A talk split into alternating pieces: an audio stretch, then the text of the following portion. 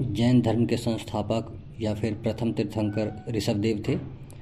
तेईसवें तीर्थंकर पार्श्वनाथ थे जो काशी के इक्ष्वाकु वंशीय राजा अश्वसेन के पुत्र थे।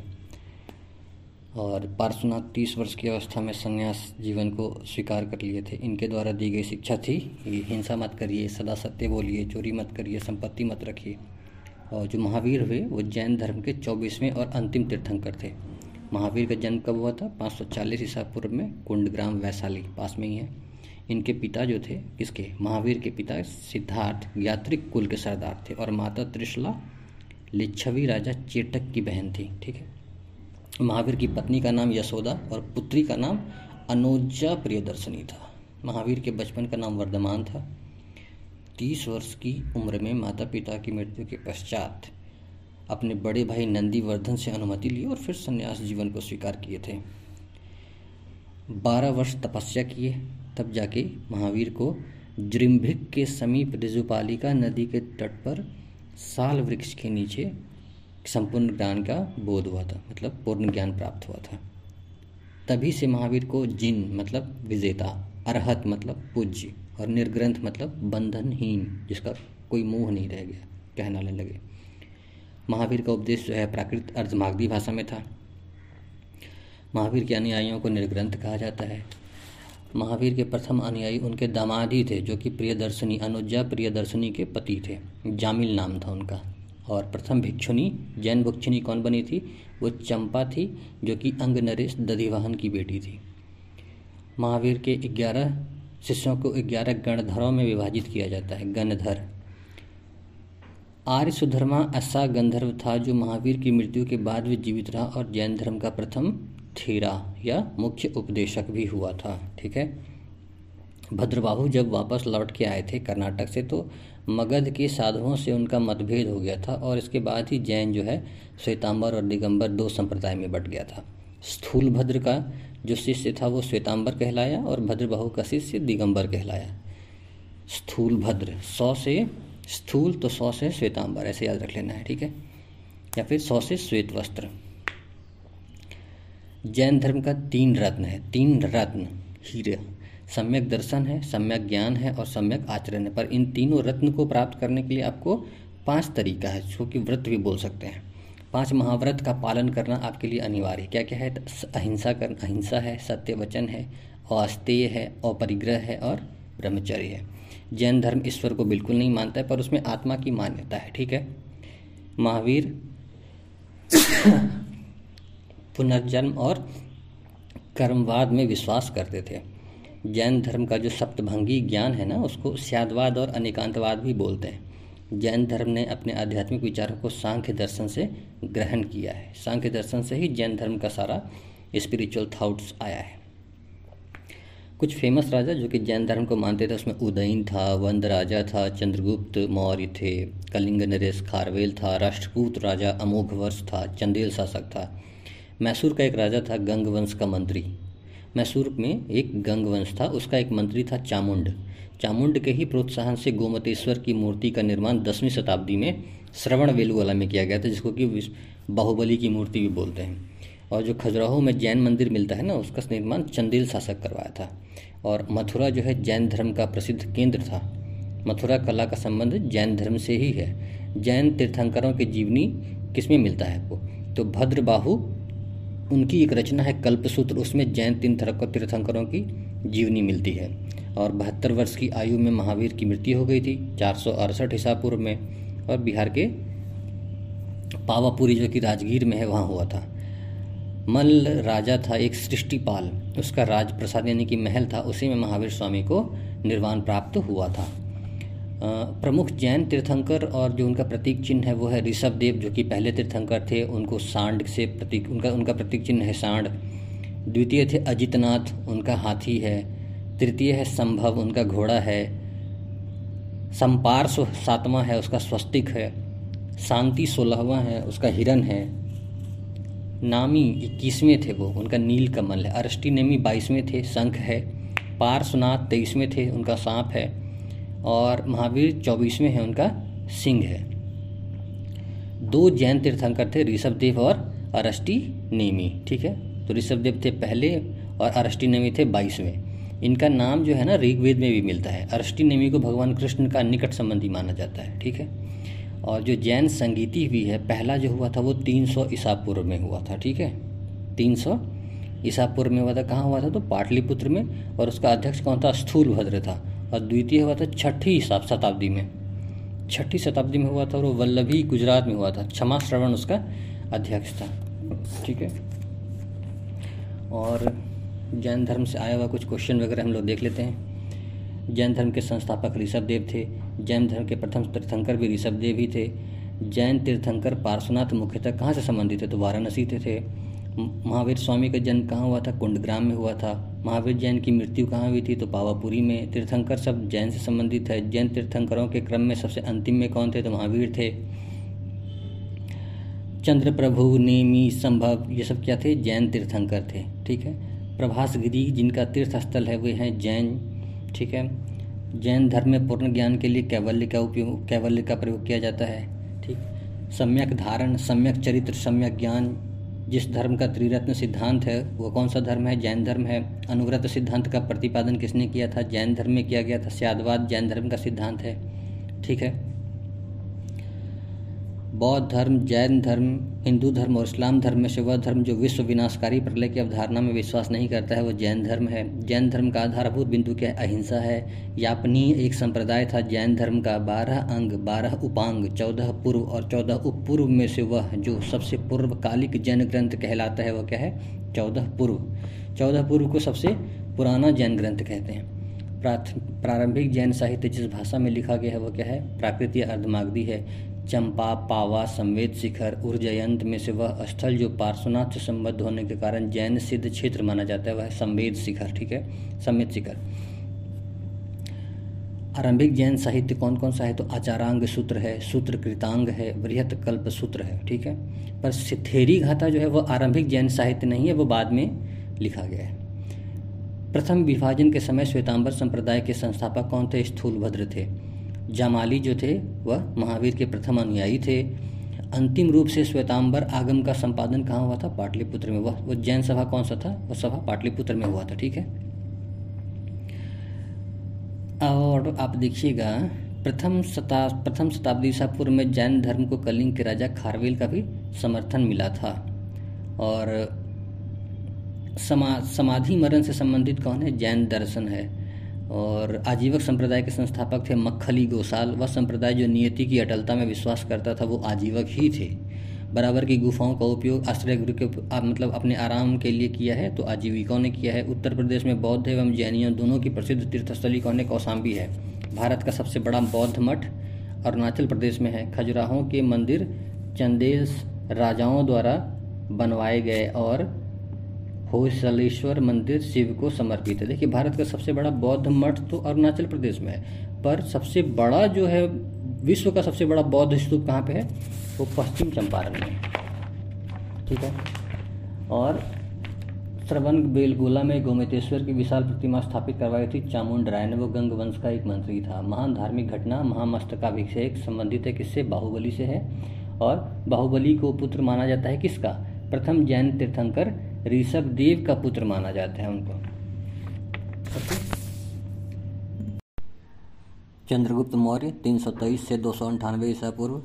चंद्रगुप्त मौर्य चाणक्य की सहायता से अंतिम नंदवंशीय शासक घनानंद को पराजित कर पच्चीस वर्ष की आयु में ऑलमोस्ट तीन सौ बाईस ईसा पूर्व में मगध के सिंहासन पर बैठा था।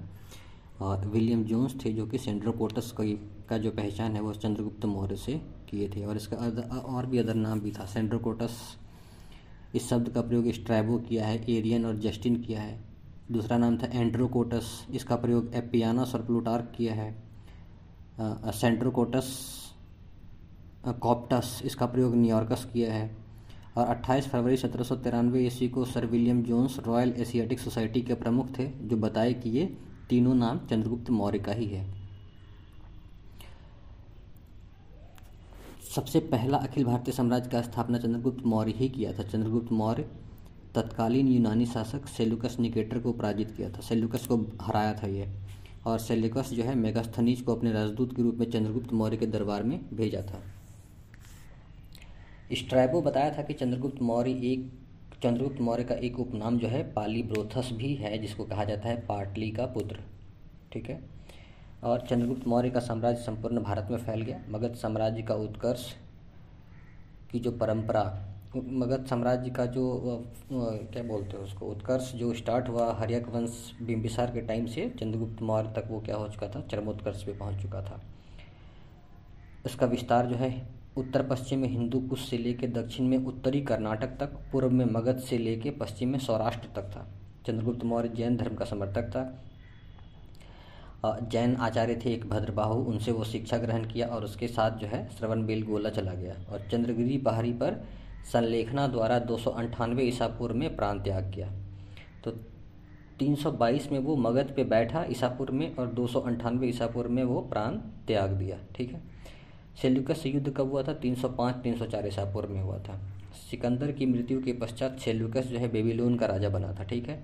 और बैक्ट्रिया का जो विजय कर लिया उसके बाद सिकंदर के मन में भारत विजय का एक वो आया कि भाई इस अधूरा काम को भी पूर्ण करना है हमको। फलस्वरूप काबुल के मार्ग से होते हुए वह सिंधु की तरफ बढ़ा और सिंधु नदी पार किया और चंद्रगुप्त की सेना से उसका सामना वहीं पर हुआ था, परंतु चंद्रगुप्त पराजित हुआ, चंद्रगुप्त द्वारा पराजित हुआ। तीन सौ तीन ईसा पूर्व में चंद्रगुप्त मौर्य और सेल्यूकस के बीच एक संधि हो गई। ठीक है। तो क्या था संधि, तो इस संधि के फलस्वरूप सेल्यूकस जो क्या किया, अपनी पुत्री हेलेना का विवाह चंद्रगुप्त मौर्य के साथ कर दिया। और इस विवाह संबंध का उल्लेख कहाँ लिखा हुआ है, एपियोनस ने किया है। प्लूटार्क बोलता है कि चंद्रगुप्त मौर्य ने भी सेल्यूकस को पाँच सौ हाथी उपहार में दिए। सेल्यूकस ने चंद्रगुप्त मौर्य को दहेज में चार राज्य प्रदान किए थे। कौन कौन सा था, तो हेरात था, कंधार था, मकरान तट था और काबुल था। उसी को इरिया, अराकोसिया, जेड्रोसिया और पेरीपेसी पेरीपेनिस दाई भी बोलते हैं। सेल्यूकस का एक राजदूत था मेगास्थनीज, उसको वो चंद्रगुप्त के दरबार में भेज दिया था। चंद्रगुप्त के बारे कौन बैठा, तो बिंदुसार बैठा था दो सौ अंठानवे से दो सौ बहत्तर ईसा पूर्व तक। ठीक है। वो बैठा था तीन सौ बाईस से दो सौ अंठानवे तक। अब ये दो सौ अंठानवे से दो सौ बहत्तर ईसा पूर्व तक बैठेगा। ये चंद्रगुप्त मौर्य का ये पुत्र था। इसको अमित्रघात भी कहते हैं और यूनानी लोग इसको अमित्र चेट्स कहते हैं। इसका अर्थ होता है क्या, शत्रुओं का नाश करने वाला। परिशिष्ट पर्वन में बिंदुसार की माता का नाम क्या है, दुर्धरा है। जैन परंपरा के अनुसार ऐसा लिखा हुआ है। संस्कृत रूप इसको बोलते हैं अमित्रघात या अमित्रघात, शत्रुओं का नाश करने वाला। यूनानी लेखक एथनिक्स जो है वो बिंदुसार को अमित्रोकिड्स कहता है। स्ट्रैबो इसको अलिट्रोकिड्स बोलता है। वायु पुराण में भद्रासार कहा गया है और जैन ग्रंथ इसको सिंहसेन बोलता है। ठीक है।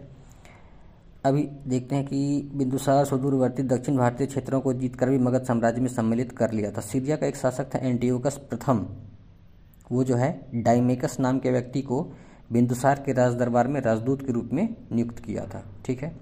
सेल्यूकस निकेटर मेगास्थनीज को चंद्रगुप्त मौर्य के दरबार में भेजा, पर सीरिया का जो शासक था एंटियोकस प्रथम वो डायमेकस को बिंदुसार के राज दरबार में भेजा था।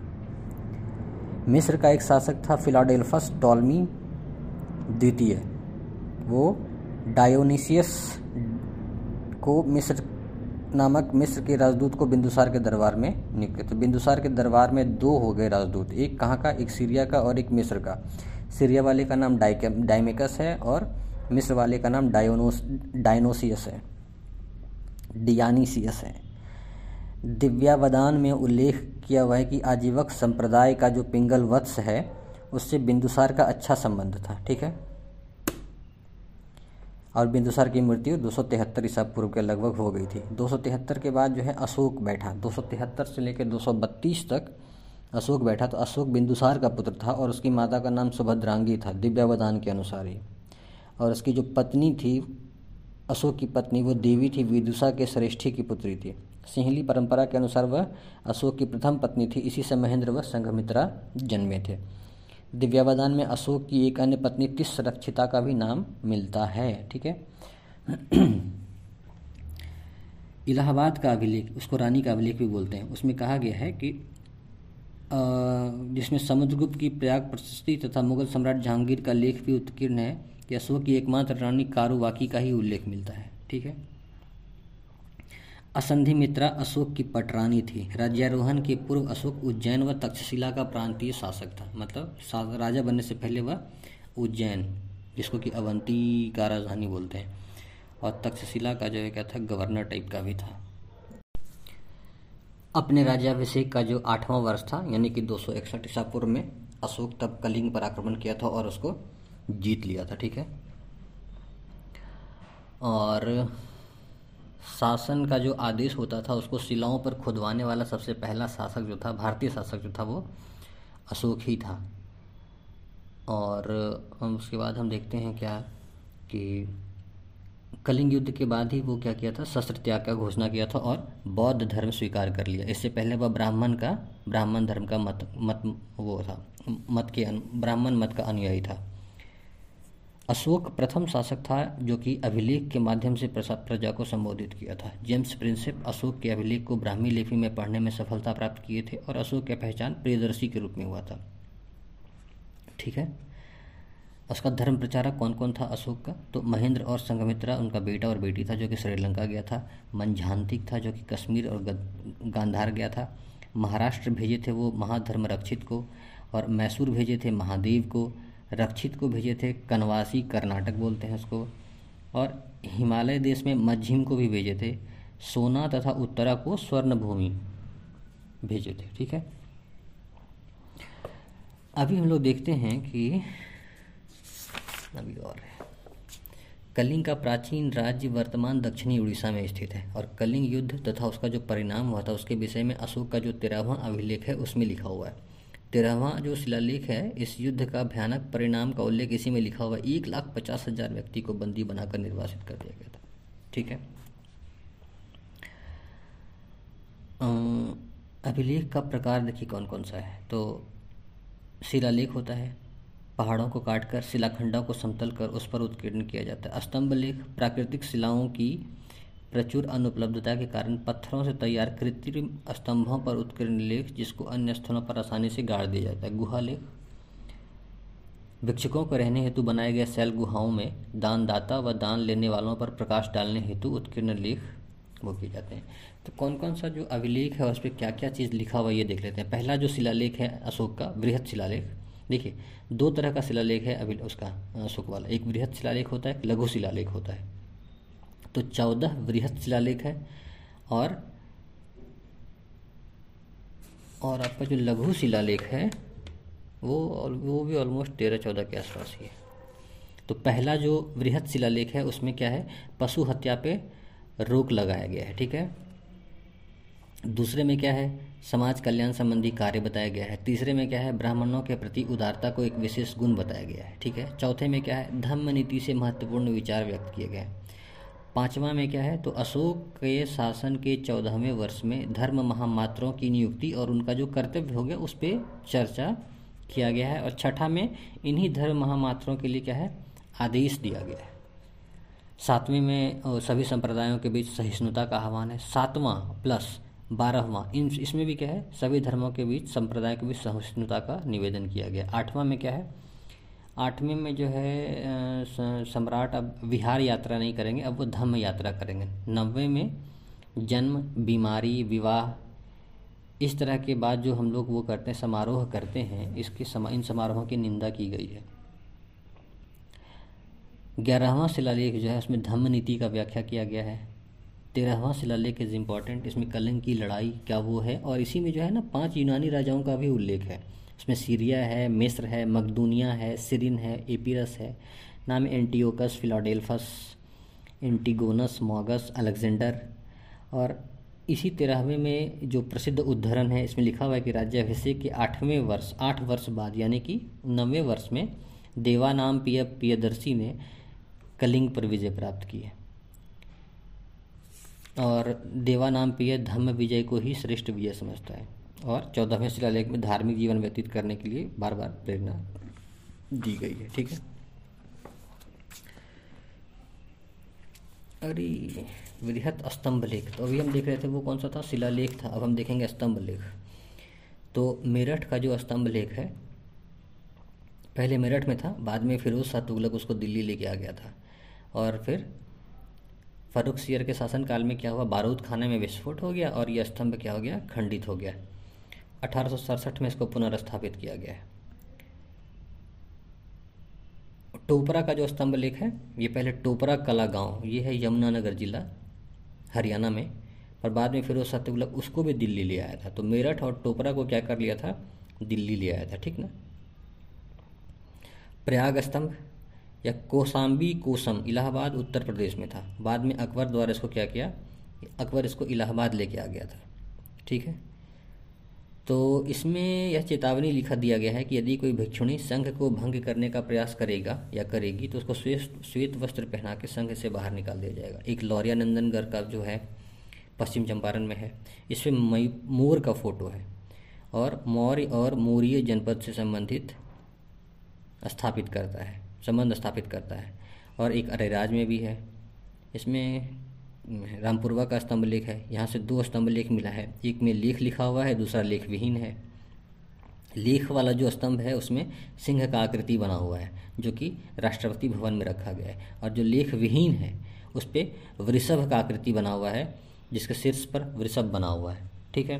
अभी हम देखते हैं, ये तो बृहत स्तंभ लेख था पर कुछ छोटा छोटा स्तंभ लेख भी है। उसमें कौन कौन सा है, तो एक रुमिनदेई का है स्तंभ लेख है, ठीक है। इसमें अशोक द्वारा रुमिनदेई जो कि अब नेपाल में है उसके धर्म यात्रा पर जाने का विवरण है। इसी से पता चलता है कि बुद्ध का जन्म किस स्थल पर हुआ था। और इसमें यह भी लिखा हुआ है कि राजा जो है क्या किया, रुमिनदेई का लगान एक बटे छः से घटाकर एक बटे आठ कर दिया है, ठीक है। निगाली सागर स्तंभ लेख है, तो यहाँ का भी यात्रा किया था। और कनकमुनि जो बौद्ध हैं, बौद्धों को कनकमुनि भी बोलते हैं, उनके स्तूप का परिवर्धन कराया था, ठीक है। फिर सांची का जो स्तंभ है लेख, इसमें लेख लिखा हुआ है, रायसेन मध्य प्रदेश में पड़ता है, ठीक है। और फिर सारनाथ का स्तंभ लेख है, वाराणसी उत्तर प्रदेश में है।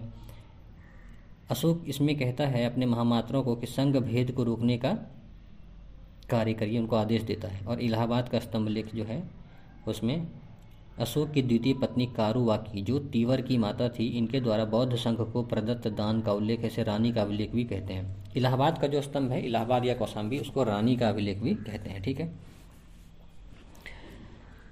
अभी देखिए, अभी हम लोग क्या देखेंगे, मौर्य साम्राज्य के पतन के छह कारण हैं। लिखता है कर की अधिकता, प्रांतीय शासकों का जो है अत्याचार, आर्थिक व सांस्कृतिक असमानताएं, राष्ट्रीय चेतना का अभाव था, प्रशासन का अतिशय केंद्रीयकरण था, अयोग्य व निर्बल उत्तराधिकारी थे। अब देखिए इसका मौर्य काल का प्रमुख अधिकारी क्या क्या कहलाता था। अमात्य, यह योग्य अधिकारियों का समूह था। अग्रामात्य, प्रधानमंत्री का पद। महामात्य, प्रमुख अमात्य नगरों का अधिकारी।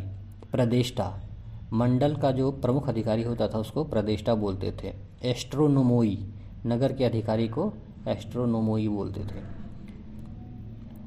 सौवर्णिक, टकसाल का प्रमुख अधिकारी होता था। समाहर्ता, कर निर्धारण का सर्वोच्च अधिकारी होता था। सन्निधाता, राजकीय कोषागार और भंडार का संरक्षक माना जाता था। कोषागार का सन्निधाता और टकसाल का सौवर्णिक। धम्म महामात्र, समाज में जो है सामंजस्य का स्थिति बनाए रखने के लिए जिम्मेदार होता था, ठीक है। और महिलाओं के नैतिक आचरण को देखने वाला जो अधिकारी होता था उसको स्त्राध्यक्ष बोलते थे। राजुक होता था, साम्राज्य में न्याय व राजस्व का अधिकारी को राजुक बोलते थे। राजस्व जो है अलग है, ठीक, पर कर निर्धारण का सर्वोच्च अधिकारी समाहर्ता होता था। और जिला में राजस्व वसूली का कार्य करने वाला अधिकारी युक्तक होता था, ठीक है। और गुप्तचर विभाग का प्रधान महामात्याप सर्प होता था। कौटिल्य का जो अर्थशास्त्र, उसमें गुप्त गुप्तचर को गूढ़ पुरुष कहा गया। और राजुक की स्थिति आधुनिक शासन में डीएम जैसी है, जिसको कि राजस्व और न्याय दोनों का कार्य देखना पड़ता था, ठीक है। अशोक के शासनकाल में कौन कौन सा दूत आया था, तो एंटियोक आया था, एरिया सीरिया के राजा एंटियोकस थियोस। तुरमय था, उसको टॉलमी फिलाडेल्फस जो कि मिस्र का था वो भेजा था। अंतिकिनी था, मकदूनिया के राजा एंटीगोनस जो है अंतिकिनी को भेजे थे। मल, सीरीन का जो राजा था मगस, वो मल भेजा था। और एपीरस का राजा जो अलेक्जेंडर था वो अलेक्स सुंदर को भेजा था, ठीक है।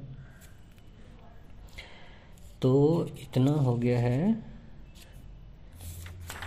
और अशोक का उत्तराधिकारी एक कुणाल था, उसके चार पुत्र में से कुणाल गद्दी पे बैठा था, दो सौ बत्तीस से लेकर दो सौ चौबीस तक शासन किया। अब कुणाल के बाद उसका जो पुत्र था बंधुपालित राजा बना, लेकिन मत्स्य पुराण के अनुसार क्या बोलते हैं कि दशरथ राजा बना था, ठीक है। दशरथ का अभिलेख जो है नागार्जुन की पहाड़ी से भी प्राप्त हुआ है। इसके पिता अशोक की तरह दशरथ ने भी देवानाम प्रिय की उपाधि धारण की थी, सर, ठीक है। और यही जो दशरथ है यही आजीविकाओं के लिए गुफा दान किया था, ठीक है। और साम्राज्य दो भाग में बंट गया था। राज्य का पूर्वी भाग दशरथ के अधिकार में रहा और पश्चिमी भाग संप्रति के हाथ में चला गया। पाटलिपुत्र और उज्जैनी अब साम्राज्य की दो राजधानी बन गई थी। ठीक है, इसका प्रशासनिक ढांचा अगर देखिएगा तो सबसे ऊपर पे था प्रांत प्रमुख, प्रांत प्रमुख अधिकारी कुमार या आर्यपुत्र, फिर मंडल, फिर आहार या विषय, उसको जिला भी बोलते हैं। स्थानीय आठ सौ ग्रामों का जो समूह होता था उसको स्थानीय बोलते थे। चार सौ गांव का समूह को द्रोणमुख बोलते थे। दो सौ गांव का समूह को खारवटिक बोलते थे। दस गांव का जो समूह होता था उसको संग्रहण बोलते थे। और ग्राम होता था प्रमुख अधिकारी। ठीक है, तो इस तरह मास्की अभिलेख में अशोक अपने आप को बुद्ध शाक्य कहता है और इसी अभिलेख में उसका नाम अशोक भी मिलता है। कौन सा है? मास्की अभिलेख। और भाब्रू का जो अभिलेख है इसमें अशोक का नाम प्रियदर्शी मिलता है और इस अभिलेख में बौद्ध धर्म का त्रिरत्न बुद्ध, धम्म और संघ का उल्लेख मिलता है। ठीक है, नेतूर और उडेगोलम का जो अभिलेख है इसी में अशोक लिखा हुआ मिलता है। ठीक, अशोक नेतूर और उडेगोलम में है। गुर्जरा और रुद्रदामन का जो जुनागढ़ अभिलेख है उसमें भी अशोक ही मिलता है। ठीक है, अब बाकी बार देखते हैं तो अशोक का नाम कहाँ कहाँ मिलता है। तो मास्की का जो शिलालेख है उसमें अशोक लिखा हुआ है। जुनागढ़ अभिलेख में अशोक मौर्य लिखा हुआ है। पुराण में अशोक वर्धन कहते हैं। निट्टूर लघु शिलालेख में राजा अशोक लिखा हुआ है। गुर्जरा में देवानाम प्रिय अशोक राजा लिखा हुआ है। ठीक है, अशोक के काल की जो गुफाएं हैं वह गला गया जिले के अंतर्गत बराबर की पहाड़ियों में ऐसी गुफाएं बनवाई है जहां से अशोक के अभिलेख भी मिले हैं। पहली गुफा उसको सुदामा गुफा कहते हैं, अशोक के बारहवें वर्ष राजवर्ष का है, बारहवें साल का है। दूसरा गुफा को विश्व झोपड़ी गुफा भी बोलते हैं, ये भी अभिषेक के बारहवें वर्ष ही बनाया गया था, आजीविकों को दे दिए थे। ठीक है, तीसरी गुफा जो है कर्ण चौपड़ है, यह उन्नीसवें साल में शासन के बाद जो उन्नीसवां साल है उसमें सन्यासियों को बाढ़ से सुरक्षा के उद्देश्य से दिया गया था। ठीक है, गुफाओं की जो निर्माण शैली वह बौद्ध शैली से मिलती जुलती है। बाद में अशोक के पुत्र दशरथ ने भी नागार्जुनी जो कि गया जिला की पहाड़ियों में तीन गुफाएं बनाकर आजीविकों को दान में दी थी। अशोक का जो स्तंभ है वह ईरानी व यूनानी कला से प्रभावित है। अशोक के लाट पर जिस प्रकार की पशु आकृतियां हैं वह हड़प्पा की पशु आकृतियों की परंपरा में है। वे यह भी मानते हैं कि पत्थर पर चमकदार पॉलिश करने की कला भारत में ईरानी संपर्क से पहले से ज्ञात थी। ठीक है, बिहार सोरा के व्यापार के लिए प्रसिद्ध था जिस पर डच व्यापारियों का प्रभुत्व था। वर्तमान पटना कॉलेज की जो उत्तरी इमारत है उसमें सोलह सौ बत्तीस ईस्वी में डच फैक्ट्री की स्थापना की गई थी। सोलह सौ बत्तीस में डच फैक्ट्री की स्थापना हुई थी पटना कॉलेज की इमारत में। सोरा के व्यापार से लाभ उठाने के लिए अंग्रेज सोलह सौ बीस ईस्वी में पटना के आलमगंज में अपना पहला फैक्ट्री बनाया था। तत्कालीन बिहार का जो सूबेदार था मुबारक खान, वो अंग्रेज उसने उसमें अंग्रेजों के रहने की व्यवस्था कराई, लेकिन सोलह सौ इक्कीस में क्या हो गया था कि फैक्ट्री बंद हो गया। ठीक है, तो आलमगंज में जो फैक्ट्री सोलह सौ बीस में बना वो सोलह सौ इक्कीस में बंद हो गया। सोलह सौ चौंसठ में जॉब चार्नाक को पटना फैक्ट्री का प्रधान बनाया गया था जो कि सोलह सौ अस्सी इक्यासी तक बना रहा। सोलह सौ चौंसठ में जो पटना फैक्ट्री था उसका हेड किसको बनाया गया? जॉब चार्नाक को, जो कि सोलह सौ अस्सी इक्यासी तक बना रहा। सोलह सौ अस्सी में बिहार का सूबेदार शाइस्ता खां शाइस्ता खां ने अंग्रेजों की कंपनी के व्यापार पर साढ़े तीन प्रतिशत कर लगा दिया था। ठीक है, और सत्रह सौ सात में मुगल बादशाह औरंगजेब की मृत्यु के साथ ही अंग्रेजों की व्यापारिक गतिविधियों में रुकावट आ गई और सत्रह सौ तेरह में पटना फैक्ट्री को बंद कर दिया गया। सत्रह सौ सत्रह में फारूकसियर ने अंग्रेजों को बिहार एवं बंगाल में व्यापार करने की पुनः स्वतंत्रता प्रदान कर दी। ठीक है, दस साल के बाद ऑलमोस्ट। तेईस जून सत्रह सौ संतावन ईस्वी को पलासी के युद्ध के पश्चात लॉर्ड क्लाइव ने मीर जाफर को बंगाल का नवाब नियुक्त किया और उसके पुत्र मीरन को बंगाल का सॉरी मीरन को बिहार का उप नवाब नियुक्त किया था। ठीक है, मीर जाफर को बंगाल का नवाब और उसका बेटा को बिहार का उप नवाब, लेकिन बिहार में वास्तविक सत्ता बिहार का जो नायब था उस समय नाजीब राजा राम नारायण के हाथों में थी। ठीक है, सत्रह सौ साठ में तीन साल के बाद अली गौहर जो है पटना पे घेरा डाला था, लेकिन कैप्टन नॉक्स के लीडरशिप में अंग्रेजी सेना ने क्या किया, उसको मार भगाया था। ठीक है, सत्रह सौ साठ में अली गौहर पटना पे घेरा डाला था पर कैप्टन नॉक्स उसको भगा दिया था। मुगल सम्राट आलमगीर द्वितीय की मृत्यु के बाद अली गौहर का पटना में अंग्रेजों की फैक्ट्री में राज्याभिषेक किया गया। अंग्रेजों के हस्तक्षेप से मुक्त रहने के उद्देश्य से बंगाल के नवाब मीर कासिम ने अपनी राजधानी मुर्शिदाबाद से हटाकर मुंगेर में स्थापित की थी। सत्रह सौ चौंसठ में बक्सर का युद्ध हुआ। ठीक, इस युद्ध में बंगाल के नवाब मीर कासिम, अवध का नवाब सुजाउद्दौला और मुगल सम्राट शाह आलम द्वितीय की संयुक्त सेना को सर हेक्टर मुंडरो के नेतृत्व में अंग्रेजों की सेना ने पराजित किया था। ठीक है, बक्सर के युद्ध में तीनों मीर कासिम, सुजाउद्दौला और शाह आलम द्वितीय तीनों हारे थे मिलके। सत्रह सौ पैंसठ में शाह आलम द्वितीय ने बिहार, बंगाल व उड़ीसा के क्षेत्रों की दीवानी मतलब लगान वसूलने का अधिकार ईस्ट इंडिया कंपनी को दे दिया था। कब? सत्रह सौ पैंसठ में। सत्रह सौ छियासठ में पटना स्थित अंग्रेजों की जो फैक्ट्री, वही व्यापारिक केंद्र भी था, उसका मुख्य अधिकारी मिडिल्टन को राजा धीरज नारायण और राजा सिताब राय के साथ एक प्रशासन मंडली का सदस्य नियुक्त किया गया। ठीक है, सत्रह सौ सत्तर में बिहार में भीषण अकाल पड़ा। पटना, भागलपुर और दरभंगा जिलों में अकाल का प्रकोप सबसे ज़्यादा था। सत्रह सौ सत्तर में ही बिहार के लिए पटना में एक लगान परिषद का गठन किया गया। इसका अध्यक्ष जेम्स अलेक्जेंडर था और इसके सदस्य थे रॉबर्ट पाल्क और जॉर्ज वेंसिटॉट। लगान वसूली का जो काम था अब लगान परिषद द्वारा देखा जाने लगा, लेकिन सिताब राय के अधीन निजामत का काम रहा। निजामत मतलब सामान्य प्रशासन का काम जो है वो सिताब राय के अधीन ही रहा। सत्रह सौ चौहत्तर के रेगुलेटिंग एक्ट के पारित होने के बाद निरीक्षक और बिहार परिषद दोनों को समाप्त कर बिहार के लिए एक प्रांतीय सभा का गठन किया गया। सत्रह सौ नब्बे तक अंग्रेजों ने बिहार में फौजदारी प्रशासन को भी अपने नियंत्रण में ले लिया, जो कि पहले सिताब राय के पास था। उसको भी अंग्रेज क्या कर लिया, सत्रह सौ नब्बे में अपने अंदर ले लिया। ठीक है, तो पटना का प्रथम अंग्रेज मजिस्ट्रेट के पद पे कौन बना?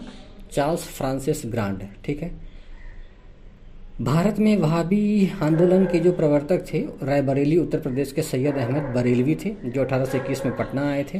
ठीक, बिहार में वहाबी आंदोलन का दमन अठारह सौ तिरसठ के अम्बेला अभियान के पश्चात हुआ। अठारह सौ पैंसठ में पटना में वहाबियों पर राजद्रोह के मुकदमे चलाए गए। बिहार से अहमदुल्ला, अब्दुल रहीम आदि को आजीवन कारावास की सजा देकर काला पानी भेज दिया गया था। वहाबी आंदोलन का बिहार में प्रमुख नेता मौलवी विलायत अली थे। इस आंदोलन के अंतर्गत सैयद अहमद बरेलवी द्वारा सैयद अहमद बरेलवी द्वारा क्या किया गया, um, एक सेकेंड हाँ पटना में चार खलीफा नियुक्त किए गए थे। कौन कौन थे? विलायत अली, इनायत अली, शाह मोहम्मद हुसैन और फरहाद हुसैन। संथाल विद्रोह के दो प्रमुख नेता चांद और भैरव भागलपुर के समीप युद्ध में शहीद हो गए थे। अठारह सौ संतावन के स्वतंत्रता संग्राम का प्रारंभ पटना सिटी में गुरहट्टा मोहल्ला है, उसका एक पुस्तक विक्रेता था पीर अली, उसके नेतृत्व में तीन जुलाई अठारह सौ संतावन को हुआ। और इसको इस विद्रोह को बिहार में अफीम व्यापार का एजेंट इस विद्रोह में बिहार में जो अफीम व्यापार का एजेंट था, एजेंट लॉयल, अपने सैनिकों सहित मारा गया। कमिश्नर टेलर पटना सिटी के विद्रोह का क्या किया था, बलपूर्वक दमन किया था और पीर अली के पीर अली के घर को नष्ट कर दिया गया था। ठीक है, और खाजेकाला थाना जो है उसके दरोगा को स्थिति की पूर्व सूचना नहीं देने के आरोप में स्थानांतरित कर दिया गया। ये हुआ था कब? अठारह सौ संतावन का विद्रोह तीन जुलाई अठारह सौ संतावन को पीर अली द्वारा पटना सिटी में। ठीक है, गुरहट्टा मोहल्ला था। पच्चीस जुलाई अठारह सौ संतावन को मुजफ्फरपुर में कुछ अंग्रेज अधिकारियों की असंतुष्ट सैनिकों ने हत्या कर दी। इस दिन दानापुर में तीन रेजिमेंट, कौन कौन सा रेजिमेंट था, सातवां, आठवां और चालीसवां, इसके सैनिकों का विद्रोह हुआ। ये रेजिमेंट जगदीशपुर के जमींदार कुंवर सिंह से मिल गए और इनके सहयोग से कुंवर सिंह क्या किए, आरा नगर का कचहरी और राजकोष पे अधिकार कर लिए। ठीक है, आरा को मुक्त कराने के उद्देश्य से दानापुर से आया कैप्टन डनवर डनवर संघर्ष में मारा गया, पेल दिए गए। ठीक है, दो अगस्त अठारह सौ संतावन को कुंवर सिंह एवं मेजर ऑयर की सेनाओं के बीच बीबीगंज के निकट क्या हुआ, भयंकर संघर्ष हुआ, जिसमें कुंवर सिंह के नेतृत्व में विद्रोहियों को आरा छोड़ना पड़ गया था। ठीक है, मतलब आरा से आरा से भागना पड़ा उनको। दिसंबर अठारह सौ संतावन में कुंवर सिंह क्या किए, रीवा में नाना साहेब के साथ मिलकर अंग्रेजों से युद्ध किए और आजमगढ़ में अंग्रेज को क्या कर दिए, पराजित कर दिए। बलिया के समीप अंग्रेजों के साथ युद्ध में विजयी होने के बाद जगदीशपुर लौटने के क्रम में कुंवर सिंह तेईस अप्रैल अठारह सौ अंठावन को कैप्टन ली ग्रांड के नेतृत्व वाली ब्रिटिश सेना को बुरी तरह हराए, पर कुंवर सिंह क्या हुए, इसमें घायल हो गए और दो दिन के बाद उनकी मृत्यु हो गई। ठीक है, तो कैप्टन ली ग्रांड को हराने में घायल हुए और उसके बाद दो दिन के बाद क्या हो गई थी, उनकी मृत्यु हो गई थी। तो कब हुई थी, तेईस अप्रैल अठारह सौ अंठावन को। ठीक है, कुंवर सिंह के बाद उनका छोटा भाई आया अमर सिंह, आंदोलन को आगे बढ़ाया। शाहाबाद क्षेत्र में इन लोगों का नियंत्रण बना रहा। ठीक है, गया और जो उसका सीमावर्ती क्षेत्र था, नवादा, जहानाबाद, राजगीर, अठारह सौ संतावन के विद्रोह का नेतृत्व यहाँ पर हैदर अली खां, मेहदी अली खां, अहमद खां, गुलाम अली खां, हुसैन खां, हक्कू सिंह, ननकू सिंह, फतेह सिंह आदि किया था। छपरा में अठारह सौ सत्तावन के विद्रोह का नेतृत्व मोहम्मद हुसैन खां किया था। ठीक है, बिहार में अठारह सौ सत्तावन ईस्वी के विद्रोह के प्रमुख केंद्र कौन कौन से थे? तो दानापुर, सारण, तिरहुत, चंपारण, शाहाबाद, मुजफ्फरपुर, भागलपुर, गया, रोहतास, सासाराम, राजगीर, बिहार शरीफ इत्यादि था। तीस जुलाई अठारह सौ सत्तावन को बिहार सरकार क्या बोला कि सारण, तिरहुत, चंपारण और पटना में सैनिक शासन लागू करो। कौन कौन सा चार था? तो सारण, तिरहुत, चंपारण और पटना। अगस्त अठारह सौ सत्तावन में भागलपुर में विद्रोह भड़का था और विद्रोही लोग क्या कि गया पहुंच गए और वहां पे चार सौ लोग को कैद से मुक्त करा लिए। ठीक है, टिकरी के राज पे भी हमला किया और वहां से दस हज़ार रुपये भी लूट लिए। उन्नीस सौ छः और सात में बाबाजी ठाकुर दास पटना में रामकृष्ण सोसाइटी का स्थापना किए थे और क्रांतिकारी विचारों के प्रचार के लिए द मदरलैंड पत्रकार प्रकाशन भी प्रारंभ किए थे। ठीक है, उन्नीस सौ छः सात में Babaji Thakur Das, Ramakrishna society, Motherland paper. ठीक, तीस अप्रैल उन्नीस सौ आठ को, ये याद रखना है, तीस अप्रैल उन्नीस सौ आठ को मुजफ्फरपुर के प्रमुख वकील कौन थे? Pringle Kennedy. उनकी गाड़ी पर खुदीराम बोस और प्रफुल्ल चाकी द्वारा हमला किया गया, ये सोच के कि उसमें जज डी एच किंग्सफोर्ड बैठा है। उनकी हत्या के उद्देश्य से फेंका गया, परंतु इसमें कैनेडी की पुत्री और पत्नी की मृत्यु हो गई। उन्नीस सौ छह में सच्चिदानंद और महेश नारायण के द्वारा पृथक बिहार की मांग के समर्थन में एक पुस्तिका प्रस्तुत की गई। कब? उन्नीस सौ छह में। ठीक है, राजेंद्र प्रसाद के द्वारा उन्नीस सौ छह ईस्वी में पटना में बिहारी छात्र सम्मेलन का आयोजन हुआ तथा बिहार स्टूडेंट कॉन्फ्रेंस का गठन किया गया। उन्नीस सौ छह में बिहारी छात्र सम्मेलन उन्नीस सौ छह में राजेंद्र प्रसाद किए थे। कहाँ? पटना में। और बिहार स्टूडेंट कॉन्फ्रेंस का गठन हुआ। बिहार प्रादेशिक सम्मेलन का प्रथम अधिवेशन पटना में उन्नीस सौ आठ में संपन्न हुआ। इस अधिवेशन में मोहम्मद फखरुद्दीन ने बिहार को बंगाल से पृथक कर एक नए प्रांत के रूप में संगठित करने का प्रस्ताव रखा, जिसे सर्वसम्मति से मान लिया गया था। ठीक है, कब हुआ था? उन्नीस सौ आठ में बिहार प्रादेशिक सम्मेलन का अधिवेशन कौन किया था? मोहम्मद फखरुद्दीन। इसमें बिहार को बंगाल से अलग करने का मांग किया था। ठीक है, उन्नीस सौ आठ में ही नवाब थे एक सरफराज हुसैन खां, उनकी अध्यक्षता में बिहार में कांग्रेसियों की एक सभा का आयोजन हुआ। इसमें बिहार प्रदेश कांग्रेस कमेटी का गठन हुआ। ठीक है, उन्नीस सौ आठ में बिहार प्रदेश कांग्रेस कमेटी का गठन हुआ। इसके प्रथम अध्यक्ष हसन इमाम थे और इसके कोषाध्यक्ष कौन थे? सच्चिदानंद सिन्हा थे। बारह दिसंबर उन्नीस सौ ग्यारह को दिल्ली में आयोजित हुआ था क्या? शाही दरबार। उसमें बिहार और उड़ीसा के क्षेत्रों को बंगाल से पृथक कर एक नए प्रांत में संगठित करने की घोषणा सामरागी द्वारा की गई थी। नया प्रांत एक अप्रैल उन्नीस सौ बारह को विधिवत स्थापित हो गया। ठीक है, उन्नीस सौ बारह में ही पटना में कांग्रेस का सत्ताईसवां सम्मेलन आयोजित हुआ। इसके अध्यक्ष कौन थे? आर एन मधोलकर, जबकि महामंत्री कौन थे? सच्चिदानंद सिन्हा और स्वागत समिति के अध्यक्ष थे मजहरुल हक। उन्नीस सौ बारह कांग्रेस का सत्ताईसवां सम्मेलन पटना में हुआ था। अध्यक्ष आर एन मधोलकर थे, महामंत्री सच्चिदानंद सिन्हा थे, स्वागत समिति के अध्यक्ष मजहरुल हक थे। उन्नीस सौ सोलह में पटना उच्च न्यायालय और उन्नीस सौ सत्रह में पटना विश्वविद्यालय की स्थापना हुई थी। ठीक है, उन्नीस सौ अठारह में अंग्रेज सरकार क्या किया था? मुजफ्फरपुर का एक रत्नाकर प्रेस है, वहाँ एक पुस्तक का प्रकाशन होता था माँ की पुकार, और उसको जब्त कर लिया था। ऐसे ही बारह जुलाई उन्नीस सौ उन्नीस को प्रकाशित कविता खूनी कत्ल, उसका जब, जब उसको जब्त कर लिया था। सोलह दिसंबर उन्नीस सौ सोलह को बापी बांकीपुर की सभा में बिहार में पहली होम रूल लीग की स्थापना हुई थी। इसके अध्यक्ष कौन थे? मजहरुल हक थे और उपाध्यक्ष कौन थे? सरफराज हुसैन थे और मंत्री कौन थे? चंद्रवंशी सहाय थे। Shrimati Annie Besant home rule league के कार्यकलापों के सिलसिले में दो बार जो है उनका बिहार आगमन हुआ था, पटना दौरा हुआ था। दोनों उन्नीस सौ अठारह में ही हुआ था, एक बार अप्रैल अठारह को, एक बार पच्चीस जुलाई अठारह को। नील की खेती तीन तरीके से होती थी, एक को कहते थे कुरतौली, एक को कहते थे खुशकी और एक को कहते थे तीन कठिया। कुरतौली में क्या होता था कि आसामी का खेत व घर लंबे समय के लिए बंधक रख लेते थे। खुशकी में कोटी की रैयत ना होने वालों के साथ पट्टा किया जाता था और तीन कठिया में आसामी अपने खेत में प्रति बीघे में तीन खट्टे के हिसाब से नील की खेती करता था। दिसंबर में जब उन्नीस सौ सोलह दिसंबर उन्नीस सौ सोलह में लखनऊ का कांग्रेस अधिवेशन हुआ तो उसमें बिहार के राजकुमार शुक्ल क्या किए? महात्मा गांधी को चंपारण आने का निमंत्रण दिए। गांधी जी चंपारण आए। उन्नीस सौ सत्रह में सत्याग्रह का प्रथम प्रयोग किए और चंपारण सत्याग्रह तिनकठिया नील व्यवस्था के विरुद्ध था। उन्नीस सौ सोलह में कांग्रेस का जो लखनऊ अधिवेशन हुआ था उसमें ब्रज किशोर प्रसाद ने एक प्रस्ताव प्रस्तुत किया जिसमें इन समस्याओं के निदान के लिए समिति के गठन की बात की गई थी। कौन किए थे प्रस्ताव प्रस्तुत? ब्रज किशोर प्रसाद किए थे। ठीक है, अप्रैल उन्नीस सौ सत्रह में महात्मा गांधी पटना और मुजफ्फरपुर होते हुए चंपारण पहुंचे। बिहार के उपराज्यपाल कौन थे? उसमें एडवर्ड गिड थे। वो गांधी जी को वार्ता के लिए बुलाए और किसानों की समस्या की जांच के लिए एक समिति के गठन का प्रस्ताव रखा जो कि चंपारण एग्रेरियन समिति कहलाई। महात्मा गांधी भी इस समिति के सदस्य थे। इस समिति के अध्यक्ष कौन थे? एफ जी स्लाई थे। ठीक, चंपारण एग्रेरियन समिति, महात्मा गांधी सदस्य थे, एफ जी स्लाई इसके अध्यक्ष थे। चंपारण आंदोलन में महात्मा गांधी के और जो सहयोगी थे कौन कौन थे? राजेंद्र प्रसाद, ब्रजकिशोर प्रसाद, धरणीधर, अनुग्रह नारायण सिंह, ये लोग थे। जून उन्नीस सौ उन्नीस में मधुबनी जिले के किसानों को स्वामी विद्यानंद, उनको एक उनका दूसरा नाम क्या था? विशुभरण, वो क्या किए? दरभंगा राज के विरुद्ध इन लोगों को संगठित किए और अपने अधिकार की प्राप्ति के लिए एक आंदोलन भी चलाया। ठीक है, प्रथम विश्व युद्ध जब समाप्त हुआ तो उसके बाद सोलह फरवरी उन्नीस सौ उन्नीस को पटना में हसन इमाम की अध्यक्षता में एक सभा हुई। उसमें खलीफा के प्रति मित्र देशों द्वारा उचित व्यवहार के लिए लोकमत बनाने की बात कही गई। अप्रैल उन्नीस सौ उन्नीस में खिलाफत आंदोलन के प्रमुख नेता मौलाना शौकत अली पटना आए और बिहार राष्ट्रीय महाविद्यालय की स्थापना हुई थी पाँच जनवरी उन्नीस सौ इक्कीस को, पाँच जनवरी उन्नीस सौ इक्कीस को, पर उसका उद्घाटन महात्मा गांधी कब किए थे? छह फरवरी उन्नीस सौ इक्कीस को। ठीक है, ठीक एक महीने के बाद। और इसी दिन बिहार विद्यापीठ का भी उद्घाटन हुआ था।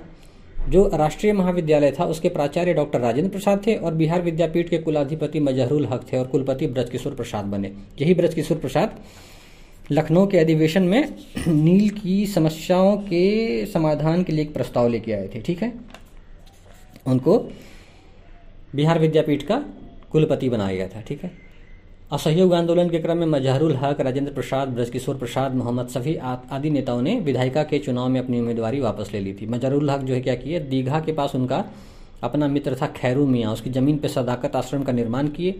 यही सदाकत स्थान बिहार में राष्ट्रीय आंदोलन का मुख्यालय बना और कालांतर में बिहार प्रदेश कांग्रेस कमेटी का कार्यालय भी बना। तीस सितंबर उन्नीस सौ इक्कीस को मजहरुल हक ने सदाकत आश्रम से द मदरलैंड नामक एक अखबार प्रकाशित करना शुरू किया, जिसका उद्देश्य क्या था? राष्ट्रीय भावना का प्रसार, असहयोग कार्यक्रम का प्रसार और हिंदू मुस्लिम एकता का उपदेश देना था। ठीक है, उन्नीस सौ उन्नीस के रॉलेट एक्ट के प्रावधानों के अनुरूप सत्येंद्र प्रसाद सिन्हा बिहार के गवर्नर बने। इस पद पर वह पहले भारतीय थे। ठीक है,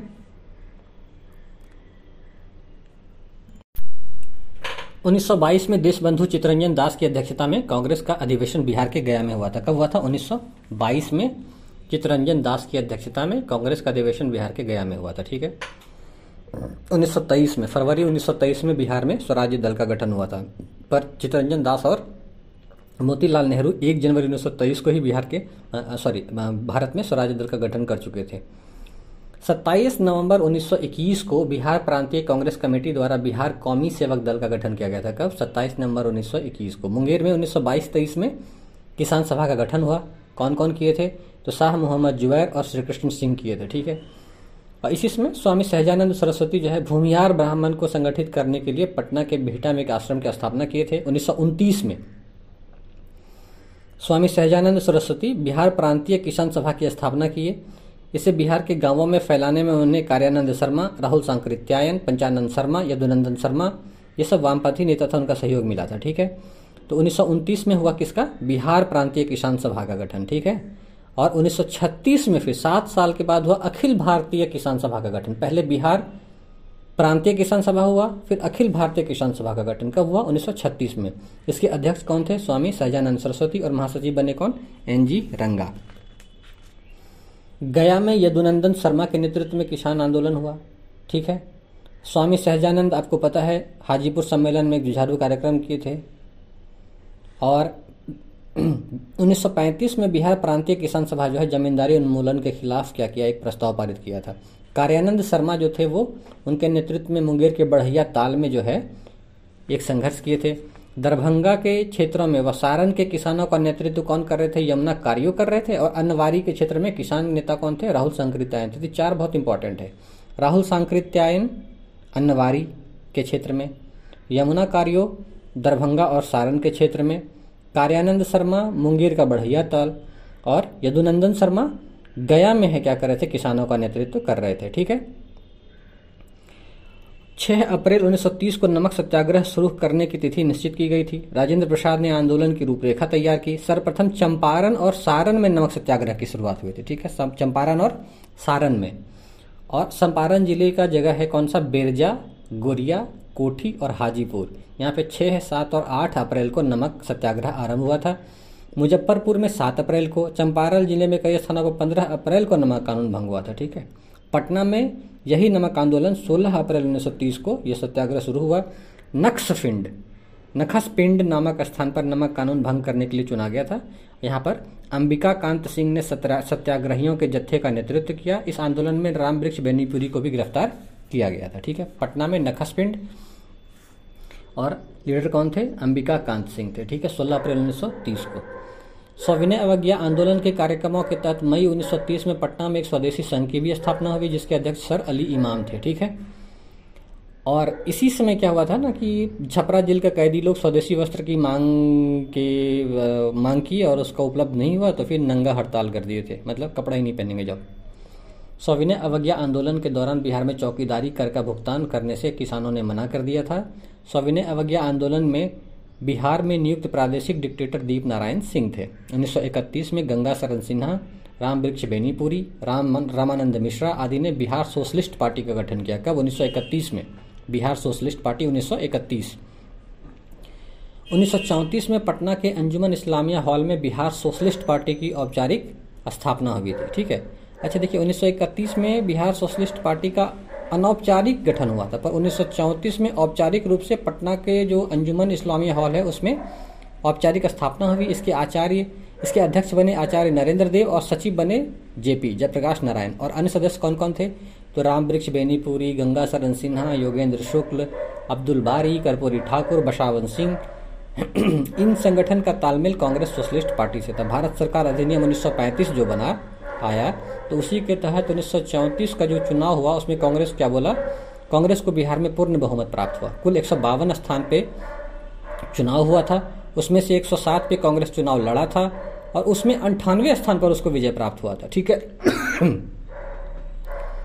चौबीस मार्च उन्नीस सौ सैंतीस को, ठीक, बिहार के तात्कालिक राज्यपाल कौन थे? M G Hallett. कांग्रेस विधायक दल के नेता श्रीकृष्ण सिंह को बोले कि आइए आप सरकार बनाइए, पर राज्यपाल यह आश्वासन देने के लिए तैयार नहीं थे कि मंत्रियों के वैधानिक कार्यों में वे हस्तक्षेप नहीं करेंगे, मतलब इसका गारंटी नहीं दे रहे थे, मतलब उनके मन में था कि हम हस्तक्षेप कर सकते हैं। तो इसी बात पर क्या हुआ, श्रीकृष्ण सिंह सरकार बनाने से मना कर दिए। तो जब नहीं बनाए तो फिर इंडिपेंडेंट पार्टी के सदस्य थे मोहम्मद यूनुस, उनके नेतृत्व में पहला भारतीय अंतरिम मंत्रिमंडल बिहार में संगठित हुआ और इस प्रकार मोहम्मद यूनुस जो है बिहार के प्रथम भारतीय प्रधानमंत्री बने। उसमें प्रांतीय सरकार के प्रधान को प्रधानमंत्री कहा जाता था, अब उसको मुख्यमंत्री बोलते हैं। पर सात जुलाई उन्नीस सौ सैंतीस को, ठीक है, अप्रैल में बने मोहम्मद यूनुस प्रधानमंत्री भारत के, मतलब बिहार के प्रांत के।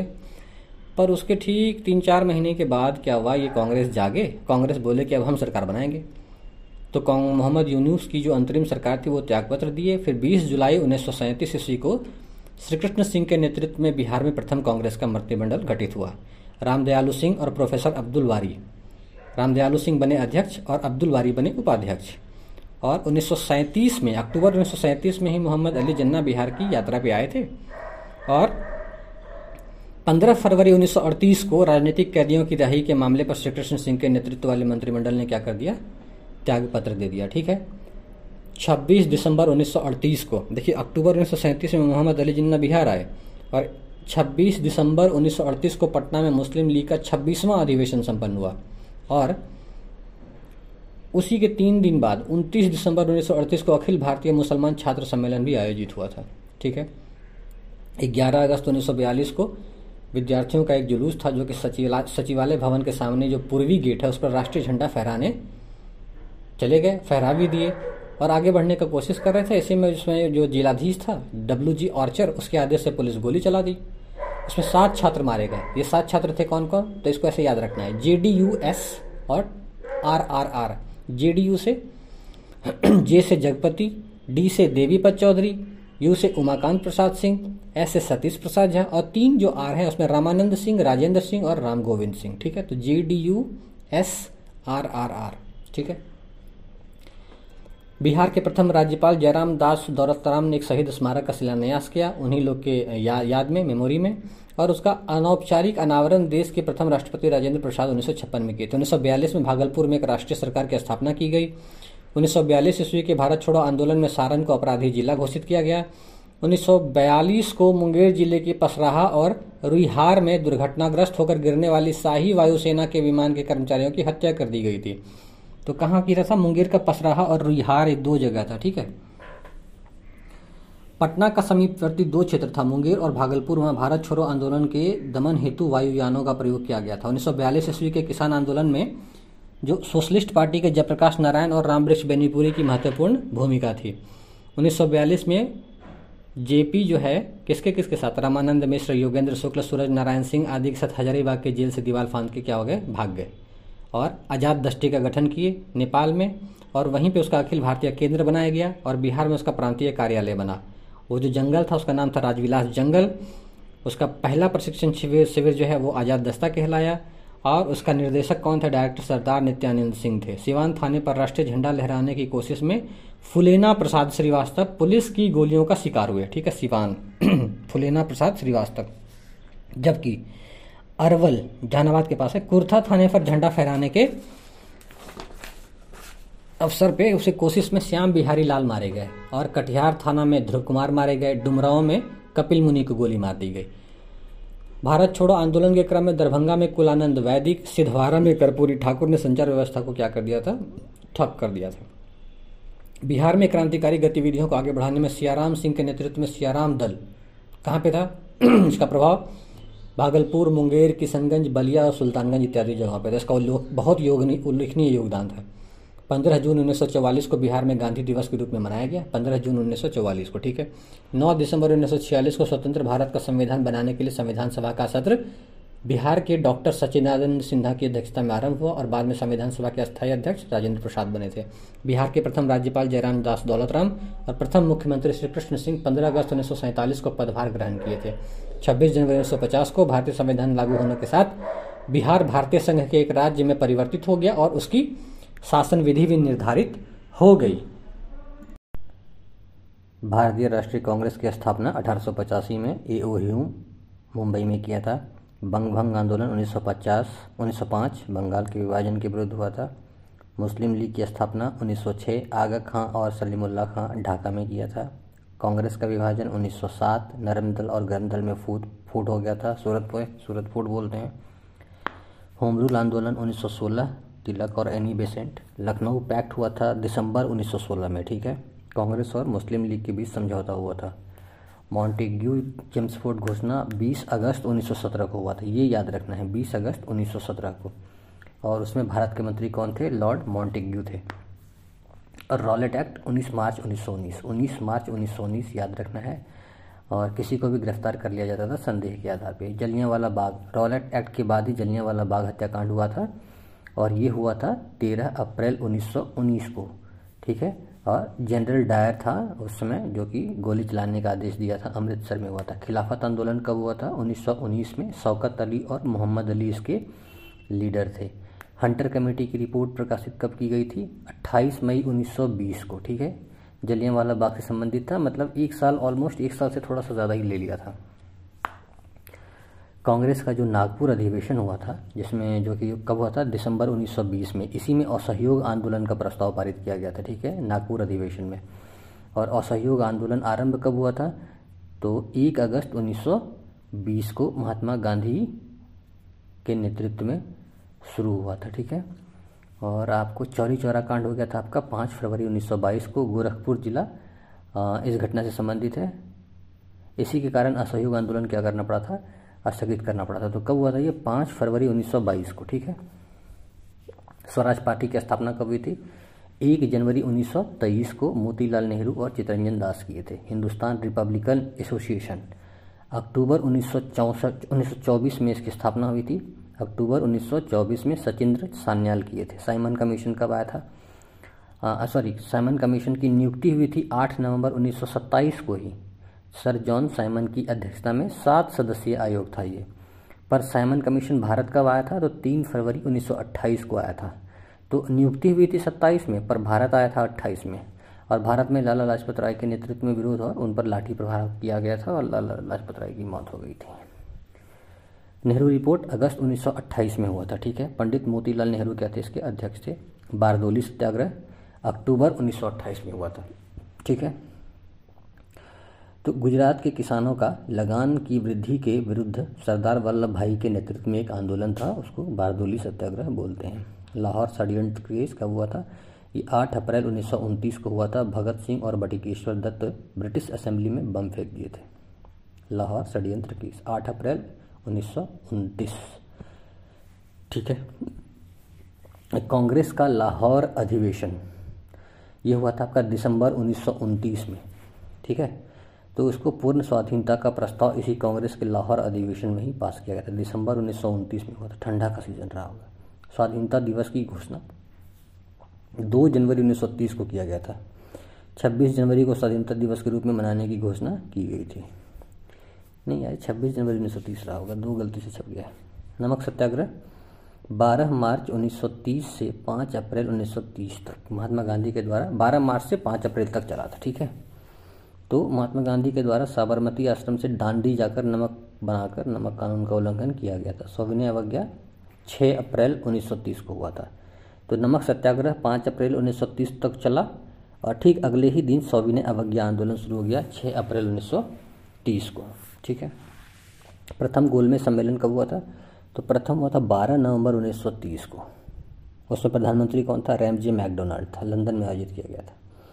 गांधी इरविन समझौता कब हुआ था? तो चार मार्च उन्नीस सौ इकतीस को हुआ। महात्मा गांधी और वायसराय इरविन के मध्य संपन्न हुआ था और सविनय अवज्ञा आंदोलन को स्थगित करने की घोषणा हुई थी, ठीक है। द्वितीय गोलमेज सम्मेलन कब हुआ था? तो सात सितंबर उन्नीस सौ इकतीस को हुआ था, ठीक। गांधी जी इसी सम्मेलन में भाग लिए थे। कम्युनल अवार्ड जो कि सांप्रदायिक पंचायत के नाम से भी जाना जाता है, ये कब हुआ था? तो सोलह अगस्त और उन्नीस सौ बत्तीस को मैकडोनाल्ड द्वारा पृथक प्रतिनिधित्व प्रदान किया गया था संप्रदाय के आधार पे। इसी को कम्युनल अवार्ड बोलते हैं। सोलह अगस्त उन्नीस सौ बत्तीस को वो किया और फिर पूना पैक करना पड़ गया था यरवदा जेल में चौबीस सितंबर उन्नीस सौ बत्तीस को, ठीक। गांधी जी और अंबेडकर के बीच एक समझौता हुआ था जिसमें सांप्रदायिक पंचायत में दलितों के लिए प्रांतीय विधानसभा में पृथक निर्वाचन प्रणाली को समाप्त कर उनके लिए इकहत्तर के बदले एक सौ अड़तालीस स्थान सुरक्षित रखा गया था, ठीक है। तृतीय गोलमेज सम्मेलन कब हुआ था? तो सत्रह नवंबर उन्नीस सौ बत्तीस को हुआ था। पहला वाला कब हुआ था? बारह नवंबर उन्नीस सौ तीस। दूसरा कब हुआ था? सात सितंबर उन्नीस सौ इकतीस, एक साल हो गया, ठीक, उन्नीस सौ इकतीस। फिर तीसरा कब हुआ? सत्रह नवंबर उन्नीस सौ बत्तीस को, ठीक ना। इसमें कांग्रेस भाग नहीं लिया था। कांग्रेस सोशलिस्ट पार्टी का गठन कब हुआ था? उन्नीस सौ चौंतीस में हुआ था। जयप्रकाश नारायण, मीनू मशानी और एस एम जोशी थे। फॉरवर्ड ब्लॉक का गठन हुआ था एक मई उन्नीस सौ उनचालीस को, मजदूर दिवस के दिन। सुभाष चंद्र बोस किए थे, ठीक है। अभी देखते हैं हम लोग मुक्ति दिवस कब मनाया गया था। तो बाईस दिसंबर उन्नीस सौ उनचालीस को मुस्लिम लीग के द्वारा कांग्रेस मंत्रिमंडलों के त्यागपत्र पर मनाया गया था। अच्छा, कांग्रेस मंत्रिमंडल क्या किया था? त्यागपत्र दिया था। तो उस समय मुस्लिम लीगी जो तो जो थे वो मुक्ति दिवस मनाए थे नाइनटीन थर्टी नाइन में, बाईस दिसंबर को। पाकिस्तान की मांग कब हुई थी? चौबीस मार्च उन्नीस सौ तीस को। चौबीस मार्च उन्नीस सौ चालीस को मुस्लिम लीग के लाहौर अधिवेशन में, मुस्लिम लीग का लाहौर अधिवेशन हुआ था, उसमें पाकिस्तान की मांग हुई थी, ठीक ना। और कांग्रेस का जो लाहौर अधिवेशन हुआ था वो दिसंबर उन्नीस सौ उनतीस में हुआ था। उसमें पूर्ण स्वाधीनता का मांग हुआ था, ठीक है। अगस्त प्रस्ताव, ठीक। अगस्त प्रस्ताव जो था वो आठ अगस्त उन्नीस सौ चालीस को हुआ था और वायसराय लिन लिथको किए थे। क्रिप्स मिशन का प्रस्ताव मार्च उन्नीस सौ बयालीस में स्टैफोर्ड क्रिप्स थे। भारत छोड़ो प्रस्ताव आठ अगस्त उन्नीस सौ बयालीस को हुआ था, महात्मा गांधी थे उससे रिलेटेड। शिमला सम्मेलन हुआ था पच्चीस जून उन्नीस सौ पैंतालीस को। सभी राजनीतिक दलों का सम्मेलन हुआ था, मतलब उन्नीस सौ पैंतालीस में शिमला समझौता हुआ था, शिमला सम्मेलन हुआ था। नौसेना का जो विद्रोह हुआ था वो उन्नीस फरवरी उन्नीस सौ छियालीस को हुआ था, आई एन एस तलवार के सैनिकों द्वारा। और प्रधानमंत्री एटली की घोषणा क्या हुई थी? पंद्रह मार्च उन्नीस सौ छियालीस को भारत को स्वतंत्र करने का आश्वासन दिए थे, पंद्रह मार्च उन्नीस सौ छियालीस को। कैबिनेट मिशन कब आया था? चौबीस मार्च उन्नीस सौ छियालीस को आया था। तो उसमें ब्रिटिश मंत्रिमंडल के तीन सदस्य थे, पैथिक लॉरेंस, स्टैफोर्ड क्रिप्स और E B Alexander. Cabinet mission योजना का प्रकाशन सोलह मई उन्नीस सौ छियालीस को, क्या है योजना, इसको प्रकाशित किया गया था, ठीक है। प्रत्यक्ष कार्यवाही दिवस सोलह अगस्त उन्नीस सौ छियालीस को मुस्लिम लीग द्वारा किया गया। अंतरिम सरकार की स्थापना कब हुई? दो सितंबर उन्नीस सौ छियालीस को नेहरू प्रधानमंत्री बने। माउंटबेटन योजना तीन जून उन्नीस सौ सैंतालीस को जो है वाइसराय माउंटबेटन ने भारत के विभाजन की घोषणा की, इसी को तीन जून की भी योजना कहते हैं। और स्वतंत्रता की प्राप्ति हो गई पंद्रह अगस्त उन्नीस सौ सैंतालीस को। भारतीय गणतंत्र की स्थापना हुई छब्बीस जनवरी उन्नीस सौ पचास को। राजेंद्र प्रसाद प्रथम राष्ट्रपति बने। फिर भूदान आंदोलन हुआ उन्नीस सौ इक्यावन में, अठारह अप्रैल उन्नीस सौ इक्यावन को। इसकी शुरुआत पोचमपल्ली नलगोंडा तेलंगाना में विनोबा भावे ने की थी। रामचंद्र रेड्डी ने सबसे पहले भूमि दान में दिया था। ओके, बिहार के दक्षिणी भाग में पुरापाषाण काल के औजार मिले हैं। पत्थर की कुल्हाड़ियों के फल, चाकू और खुरपी के रूप में प्रयोग किए जाने वाले पत्थर के टुकड़े हैं।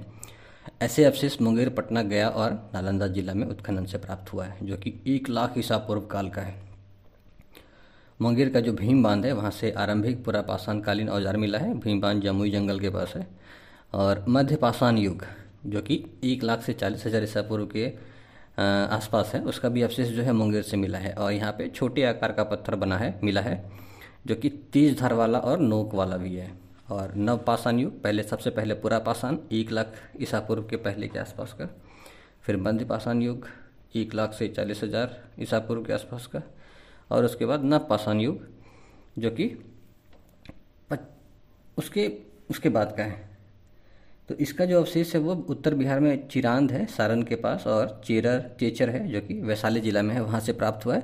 और इसका काल जो है सामान्यतः पच्चीस सौ ईसा पूर्व से पंद्रह सौ ईसा पूर्व के मध्य माना गया है। ठीक है, यहाँ से हड्डी वाला भी उपकरण मिला है। भारत में चिरांद जो कि सारण में है, वहाँ से हड्डी का उपकरण प्रचुर मात्रा में मिला है। ताम्रपाषाण युग और इसका जो प्रवर्ती चरण का अवशेष है, वो मतलब इसके बाद का जो काल है, उसका अवशेष कहाँ कहाँ से मिला है, तो चिरांद से, चेचर से, सोनपुर से, मनेर से। ठीक है, तो चिरांद और सोनपुर दोनों सारण में पड़ता है, चेचर वैशाली में है और मनेर पटना में है। चिरांद से जो है ताम्रपाषाण युग का काला काला और लाल वाला मृदभांड प्राप्त हुआ है। ठीक है, फिर आता है उत्तर वैदिक काल, जो कि एक हज़ार से छः सौ ईसा पूर्व में वो है। उसमें लौह प्रौद्योगिकी का जो देन था वो बहुत निर्णायक था। ठीक है, अभी देखिए लगभग आठ सौ ईसा पूर्व में क्या रचा गया था, शतपथ ब्राह्मण। तो शतपथ ब्राह्मण में वो क्या विवरण है पता है, वहाँ दिया हुआ है कि विदेह माधव और उसका जो पुरोहित था गौतम राहुगण, उन दोनों का जो है ना सरस्वती नदी के तट से आगे बढ़ते हुए बिहार की जो सदानीरा नदी थी गंडक, उसके तट पे पहुँचने का विवरण उसमें दिया हुआ है। किसमें? शतपथ ब्राह्मण में। और किसके बारे में दिया हुआ है? विदेह माधव और उसका जो पुरोहित है गौतम राहुगण के बारे में। ठीक है, छठी शताब्दी ईसा पूर्व के बौद्ध रचनाओं के अनुसार सोलह जो महाजनपद था उसमें दस का जानकारी मिलता है। ठीक है, बौद्ध की रचनाओं में सोलह में से दस गणराज्य के बारे में पता लगता है। और इसमें जो तीन महाजनपद था उसमें कौन कौन सा है, अंग, मगध और लिच्छवी, वो तीनों बिहार में था। और इन तीनों के बारे में विस्तृत जानकारी जो है अंगुत्तर निकाय और भगवती सूत्र से मिलता है। अंग महाजनपद जो कि बिहार का वर्तमान मुंगेर और भागलपुर जिला के क्षेत्र में फैला था, उसकी राजधानी कहाँ थी, चंपा थी, उसको चंपा नगर भी बोलते हैं, भागलपुर के समीप था। और बौद्ध साहित्य में चंपा को तत्कालीन छह प्रमुख नगरों में स्वीकार किया गया है। ठीक है, अब देखिए मगध महाजनपद के अधीन जो था वो क्या था, अभी का जो पटना है, नालंदा, गया और शाहाबाद का जो कुछ क्षेत्र है वो सब था। और इसका राजधानी राजगीर जो कि वर्तमान राजगीर या गिरिव्रज भी बोलते हैं उसको था। वैदिक साहित्य में मगध के लोगों मग, मगध का जो लोग था उसको व्रात्य अर्थात पतित के रूप में किया गया है, अभी भी है ही पतित साला से। वैदिक साहित्य में मगध के लोगों का उल्लेख किया है व्रात्य पतित के रूप में किया गया है। और छठी शताब्दी ईसा पूर्व से पहले मगध में बृहद्रथ राजवंश के शासन का उल्लेख प्राप्त होता है। ठीक है, गंगा के उत्तर में वर्तमान तिरहुत प्रमंडल में वज्जियों का संघ था जो आठ गणराज्यों से मिलकर बना था। इनमें सबसे प्रबल लिच्छवी गणराज्य था। लिच्छवी गणराज्य में आठ गणराज्य था। ठीक है, उसका संघ था। और इसका जो वर्तमान सीमा जो वैशाली और मुजफ्फरपुर जिलों तक फैला हुआ था और राजधानी कहाँ था, वैशाली था। लिच्छवी गणराज्य अपना राजधानी विश्व के लिच्छवी गणराज्य ने अपनी राजधानी वैशाली में विश्व के पहले गणराज्य की स्थापना की थी। जो आठ गणराज्य था उसमें से एक गणराज्य कौन था, सात्रिक था, उसको ज्ञात्रिक भी बोलते थे। उनके प्रमुख कौन थे, सिद्धार्थ, जिनके यहाँ किनका जन्म हुआ था, महावीर स्वामी का। कब हुआ था, पाँच सौ चालीस ईसा पूर्व में कुंडग्राम में, जो कि वैशाली में है, वहाँ हुआ था। तो पाँच सौ चालीस ईसा पूर्व कुंडग्राम वैशाली, महावीर का जन्म किसके यहाँ, सिद्धार्थ के यहाँ, जो कि ज्ञात्रिक गणराज्य के मुखिया हुआ करते थे। ठीक है, और महावीर की माता का नाम क्या था? त्रिशला था, जो कि लिच्छवी के गणराज्य जो कि लिच्छवी के गणराज्य के प्रमुख चेटक की बहन थी। ठीक है। महावीर स्वामी ने चार सौ अड़सठ ईसा पूर्व में पावापुरी में निर्माण प्राप्त किया था। ठीक ना। कौटिल्य जो है लिच्छवी राज्य का उल्लेख राज्य शब्दोपजीवी संघ के रूप में करता है। ठीक, राज्य शब्दोपजीवी संघ। लिच्छवी राज्य की राजधानी वैशाली की पहचान बसाड़ा नामक गांव से की गई है। जो पूर्वोत्तर बिहार का शाक्य गणराज्य था उसमें सिद्धार्थ का जन्म हुआ था। इस गणराज्य की राजधानी कपिलवस्तु थी और इसी के समीप लुम्बिनी में गौतम बुद्ध का जन्म हुआ था। अभी देखिए, शाक्य गणराज्य में सिद्धार्थ, सिद्धार्थ किसका नाम है? गौतम बुद्ध। पर महावीर के पापा का भी नाम क्या था? वो सिद्धार्थ था। ठीक ना। ओके। गौतम बुद्ध जो है बोधगया में एक पीपल वृक्ष के नीचे ज्ञान प्राप्त किए थे और यजुर्वेद में सबसे पहले विदेह राज्य का उल्लेख मिलता है। यहाँ के राजवंश की शुरुआत इक्ष्वाकु का जो एक पुत्र हुआ करता था निमि विदेह, इक्ष्वाकु के पुत्र निमि विदेह से माना जाता है यहाँ के राजवंश इक्ष्वाकु की शुरुआत। ठीक है। राजा मिथि जनक विदेह ने मिथिला की स्थापना की थी। मिथि जनक विदेह ने इस वंश के पच्चीसवें राजा सिरध्वज जनक थे, जिनके द्वारा गोद ली गई पुत्री सीता का विवाह कौशल के राजा दशरथ के पुत्र राम से हुआ था। वो पच्चीसवें राजा थे सिरध्वज जनक। ठीक है। और इस वंश के संस्थापक कौन थे? मतलब मिथिला की स्थापना किसने की थी? मिथि जनक विदेह ने किया था। ठीक है। और विदेह राज्य का उल्लेख मिलता है, इक्ष्वाकु का जो पुत्र है निमि विदेह, वही जो है विदेह राज्य के क्या किए थे? राजवंश की शुरुआत किए थे, ऐसा माना जाता है। शतपथ ब्राह्मण में विदेह के जनक का उल्लेख सम्राट के रूप में किया गया है। ऋग्वेद में बिहार क्षेत्र के लिए कीकट एवं व्रात शब्द का प्रयोग हुआ है। देखिए, ऋग्वेद में बिहार के लिए कीकट एवं व्रात का प्रयोग हुआ है। ठीक है। लेकिन आ, क्या कहते हैं आ, वो वाला हाँ वैदिक साहित्य में मगध के लोगों का उल्लेख ब्रात्य के रूप में हुआ है। उसको पतित भी बोलते थे। तो वैदिक साहित्य बोलता है मगध के बारे में कि वहाँ उसको व्रात्य है, पर ऋग्वेद क्या बोलता है? पूरे बिहार के लिए कहता है कीकट और व्रात्य शब्द का इस्तेमाल करता है। ठीक है।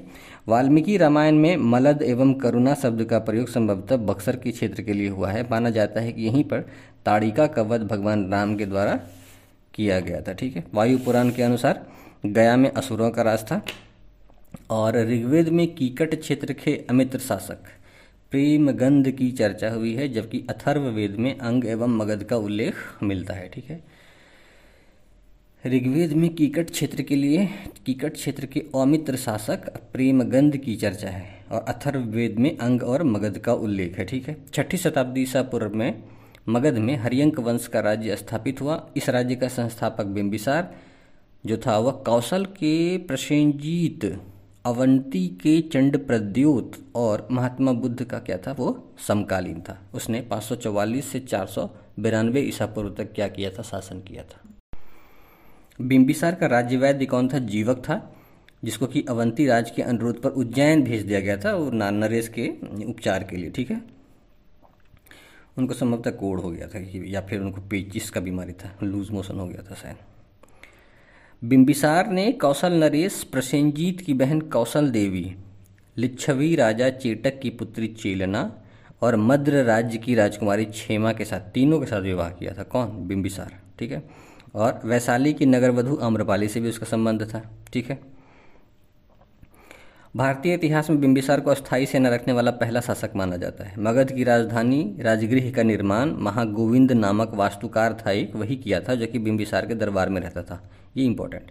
मगध की राजधानी राजगृह का निर्माण कौन किया था? महागोविंद नामक वास्तुकार किया था। बिम्बिसार की हत्या कर उसका महत्वाकांक्षी पुत्र अजातशत्रु सिंहासन पर बैठा। इस तथ्य से बौद्ध स्रोत तो सहमत हैं, जबकि जैन स्रोत इसको स्वीकार नहीं करते हैं। ठीक है। अजातशत्रु चार सौ बानवे से चार सौ साठ ईसा पूर्व तक शासन किया और अजातशत्रु जो है वो कौशल नरेश प्रसेनजीत को पराजित कर उनकी पुत्री वाजीरा के साथ विवाह किया था। ठीक है। देखिए, प्रसेनजीत की बहन के साथ कौन शादी किया था? बिम्बिसार किया था। बहन का नाम क्या था? कौशल देवी। और प्रसेनजीत की बेटी के साथ कौन सा विवाह किया? बिम्बिसार का बेटा अजातशत्रु विवाह किया और बेटी का नाम क्या था? वाजीरा था। ठीक है। और काशी ले लिया था उपहार में, ठीक ना। अजातशत्रु ने लिच्छवियों के लिच्छवियों के में षड्यंत्र द्वारा फूट डालकर उन्हें पराजित किया था। अजातशत्रु ही था जो कि युद्ध के अस्त्र में शिलाकंटक और रथ मूसल जैसे नवीन अस्त्र का खोज किया था। आजीवक संप्रदाय के संस्थापक मक्खली गोसाल की मृत्यु मगध और लिच्छवी संघर्ष में हो गई थी, ठीक है। अजातशत्रु के शासनकाल के समय चार सौ तिरासी ईसा पूर्व में प्रथम बौद्ध संगीति का आयोजन राजगृह में हुआ था। अजातशत्रु के बाद चार सौ साठ ईसा पूर्व में उदयभद्र, इसी को उदयन भी बोलते हैं, मगध की राजगद्दी पर बैठा और चार सौ चौवालीस ईसा पूर्व तक शासन किया। महावंश के अनुसार पटना में गंगा और सोन के संगम पर एक उदयन क्या किया था, किला बनवाया था, जिसका बाद में कुसुमपुर या पाटलिपुत्र के रूप में विकास हुआ। हरिंग वंश का अंतिम शासक कौन था, नागदशक था, जिसको गद्दी से हटा के काशी का गवर्नर हुआ करता था शिशुनाग। तो वो चार सौ बारह ईसा पूर्व में शिशुनाग वंश का स्थापना किया और शिशुनाग क्या किया, वैशाली को अपना राजधानी बनाया था, ठीक ना। शिशुनाग का उत्तराधिकारी कालाशोक बना, जिसको कि काकवर्णिन बोलते थे क्योंकि काला था इसीलिए काकवर्ण। इसने मगध की राजधानी को अस्थायी रूप से पाटलिपुत्र परिवर्तित कर दिया था, ठीक है। और कालाशोक के शासन के दसवें वर्ष तीन सौ तिरासी ईसा पूर्व में द्वितीय बौद्ध संगीति का वैशाली में आयोजन हुआ था, ठीक है। कब हुआ था, तीन सौ तिरासी ईसा पूर्व में। शिशुनाग वंश का तीन सौ चौवालीस ईसा पूर्व में अंत हो गया। शिशुनाग वंश के पश्चात मगध पर नंद वंश का शासन स्थापित हुआ। इसका संस्थापक महापद्मनंद था। कलिंग विजय महापद्मनंद का प्रमुख अभियान था। विजय स्मारक के रूप में वह कलिंग में जिन को जिन की एक मूर्ति थी उसको उठा लाया था। हाथी गुम्फा विलेख में उसके द्वारा कलिंग में एक नहर निर्मित कराए जाने का उल्लेख मिलता है। पुराणों में महापद्मनंद को ब्राह्मणों का विरोधी एवं क्षत्रियों का विनाशक होने के कारण अखिल क्षत्रांतकारी या सर्व क्षत्रांतक कहा जाता है। उसे भारतीय इतिहास का प्रथम शूद्र शासक भी माना जाता है। महापद्मनंद क्या किया था, एकराट का उपाधि धारण किया था। अब नंद वंश में कुल नौ शासक हुए, जिसमें अंतिम शासक कौन था, घनानंद था घनानंद था। भारत पर सिकंदर का जो आक्रमण हुआ था वह घनानंद के समय ही हुआ था। मगध की दोनों राजधानियां राजगीर और पाटलिपुत्र अत्यंत सुरक्षित और सुदृढ़ थी। राजगीर जहां पांच पहाड़ियों से घिरा दुर्ग था, वहीं पाटलिपुत्र की स्थिति जल दुर्ग की थी। पाटलिपुत्र गंगा, गंडक, सोन नदियों के संगम पर स्थित था, जबकि थोड़ी दूर पे ही सरयू भी गंगा में मिलती थी, ठीक है। अब देखिए, घनानंद के अत्याचारी शासन का अंत करके चंद्रगुप्त मौर्य तीन सौ बीस से लेकर दो सौ अंठानवे ईसा पूर्व तक, ठीक है, चाणक्य की सहायता से मौर्य साम्राज्य का स्थापना किया था, ठीक है। पश्चिमोत्तर सीमा प्रदेश को सबसे पहले यूनानियों के गिरफ्त से मुक्त कराने के कारण चंद्रगुप्त मौर्य को भारतीय इतिहास में मुक्तिदाता के रूप में जाना जाता है। चंद्रगुप्त मौर्य ने यूनानी सेनानायक सेल्यूकस निकेटर को युद्ध में पराजित किया और काबुल, कंधार, हेरात, बलूचिस्तान और मकरान उससे प्राप्त किया था और सेल्यूकस की बेटी से विवाह भी किया था, ठीक है। और सेल्यूकस का जो दूत था मेगास्थनीज, वो तीन सौ पंद्रह ईसा पूर्व में चंद्रगुप्त मौर्य के दरबार में पाटलिपुत्र में आया था। कब आया था, तीन सौ पंद्रह ईसा पूर्व में, ठीक है। मेगास्थनीज की इंदिका में राजधानी पाटलिपुत्र के नगर प्रशासन की विस्तृत चर्चा मिलती है। इसमें पाटलिपुत्र को पाली ब्रोथा कहा गया है। पाटलिपुत्र के प्रशासन का उत्तरदायित्व तीस नागरिकों की सभा पर था, जो कि पाँच पाँच सदस्यों की छह समितियों में संगठित था, ठीक है। तीस नागरिक की सभा क्या करती थी, पाटलिपुत्र के प्रशासन का दायित्व उस पर था और ये तीस नागरिक थे, ये छह समिति में संगठित थे और हर समिति में पांच लोग हुआ करते थे, ठीक है। चंद्रगुप्त मौर्य के राजप्रसाद के अवशेष पटना के समीप कुम्हरार गांव से मिलते हैं और इसके खोजने का जो श्रेय है वो स्पूनर को जाता है। भारत में प्रथम केंद्रीकृत प्रशासनिक व्यवस्था लागू करने का श्रेय चंद्रगुप्त मौर्य को ही दिया जाता है। चंद्रगुप्त के प्रशासन का पूर्ण विवरण कौटिल्य के अर्थशास्त्र में मिलता है, जिसमें कि अट्ठाईस अध्यक्ष और अठारह तीर्थों की चर्चा है, ठीक है। तो चंद्रगुप्त मौर्य कब से कब तक था, तीन सौ बीस से दो सौ अंठानवे ईसा पूर्व तक। उसके बाद उसका उत्तराधिकारी कौन बना, बिंदुसार बना, जो कि दो सौ अंठानवे से दो सौ बहत्तर ईसा पूर्व तक दरबार में रहा, ठीक है। और उसी के दरबार में कौन आया था, यूनानी राजदूत था डिमोक्लस, वो आया था, ठीक है। मौर्य वंश के महानतम शासक कौन हुए, अशोक हुए, जो कि दो सौ बहत्तर से दो सौ बत्तीस ईसा पूर्व तक साम्राज्य विस्तार की नीति को अपनाया था। सम्राट अशोक का राजमहल छोटी पहाड़ी से कुम्हरार तक लगभग दस वर्ग किलोमीटर के क्षेत्र में फैला हुआ था, ठीक है। और दो सौ इकसठ ईसा पूर्व में कलिंग युद्ध के भीषण नरसंहार और रक्तपात में अशोक को युद्ध के स्थान पर धम्म विजय की नीति अपनाने को प्रेरित हुआ। ठीक है, बिहार में अशोक के अभिलेख बराबर सासाराम चंपारण से प्राप्त हुआ है। वैशाली और पाटलिपुत्र में अशोक के स्तंभ प्राप्त हुए हैं पर उन पर अभिलेख नहीं उत्कीर्ण है। ठीक है, अशोक अपने भाई महेंद्र के लिए संत की कुटिया रूपी निर्मित रूपी पहाड़ी निर्मित करवाई थी। सम्राट अशोक ने पाटलिपुत्र में पंच पहाड़ियों का भी निर्माण कराया था। अशोक ने अपने शासन के बारहवें वर्ष में गया के निकट, इसको याद रखना है, बारहवें वर्ष में गया के निकट बराबर की पहाड़ियों में सुदामा गुफा का निर्माण कराया और उसको आजीविकों को दान दे दिया था। तो ये बारहवां वर्ष जो है ना, ये इम्पोर्टेंट है। अशोक पहला भारतीय शासक था जिसने अपने शिलालेखों के सहारे सीधे अपने प्रजा को संबोधित किया। ये शिलालेख मुख्य रूप से प्राकृत भाषा तथा ब्राह्मी लिपि में लिखे गए। जो बिहार में जो अभिलेख शिलालेख पाया गया ना, वो ब्राह्मी लिपि में है। ठीक है, और इसके अलावा खरोष्ठी में भी है, अरमाइक में भी है, यूनानी लिपियों का भी प्रयोग किया गया है शिलालेखों में। अशोक के शासनकाल में पाटलिपुत्र में ही तृतीय बौद्ध संगीति का आयोजन दो सौ सैंतालीस ईसा पूर्व में हुआ था। पहला कब हुआ था भाई? तो चार सौ तिरासी ईसा पूर्व में प्रथम बौद्ध संगीति हुआ था, अजातशत्रु के टाइम। दूसरा हुआ था कालाशोक के टाइम में, तीन सौ तिरासी ईसा पूर्व में, और कालाशोक के शासन के दसवें वर्ष में हुआ था। कहाँ हुआ था? वैशाली में। और तीसरा कब हुआ? अशोक के शासनकाल में हुआ, पाटलिपुत्र में, और तीन दो सौ सैंतालीस ईसा पूर्व में हुआ था। ठीक है, मौर्य शासनकाल में पाटलिपुत्र बौद्धिक क्रियाकलापों का बड़ा केंद्र था। इसमें पाटलिपुत्र के प्रमुख विद्वान कौन कौन थे? तो उपवर्षा थे, जो कि मीमांसा और वेदांत के टीकाकार थे। वैश्य थे, पाणिनि के गुरु माने जाते हैं। पाणिनि खुद थे, प्रसिद्ध व्याकरण और अष्टाध्यायी के रचयिता थे। पिंगला थे, जो कि छंदोविंचति के लेखक थे। व्याडी थे, जो कि ज्यामितीय सूत्र संग्रह के लेखक थे। चाणक्य, जो कि कूटनीतिज्ञ थे। मौर्य साम्राज्य का अंत एक सौ पचासी ईसा पूर्व में हो गया और अंतिम मौर्य शासक बृहदत्त की हत्या उसके सेनापति पुष्यमित्र शुंग द्वारा की गई थी। पुष्यमित्र शुंग क्या किया था? शुंग वंश का स्थापना किया। इसका शासनकाल यूनानियों, इसी के शासनकाल में क्या हुआ था? यवनों का आक्रमण हुआ था। यवन मतलब यूनानी, गार्गी संहिता में ऐसा लिखा हुआ है। ठीक है, संभवतः यह आक्रमण जो है डेमेट्रियस ने किया था। शुंग क्या थे? ब्राह्मण थे और ऐसा माना जाता है कि उन्होंने बौद्ध धर्म के प्रति असहिष्णुता की नीति अपनाई थी। पातंजलि शुंगों के दरबार में रहते थे तथा संभवतः मनुस्मृति का संकलन कब हुआ था? शुंग काल में ही हुआ था। पचहत्तर ईसा पूर्व में शुंग वंश के अंतिम शासक कौन थे? देवभूति की हत्या करके उसके सचिव वासुदेव कण्व ने मगध पे कण्व वंश की स्थापना की। तो शुंग वंश का अंतिम शासक कौन था? देवभूति। उसको कौन मारा? पेल दिया, वसुदेव। और कौन से वंश का स्थापना किया? तो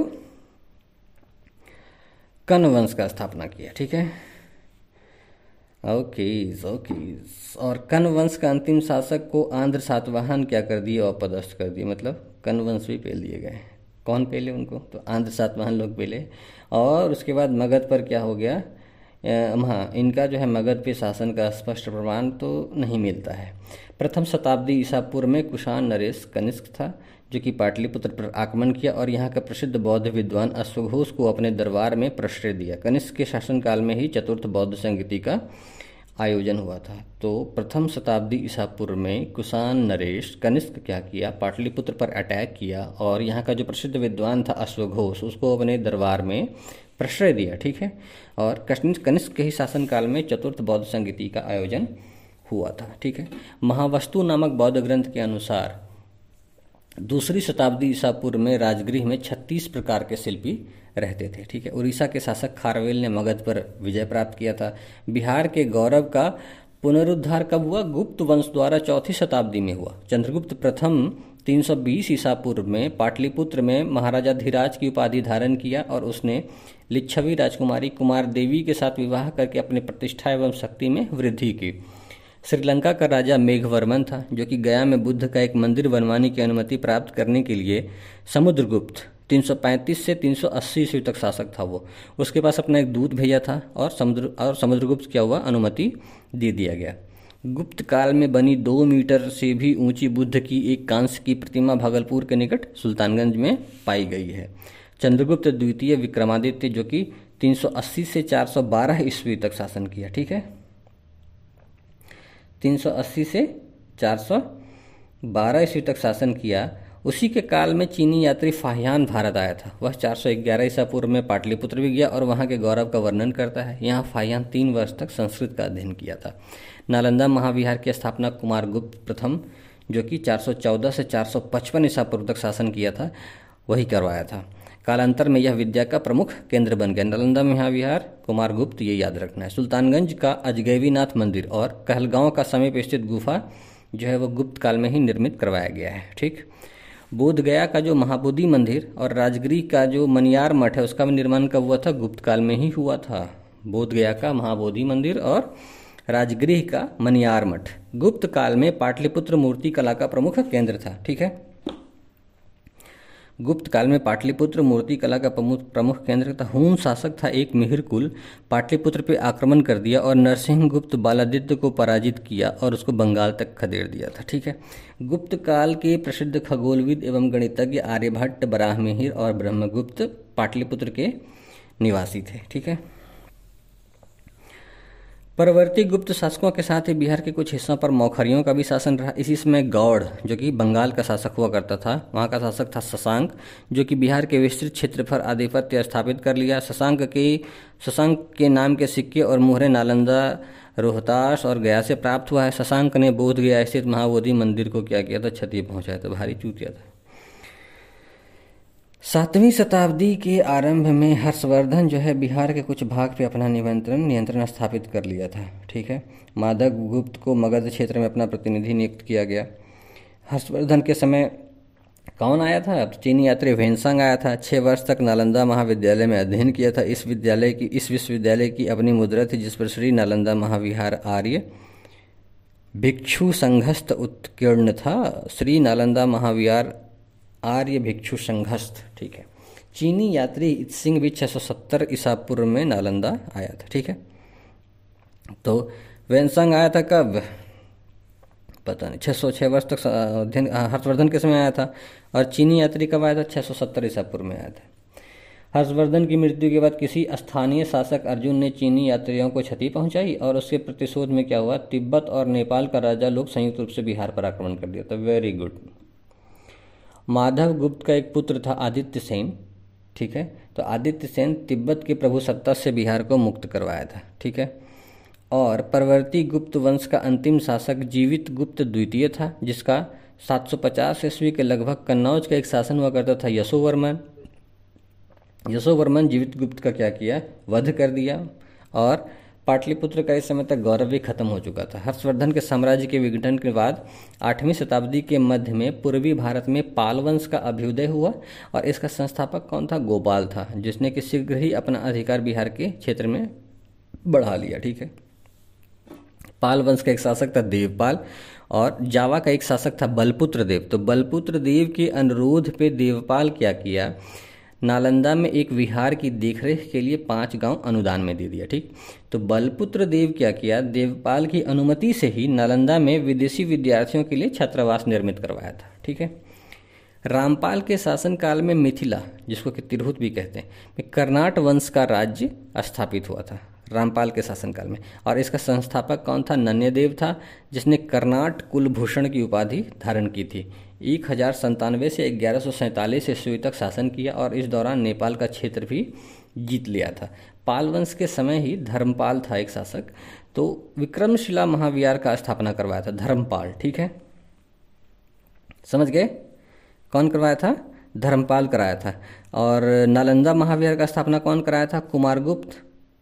ठीक, नालंदा महाविहार का कुमारगुप्त कराया था। कुमारगुप्त चार सौ चौदह से चार सौ पचपन ईस्वी तक शासक था और धर्मपाल जो है विक्रमशिला महाविहार का स्थापना कराया था। ठीक है, और उदंतपुरी और जगदल का जो विश्वविद्यालय था वो भी इसी काल में अस्तित्व में आया था। गढ़वाल वंश का एक शासक था गोविंद चंद्र। तो मुंगेर के तामपत्र में तुर्स्क दंड नामक कर की चर्चा मिलती है। तो गढ़वाल वंश के शासक गोविंद चंद्र के मुंगेर ताम्रपत्र में तुरुष्क दंड नामक कर की चर्चा मिलती है। यह कर यहाँ के किसानों से प्राप्त किया जाता था और इससे तुर्कों के आक्रमण रोकने के साधन जुटाए जाते थे। ठीक है, किसान से लिया जाता था। किस लिए? तुर्क से तुमको हम बचाएंगे उसके आक्रमण से, इसलिए उनसे कर लिया जाता था। बारहवीं शताब्दी के अंत और तेरहवीं शताब्दी के आरंभ में बनारस और अवध का जो क्षेत्र था उसका सेनापति था कौन? मलिक हुसामुद्दीन। ठीक है, उसका एक असिस्टेंट था, उसका नाम क्या था? इख्तियारुद्दीन मोहम्मद इब्ने बख्तियार खिलजी, मतलब बख्तियार खिलजी, वो क्या किया, बिहार का जो कर्मनाशा नदी है उसके पूर्वी ओर सफल सैनिक अभियान किया था। ठीक है, तो अवध और बनारस का जो क्षेत्र था उसका सेनापति था कौन, मलिक हुसामुद्दीन। उसका असिस्टेंट था कौन, बख्तियार खिलजी। वो क्या किया, कर्मनाशा नदी के पूर्वी क्षेत्र की तरफ सफल सैनिक अभियान किया, और इसी के सफल अभियान के साथ ही बिहार में तुर्क शासन का जो है क्या हुआ, आरंभ हुआ। और इस समय सेन वंश का शासक लक्ष्मण सेन और पाल वंश का शासक इंद्रद्युम्न पाल था। ठीक है, तो बख्तियार खिलजी की पहली महत्वपूर्ण सफलता क्या थी, उदंतपुरी, जो कि आज का बिहार शरीफ है, उसका विजय था, जो ग्यारह सौ अंठानवे ईस्वी में संपन्न हुआ। इसके बाद बारह सौ तीन चार में उसने नदिया, बंगाल पर चढ़ाई की, जो कि लक्ष्मण सेन की क्या थी, राजधानी थी। इल्तुतमिश ने दिल्ली में सिंहासन पर बैठने के उपरांत बिहार पर अपना प्रभुत्व स्थापित किया, और बिहार का शासक इख्तियारुद्दीन चुस्तकबा यागानतुन तथा तो कुछ दिन बाद इजुद्दीन तुगरुक तुगरिल तुगान खां को प्रदान कर दिया था। बड़ा भयंकर नाम है यार, मतलब इल्तुतमिश जब दिल्ली में सिंहासन पर बैठा तो पहले यागानतुन स्लैश इख्तियारुद्दीन चुस्तकबा और उसके कुछ टाइम के बाद इजुद्दीन तुगरिल तुगान खां को क्या कर दिया, यहाँ का शासक बना के भेज दिया था। ठीक है, तुगलक काल में बिहार की राजधानी बिहार शरीफ थी। इस काल में बिहार का सबसे प्रसिद्ध, ये याद रखना है, तुगलक काल में बिहार की राजधानी कहाँ थी, बिहार शरीफ थी, न तो राजगीर थी, न मगध, न पाटलिपुत्र, नहीं था भाई, बिहार शरीफ था। इस काल में बिहार का सबसे प्रसिद्ध प्रशासक कौन था, मलिक इब्राहिम था, जो सामान्यतः मलिक बया कहलाता है। बिहार शरीफ में पहाड़ी पे मलिक बया का मकबरा है, जो कि तुगलक कालीन स्थापत्य का एक सुंदर नमूना है, जिसका आकर्षण इसका गुंबद है। ठीक है, तुगलक सुल्तान नसीरुद्दीन महमूद जो था तेरह सौ चौरानवे ईस्वी में बिहार का शासक ख्वाजा जहाँ को सौंप दिया था। ठीक है, बिहार का शासन किसको सौंप दिया, ख्वाजा जहाँ को, और इसको जो है सुल्तान उस सर्क का उपाधि दिया गया। ठीक है, तेरह सौ अंठानवे और निन्यानवे में तैमूर के आक्रमण के फलस्वरूप तुगलक साम्राज्य का विघटन हुआ, और बिहार का आंशिक क्षेत्र जो कि बक्सर और दरभंगा वाला है वो जौनपुर राज्य का अंग बन गया। ठीक है, बिहार शरीफ अभिलेख के अनुसार सिकंदर लोदी चौदह सौ पंचानवे छियानवे में हुसैन शाह सरकी को पराजित कर दरिया खान रूहानी को बिहार में नियुक्त किया। ठीक है, सिकंदर लोदी चौदह सौ पंचानवे छियानवे में किसको हराया, हुसैन शाह सरकी को हराया, और उसके बाद दरिया खान रूहानी को बिहार में नियुक्त कर दिया। ठीक ना, और सिकंदर लोदी सोलहवीं शताब्दी के प्रारंभ में बंगाल के शासकों के साथ संधि करके मुंगेर का क्षेत्र जो कि बिहार में था और बंगाल के बीच सीमा निर्धारित कर दिया, मतलब मुंगेर के इलाके को बिहार और बंगाल के बीच का सीमा बना दिया। ठीक है, पानीपत का पहला लड़ाई कब हुआ था, पंद्रह सौ छब्बीस में। तो इसी लड़ाई के बाद अफगान शासक जो था सुल्तान मोहम्मद शाह नूहानी बिहार में स्वतंत्र सत्ता की स्थापना कर पाया था। मुगल शासक हुमायूं पंद्रह सौ बत्तीस में दौरा के युद्ध में नूहानी शासकों को पराजित कर बिहार के कई क्षेत्र पे क्या कर लिया, अधिकार कर लिया। कब, पंद्रह सौ बत्तीस में दौरा के युद्ध में नूहानी शासक को हराया कौन, हुमायूं, और उसके बाद बिहार के कई क्षेत्रों पर अधिकार कर लिया। ठीक है, नूहानी शक्ति के पतन से अफगानों के बीच एक नए नेता फरीद खां, उसी को क्या बोलते हैं, शेरशाह सूरी, उसका अभ्युदय हुआ, उदय हुआ। शेरशाह सासाराम के जागीरदार हसन खां सूर का पुत्र था। बिहार के सुल्तान बहार खां की शेर से रक्षा करने के कारण उसको शेर खां का उपाधि प्रदान किया गया। सूरजगढ़ की लड़ाई कब हुई थी, पंद्रह सौ छत्तीस में। उसमें शेरशाह क्या किया था, बंगाल की एक सेना को पराजित किया और पूर्वी भारत में अपना स्थिति क्या कर लिया, मजबूत कर लिया। पंद्रह सौ सैंतीस में बंगाल पर भी अधिकार कर लिया था। पंद्रह सौ छत्तीस में सूरजगढ़ की लड़ाई में बंगाल के शासक को हराया, लेकिन पंद्रह सौ सैंतीस में बंगाल पर अधिकार कर ही लिया। पंद्रह सौ उनचालीस में चौसा का लड़ाई, पंद्रह सौ चालीस में बिलग्राम और कन्नौज की लड़ाई में क्या क्या, वो हुमायूं को भी हराया और दिल्ली का सुल्तान घोषित कर लिया। Very good. तो पंद्रह सौ छत्तीस, सैंतीस, उनचालीस, चालीस इतने में तो वो टॉप कर गया। अब्दुल्लाह द्वारा रचित तारीख दाऊद दाऊदी के अनुसार, तारीख दाऊदी कौन लिखा है, अब्दुल्लाह, तो इसके अनुसार शेरशाह अपने शासन काल में पटना में एक दुर्ग का निर्माण कराया और इस नगर को पुनः बिहार की राजधानी बनाया। मतलब तुगलक के बाद, तुगलक के टाइम राजधानी कहाँ था, बिहार शरीफ, पर उसको वापस से कहाँ लेके आ गया, पटना में। यहाँ पे क्या क्या, दुर्ग का निर्माण कराया था। ठीक है, और तब से पटना नगर लगातार विकास करता ही जा रहा है और आज तक कर रहा है, नहीं कर ही रहा है। सासाराम स्थित स्थापत्य कला के सुंदरतम नमूने शेरशाह का मकबरा का निर्माण स्वयं शेरशाह सूरी ने अपने जीवन काल में ही करा लिया था। ठीक है, एकदम मायावती था उस टाइम का, अपने ही टाइम में भाई अपना स्मारक बनवा लिया। Very good. पंद्रह सौ चौहत्तर ईस्वी में अफगान शासक कौन था? दाऊद खां करारनी। पंद्रह सौ चौहत्तर में अफगान शासक दाऊद खां करारनी को पराजित करके मुगल सम्राट अकबर ने पटना का नगर जीत लिया और पंद्रह सौ अस्सी ईस्वी के लगभग बिहार को मुगल साम्राज्य का सूबा अथवा प्रांत का दर्जा प्राप्त हुआ। यह स्थिति औरंगजेब के शासन तक बना रहा। ठीक है, सोलह सौ इक्कीस ईस्वी में जहांगीर क्या किया?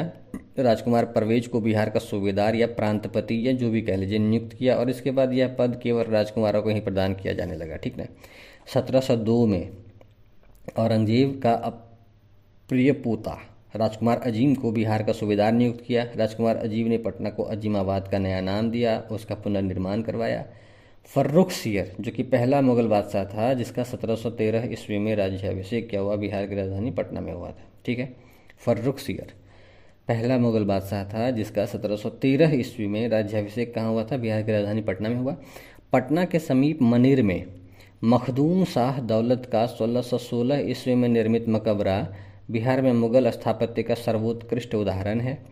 पंद्रह सौ संतानवे ईस्वी में निर्मित रोहतासगढ़ के महल का निर्माण फतेहपुर सिकड़ी के भवनों के अनुरूप किया गया था। सत्रह सौ चौंतीस से लेकर चालीस तक अलीवर्दी खां अजीमाबाद अर्थात पटना का नवाब रहा। मध्यकाल में बिहार का अधिकांश भाग दिल्ली के केंद्रीय नेतृत्व में रहा। मध्यकाल मध्यकालीन बिहार में सांस्कृतिक प्रगति का क्रम बना रहा। ठीक है, और बिहार में आरंभिक सूफियों में बारहवीं शताब्दी में मनेर में बसने वाले संत इमाम ताज फकीह प्रमुख थे। मतलब देखिए क्या था, बारहवीं शताब्दी मुंगेर में बस गए, मनेर में बस गए कौन? संत इमाम ताज फकीह। तेरहवीं शताब्दी में चिश्ती, कादरी, सुहरावर्दी, मदारी और फिरदौसी सूफी सिलसिले बिहार में सक्रिय थे। इनमें सबसे अधिक लोकप्रियता किसको मिली? फिरदौसी सिलसिले को। ठीक है, फिरदौसी सिलसिले के सर्वश्रेष्ठ प्रतिनिधि कौन माने जाते हैं? संत मखदूम शरफुद्दीन यहिया मनेरी। इनकी दरगाह कहाँ है? बिहार शरीफ में। बिहार में समन्वयवादी संस्कृति के विकास में संत दरिया साहिब और उसके जो अनुयायी थे जिनको कि दरियापंथी कहते हैं, उनका बहुत इम्पॉर्टेंट रोल था। परवर्ती मुगल शैली पर आधारित पटना सिटी में स्थित हैबत जंग का मकबरा अपनी सुंदर जालियों के लिए प्रसिद्ध है। इसका निर्माण सत्रह सौ अड़तालीस में हुआ था। सिखों के गुरु जो थे गुरु तेग बहादुर बिहार में सासाराम, पटना और बोधगया का यात्रा किए थे। सिख का जो सिखों के दसवें गुरु गोविंद सिंह का जन्म ही पटना में हुआ था। कब हुआ था? तो छब्बीस दिसंबर सोलह सौ छियासठ को। वर्तमान में इस स्थान पर एक सौ नौ फीट ऊंचा सात मंजिला भवन निर्मित है जो सिखों के लिए पवित्रतम स्थानों में से एक है। इस गुरुद्वारे को तख्त श्री हरमंदर जी कहते हैं। ठीक है, पटना शहर का जो पूर्वी छोर पर कटरा मोहल्ला है इसके निकट गुरुद्वारा का गुरु का बाग है जहां गुरु तेग बहादुर असम यात्रा से लौटने के समय रुके थे।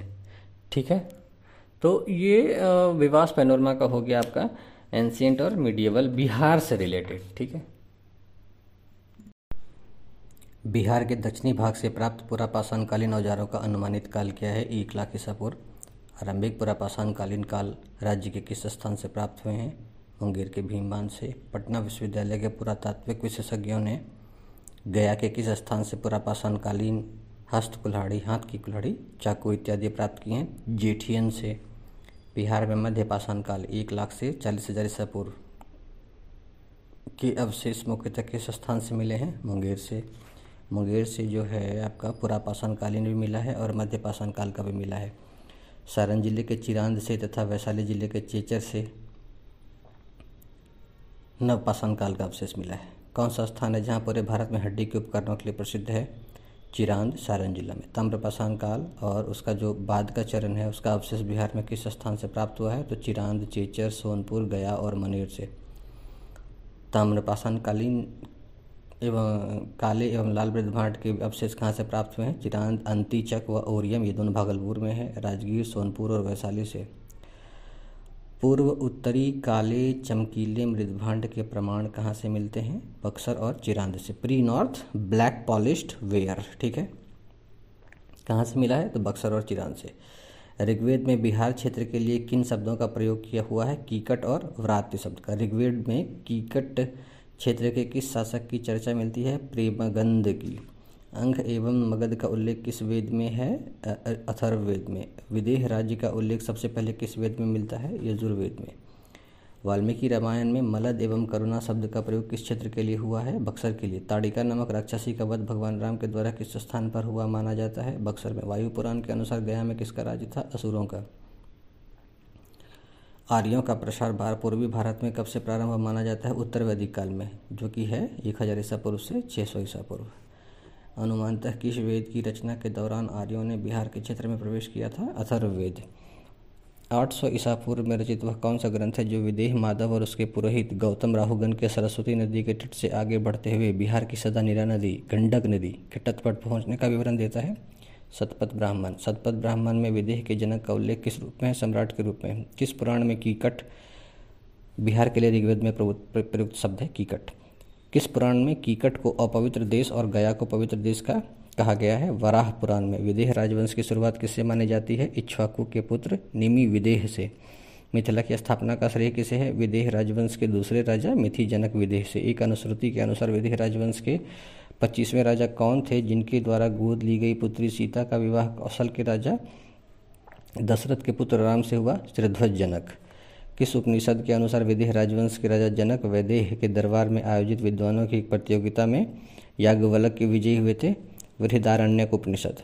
विदेह राजवंश का अंतिम शासक कौन था? करल जनक। मगध के किस राजा ने विदेह राज्य को अपने राज्य में मिलाया था? महापद्मनंद ने। वैशाली क्षेत्र में वैशाल या वैशाली का राजवंश की स्थापना किसने की थी? मनु के पुत्र नभने नभनेदिष्ट ने।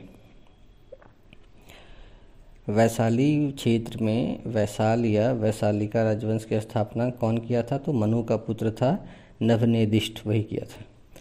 वैशाली का राजवंश के किस राजा ने वैशाली शहर की स्थापना की थी? तो चौबीसवें राजा था उसका विशाल, वही किया था। वैशाल या वैशाली का राजवंश के अंतिम राजा का नाम क्या था? सुमति या प्रमति। अंग राज्य वर्तमान बिहार के किन जिलों के क्षेत्र में फैला है? मुंगेर और भागलपुर। अंगराज्य की प्रारंभिक राजधानी मलिनी।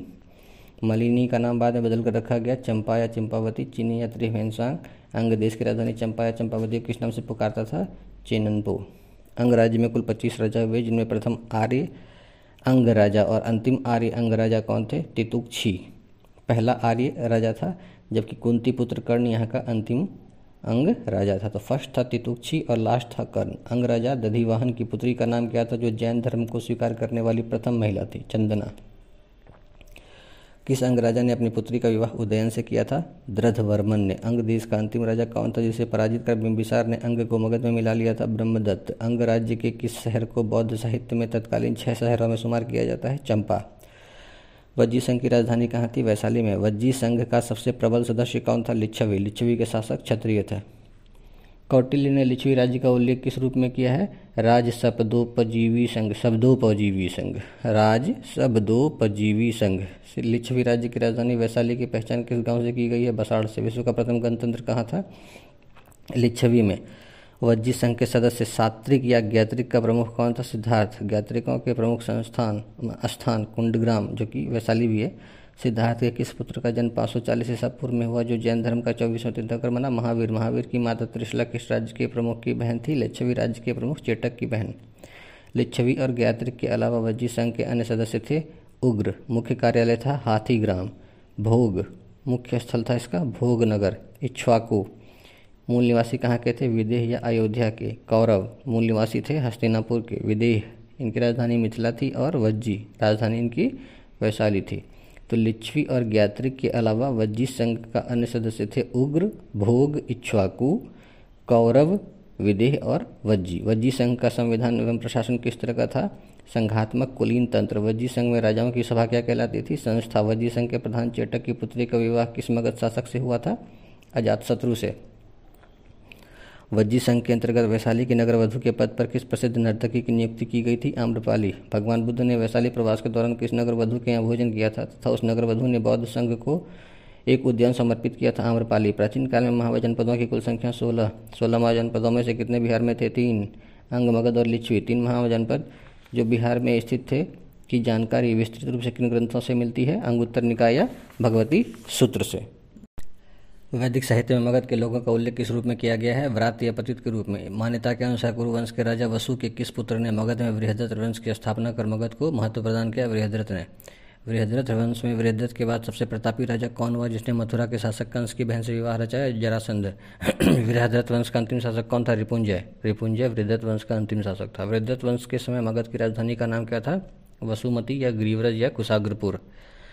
वसुमती, ग्रीवरज या कुशाग्रपुर। मगध मगध में हरियंक वंश का शासक किसे माना जाता है? बिम्बिसार को। बिम्बिसार किसका समकालीन था? कौशल के प्रसेनजीत, अवंती के चंडप्रद्युत और महात्मा बुद्ध का। किस ग्रंथ के अनुसार बिम्बिसार को मात्र पंद्रह वर्ष की आयु में उसके पिता महीय ने पाँच सौ चवालीस ईसा पूर्व में सिंहासन पर बैठाया था? महावंश के अनुसार। ये एक बौद्ध ग्रंथ था महावंश। बिम्बिसार ने किन राज्यों के साथ अपना वैवाहिक संबंध स्थापित किया? कौशल नरेश प्रसेनजीत की बहन कौशल देवी, लिच्छवी शासक चेटक की पुत्री चेलना तथा मध्य राज्य की राजकुमारी छीमा। मध्य राज्य है वो आधुनिक पंजाब के आसपास का इलाका है। कौशल नरेश प्रसेनजीत ने बिम्बिसार को दहेज में कौन सा गांव दिया था? कसिया। इसको आधुनिक काशी भी बोलते हैं, ठीक है, आधुनिक काल में इसको काशी बोलते हैं। और किस लिए दिया था ये कसिया? ताकि उनकी जो बहन है उसका आ, क्या कहते हैं, श्रृंगार का खर्च वहाँ से निकल सके। अवंती के राजा के बीमार पड़ने पर उनके अनुरोध पर बिम्बिसार ने अपने किस राज्य वैद्य को जन्म भेजा था? जीवक को। अस्थायी सेना रखने वाला भारतीय इतिहास का पहला शासक कौन था? बिम्बिसार। अस्थायी सेना रखने के कारण बिम्बिसार को सेनीय भी कहा जाता है। बिम्बिसार ने कितने ईस्वी पूर्व तक मगध पर शासन किया था? चार सौ बानवे ईस्वी पूर्व तक। बिम्बिसार ने अपने किस बड़े पुत्र को अपना उत्तराधिकारी घोषित किया था, जिसकी वजह से उसके छोटे पुत्र अजातशत्रु ने बिम्बिसार को बंदी गृह में डालकर स्वयं को राजा घोषित कर दिया? दर्शक को किया था। बिम्बिसार दर्शक को राजा बनाया था, पर इससे अजातशत्रु दुखी हो गया था और बिम्बिसार को क्या कर दिया था? बंदी गृह में डालकर स्वयं को राजा घोषित कर लिया था। Very good. Darshak versus Ajatashatru हो गया था। सेना में हाथी का उपयोग पहली बार किस शासक ने किया था? बिम्बिसार किया था। मगध की राजधानी राजगृह के निर्माण का श्रेय किस वास्तुकार को दिया जाता है? महागोविंद। ये इंपॉर्टेंट है। महागोविंद ही जो है राजगृह के राजधानी जो था राजगीर उसका निर्माण किया था। किस धर्म स्रोत में अजातशत्रु को अपने पिता का हत्यारा माना जाता है? बौद्ध स्रोत में, परंतु जैन स्रोत इससे सहमत नहीं है। अजातशत्रु जो कि चार सौ बानवे ईसा पूर्व से चार सौ साठ ईसा पूर्व तक शासन किया और इस दौरान दो महत्वपूर्ण युद्ध लड़ा। या किनके साथ हुआ था? तो एक लड़ा था कौशल नरेश प्रसेनजीत के साथ। इनकी पुत्री वाजीरा से अजातशत्रु ने विवाह कर कसिया के क्षेत्र को पुनः दहेज में प्राप्त किया था, और दूसरा वज्जी संघ के साथ किया था। ठीक है।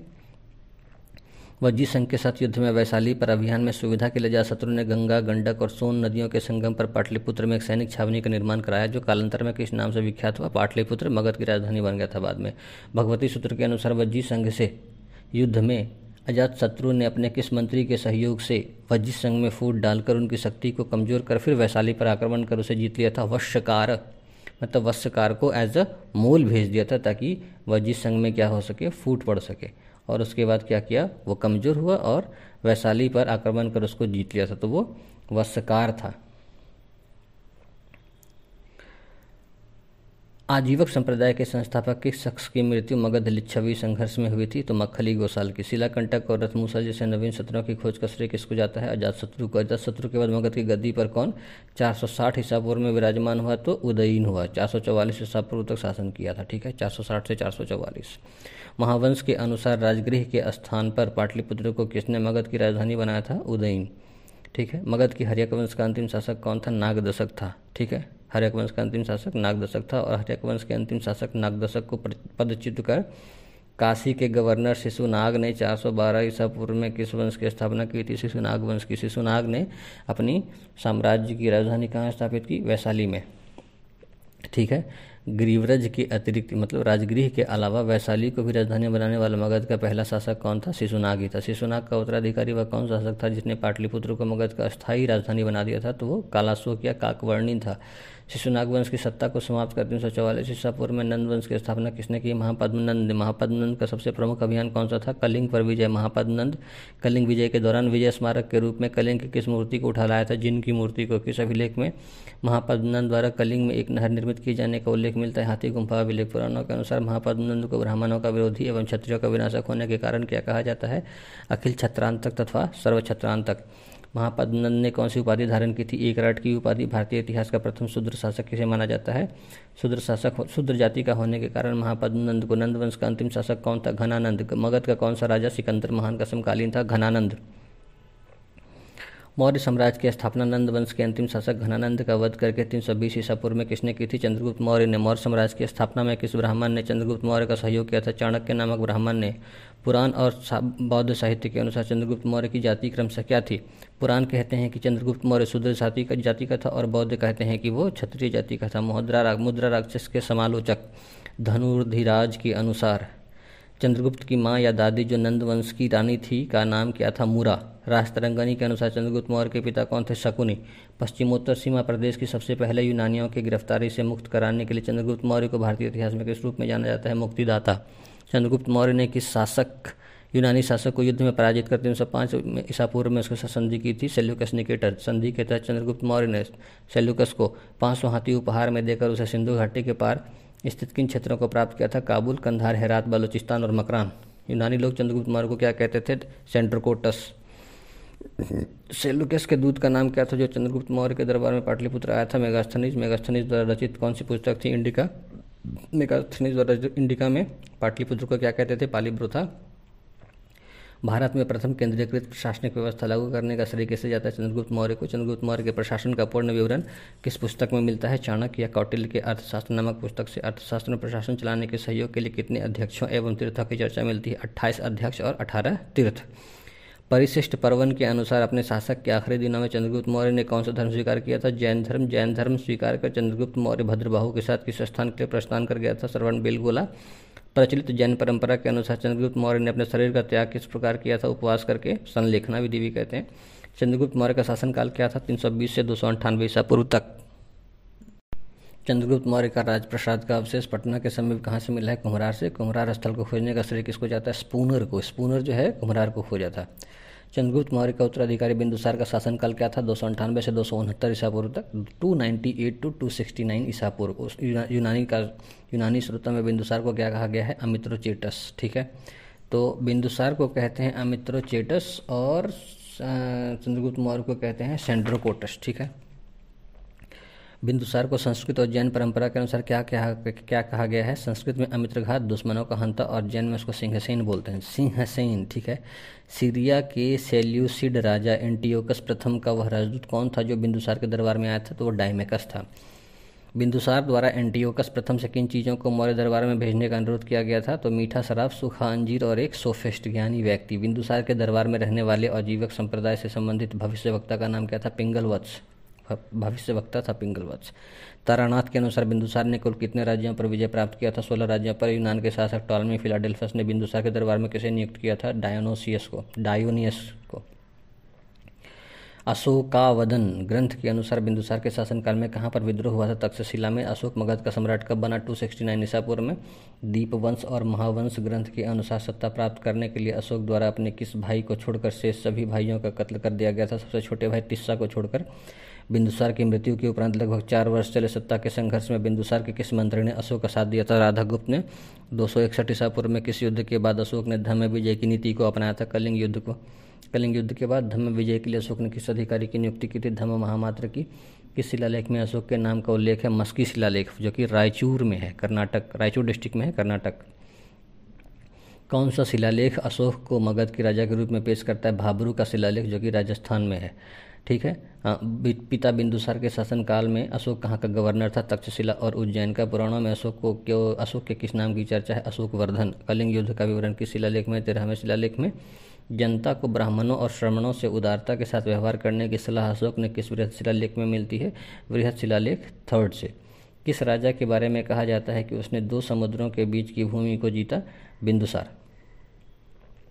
ठीक है, अशोक की धम्म यात्रा का विवरण किस बौद्ध ग्रंथ में है? तो दिव्यावदान में है। किस मौर्य अभिलेख में अकाल के समय सहायता का उल्लेख है? तो लंपाक अभिलेख में। किस अभिलेख में अशोक ने अपना मत बुद्ध धम्म तथा संघ में व्यक्त किया है? भाबरा लघु शिलालेख में। रानी की घोषणा के नाम से अशोक का कौन सा अभिलेख प्रसिद्ध है? लघु स्तंभ अभिलेख थर्ड। ठीक है, इसको शायद इलाहाबाद का भी बोलते हैं अभिलेख। अशोक के अभिलेख में बराबर की पहाड़ियों को किस नाम से जाना गया है? खलटिक पहाड़ियाँ, खलटिक पहाड़ियाँ। ठीक है, अशोक के किस एकमात्र पुत्र का नाम अभिलेखों में मिलता है? तिवारा का या तिवर का। किस एकमात्र बौद्ध घटना का उल्लेख अशोक के अभिलेख में मिलता है? बौद्ध संघ का शुद्धिकरण। अशोक के अभिलेखों में दक्षिण के किन लोगों की चर्चा मिलती है? चोल, पांडे, केरलपुत्र और सत्यपुत्र बराबर की पहाड़ियों में अशोक ने कितने गुफा लेख प्राप्त हुए हैं? तीन। वह कौन सा मौर्य शासक है जिसकी जानकारी सिर्फ बराबर की गुफा अभिलेख से प्राप्त होती है? दशरथ। कौन सा वृहत शिलालेख पशुओं की बलि तथा उत्सवों पर रोक लगाने की बात करता है? वृहत शिलालेख फर्स्ट। बराबर गुफा अभिलेख में किस शासक ने अपने पिता को सामंत चूड़ामणि कहा है? मौखरी शासक अनंत वर्मन ने। अशोक के अभिलेखों को सर्वप्रथम किसने और कब पढ़ा? अठारह सौ सैंतीस में ही पढ़ लिया था जेम्स प्रिंसप। अशोक के शासनकाल के अधिकांश भाग में उसकी पटरानी कौन थी? असंधिमित्ता। असंधिमित्ता के बाद अशोक की पटरानी का दर्जा कैसे मिला? तिस्रखा को। किस स्तंभ लेख के अनुसार तिवारा की माता कुरुवाकी ने ही तिस्रखा की उपाधि धारण की थी? अलाहाबाद स्तंभ लेख के अनुसार। ठीक है। दिव्यावदान के अनुसार अशोक की तीसरी पत्नी कौन थी? पद्मावती। कुणाल अथवा धर्म विवर्धन की माता। किस ग्रंथ में इस बात का उल्लेख है कि मगध में बारह वर्षों का अकाल पड़ा था? परिशिष्ट पर्वन में।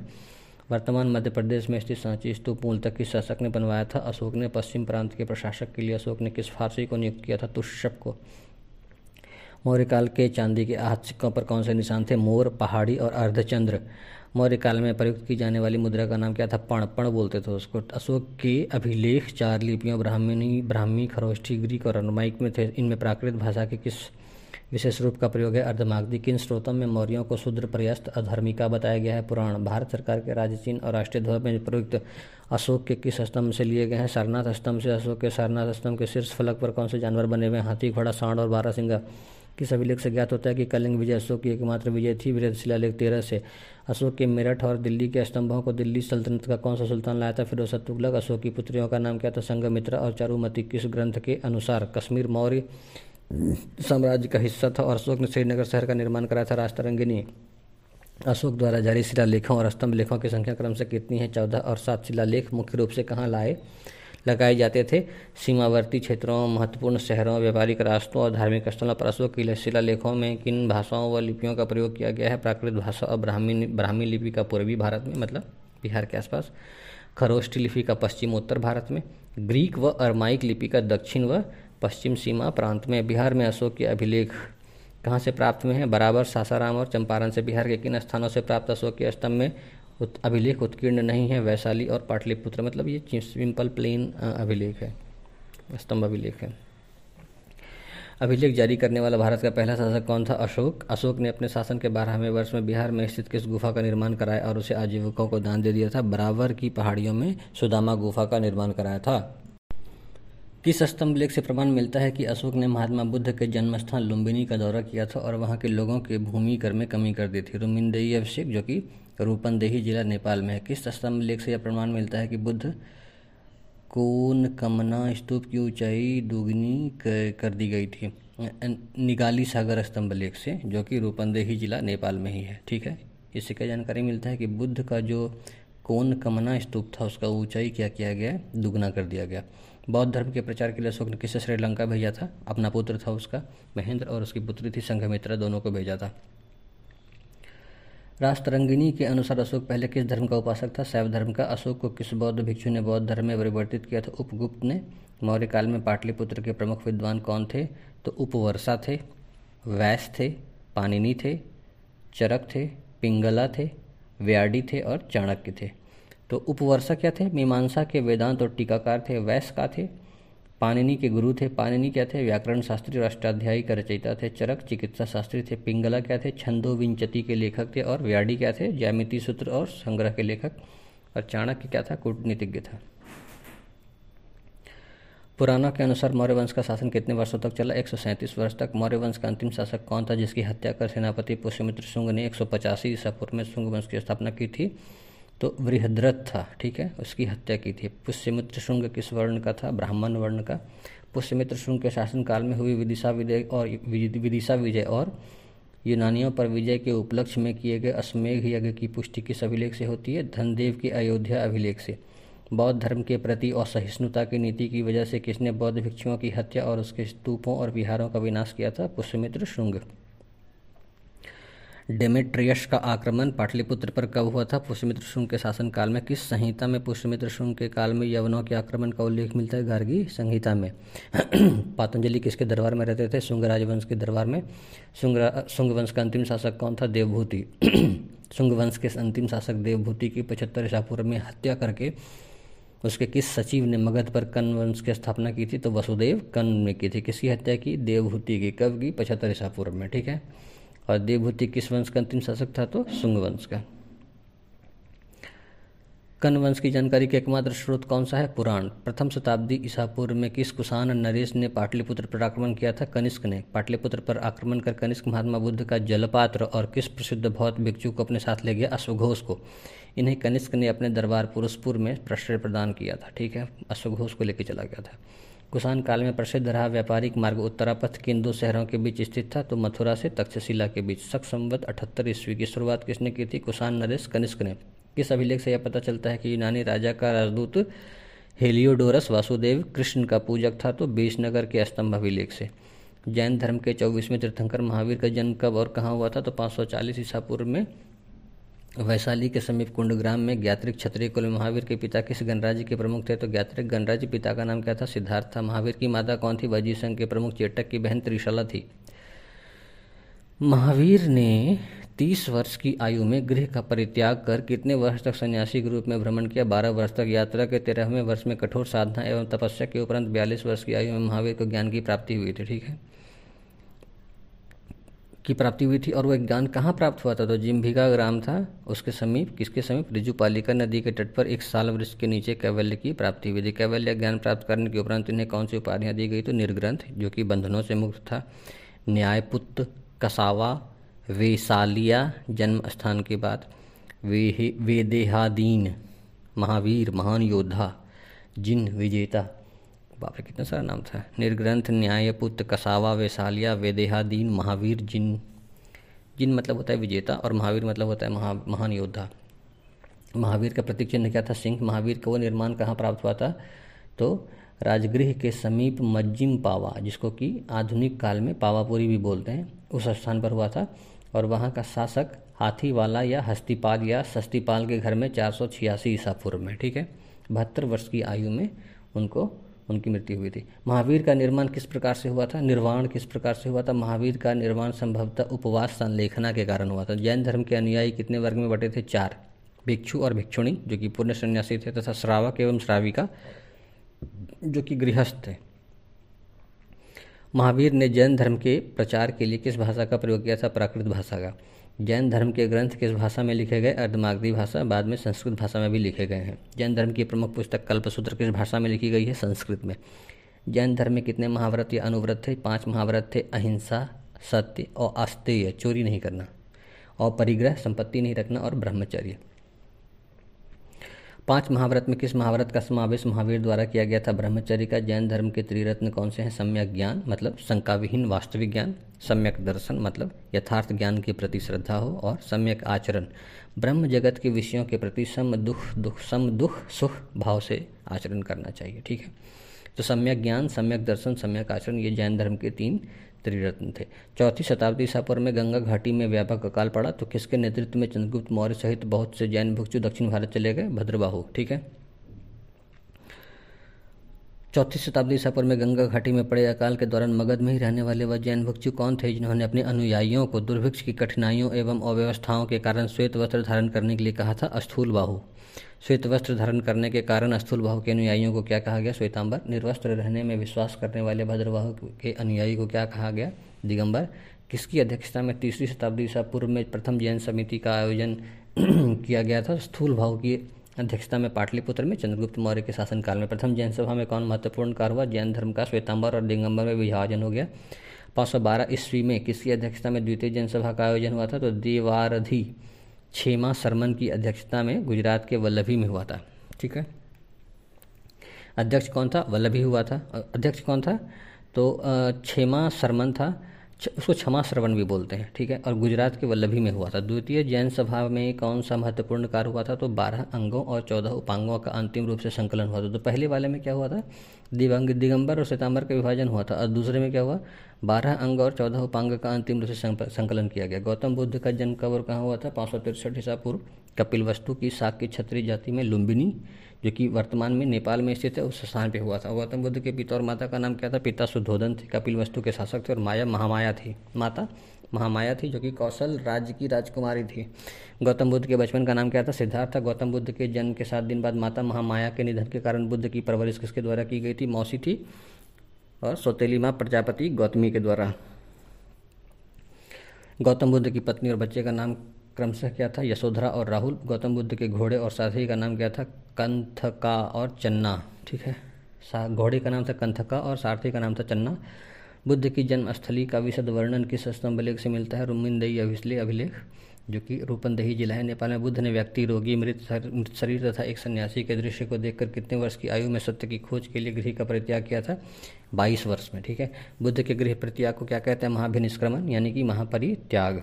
गौतम बुद्ध सबसे पहले किसके शिष्य बने थे? सांख्य के उपदेशक थे आलार कलाम, उसके शिष्य बने थे। ठीक, तो आलार कलाम के बाद गौतम बुद्ध ने किससे नाता जोड़ा था?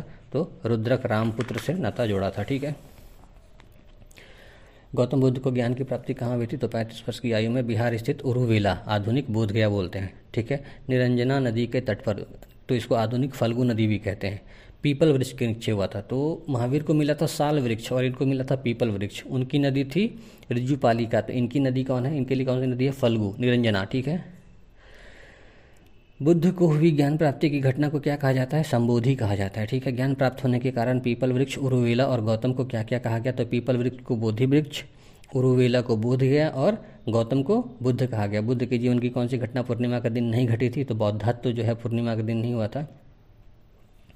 बोधगया में ज्ञान प्राप्त होने के कारण गौतम बुद्ध ने किस ओर प्रस्थान किया था? तो काशी की ओर। ठीक है, और गौतम बुद्ध ने अपना पहला धार्मिक प्रवचन पांच ब्राह्मणों के सामने किस स्थान पर दिया था? तो ऋषि पत्तनम या इसी पत्तन भी बोलते हैं, इसको सारनाथ का हिरण्यवन है। ठीक, बुद्ध का पहला धार्मिक प्रवचन क्या कहलाया? तो धर्मचक्र परिवर्तन। और अस्सी वर्ष की आयु में बुद्ध को निर्माण कहाँ प्राप्त हुआ? वर्तमान उत्तर प्रदेश का जो कुशीनगर जिला है, तो वहाँ पर चार सौ तिरासी ईसा पूर्व में चुंद नामक स्वर्णकार द्वारा खिलाए गए सुअर के मांस, जिसे सुकर्म दाव भी कहा जाता है, के कारण महात्मा बुद्ध उदर विकार से पीड़ित हो गए थे। उसके बाद उनकी मृत्यु हो गई थी। ठीक है, महात्मा बुद्ध की मृत्यु को क्या कहा जाता है? परिनिर्माण परिनिर्माण। महात्मा महापरिनिर्माण के पश्चात बुद्ध के अवशेष कितने भागों में विभाजित किए गए? आठ भाग में। महात्मा बुद्ध को कौन सी पदवियाँ दी गई? तो बुद्ध, जो कि इसका अर्थ है प्रकाशमय, तथागत, वह जिसे सत्य की प्राप्ति हुई हो, और शाक्य मुनि, शाक्यों के गुरु। ठीक है, गौतम बुद्ध द्वारा बताए गए चार श्रेष्ठ मतलब चार आर्य सत्य क्या हैं? विश्वास, दुख, दुख का कारण, दुख का निवारण और दुख निवारण के उपाय। महात्मा बुद्ध के अनुसार अष्टांगिक मार्ग कौन सा? सम्यक दृष्टि, सम्यक संकल्प, वचन, कर्म, जीविका, व्यायाम, स्मृति और समाधि। ठीक है, सम्यक दृष्टि, संकल्प, वचन, कर्म, जीविका, व्यायाम, स्मृति और समाधि। महात्मा बुद्ध ने कर्म के सिद्धांत में किन चीज़ों पर बल दिया? आत्मा की कार्य पद्धति और उसके पुनर्जन्म पर। बौद्ध धर्म के मूल ग्रंथ कौन से हैं? त्रिपिटक। त्रिपिटक में कौन कौन से ग्रंथ शामिल हैं? सुत्त पिटक, विनय पिटक और अभिधम्म पिटक। बौद्ध धर्म के संबंधित अन्य ग्रंथ कौन से हैं? तो दीपवंश, महावंश जिसको कि श्रीलंका में लिखा गया, मिलिंद पन्हो, महावस्तु, ललित विस्तार, बुद्धचरित, दिव्यावदान, मंजूश्री, मूलकल्प, विभाष शास्त्र इत्यादि। गौतम बुद्ध ने किन चीज़ों का विरोध और उसको किया था, उसको चुनौती दी थी? अर्थहीन अनुष्ठान, जाति व्यवस्था और पुरोहित की सर्वोच्च सर्वोच्चता।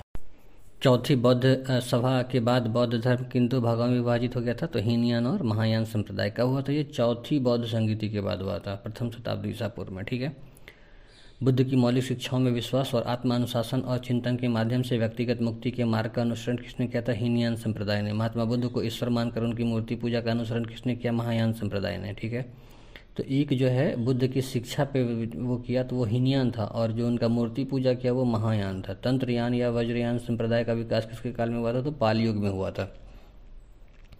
गुप्त वंश का प्रथम शासक दो सौ चालीस से दो सौ अस्सी ईस्वी तक कौन था? श्रीगुप्त था। किन स्रोतों से प्रमाण मिलता है कि श्रीगुप्त गुप्त वंश का प्रथम शासक था? इलाहाबाद स्तंभ लेख व चीनी यात्री सिंह के विवरण से प्राप्त होता है। गुप्त वंश का प्रथम स्वतंत्र शासक किसे माना जाता है? चंद्रगुप्त प्रथम को तीन सौ बीस से तीन सौ पैंतीस ईसा पूर्व ईस्वी तक। वह कौन सा वेद है जिसमें जैन तीर्थंकर ऋषभ तथा ऋषिनेमी की चर्चा मिलती है? ऋग्वेद। विष्णु और भागवत पुराणों पुराणों में नारायण के अवतार के रूप में वर्णित जैन तीर्थंकर कौन है? ऋषभनाथ। जैन दर्शन किस नाम से जाना जाता है? स्यादवाद। भारतीय दर्शनों में कौन सा दर्शन जैन धर्म के काफ़ी समीप माना जाता है? सांख्य। महावीर की मृत्यु के बाद जैन संप्रदाय का प्रथम थेर कौन बना? सुधर्मन। ठीक है, आंध्र प्रदेश में स्थित वह कौन सा महास्तूप है जिसमें बौद्ध के शरीर के अवशेष रखे हैं? भट्टी प्रोली स्तूप। बौद्ध धर्म के मत का प्रथम क्रमिक वार दर्शन बुद्ध घोष ने लिखा था। इसका नाम क्या था? विशुद्धिनाथ। पश्चिम भारत का वह कौन सा स्थान है जहाँ अधिकतम बौद्ध प्रतिष्ठा प्रतिष्ठान है? जुनार। यहाँ लगभग एक सौ तीस गुफाएं हैं। बोध गया स्थित मूल पीपल वृक्ष, जिसको कि महाबोधि वृक्ष भी कहते हैं, को किसने नष्ट किया था? शशांक, जो कि बंगाल का शासक था, गौड़ वंश का था। भारत में लिखा जाने वाला आखिरी बौद्ध ग्रंथ कौन सा है? तो दोहा कोश बोलते हैं उसको।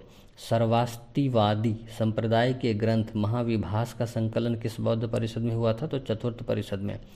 पहली बौद्ध भिक्षुणी कौन बनी थी? गौतमी। इन्हीं के अनुरोध पर बुद्ध ने अपने समुदाय में भिक्षुणियों को प्रवेश दिया था। महावीर के अनुयायियों को क्या कहा जाता है? निर्ग्रंथ।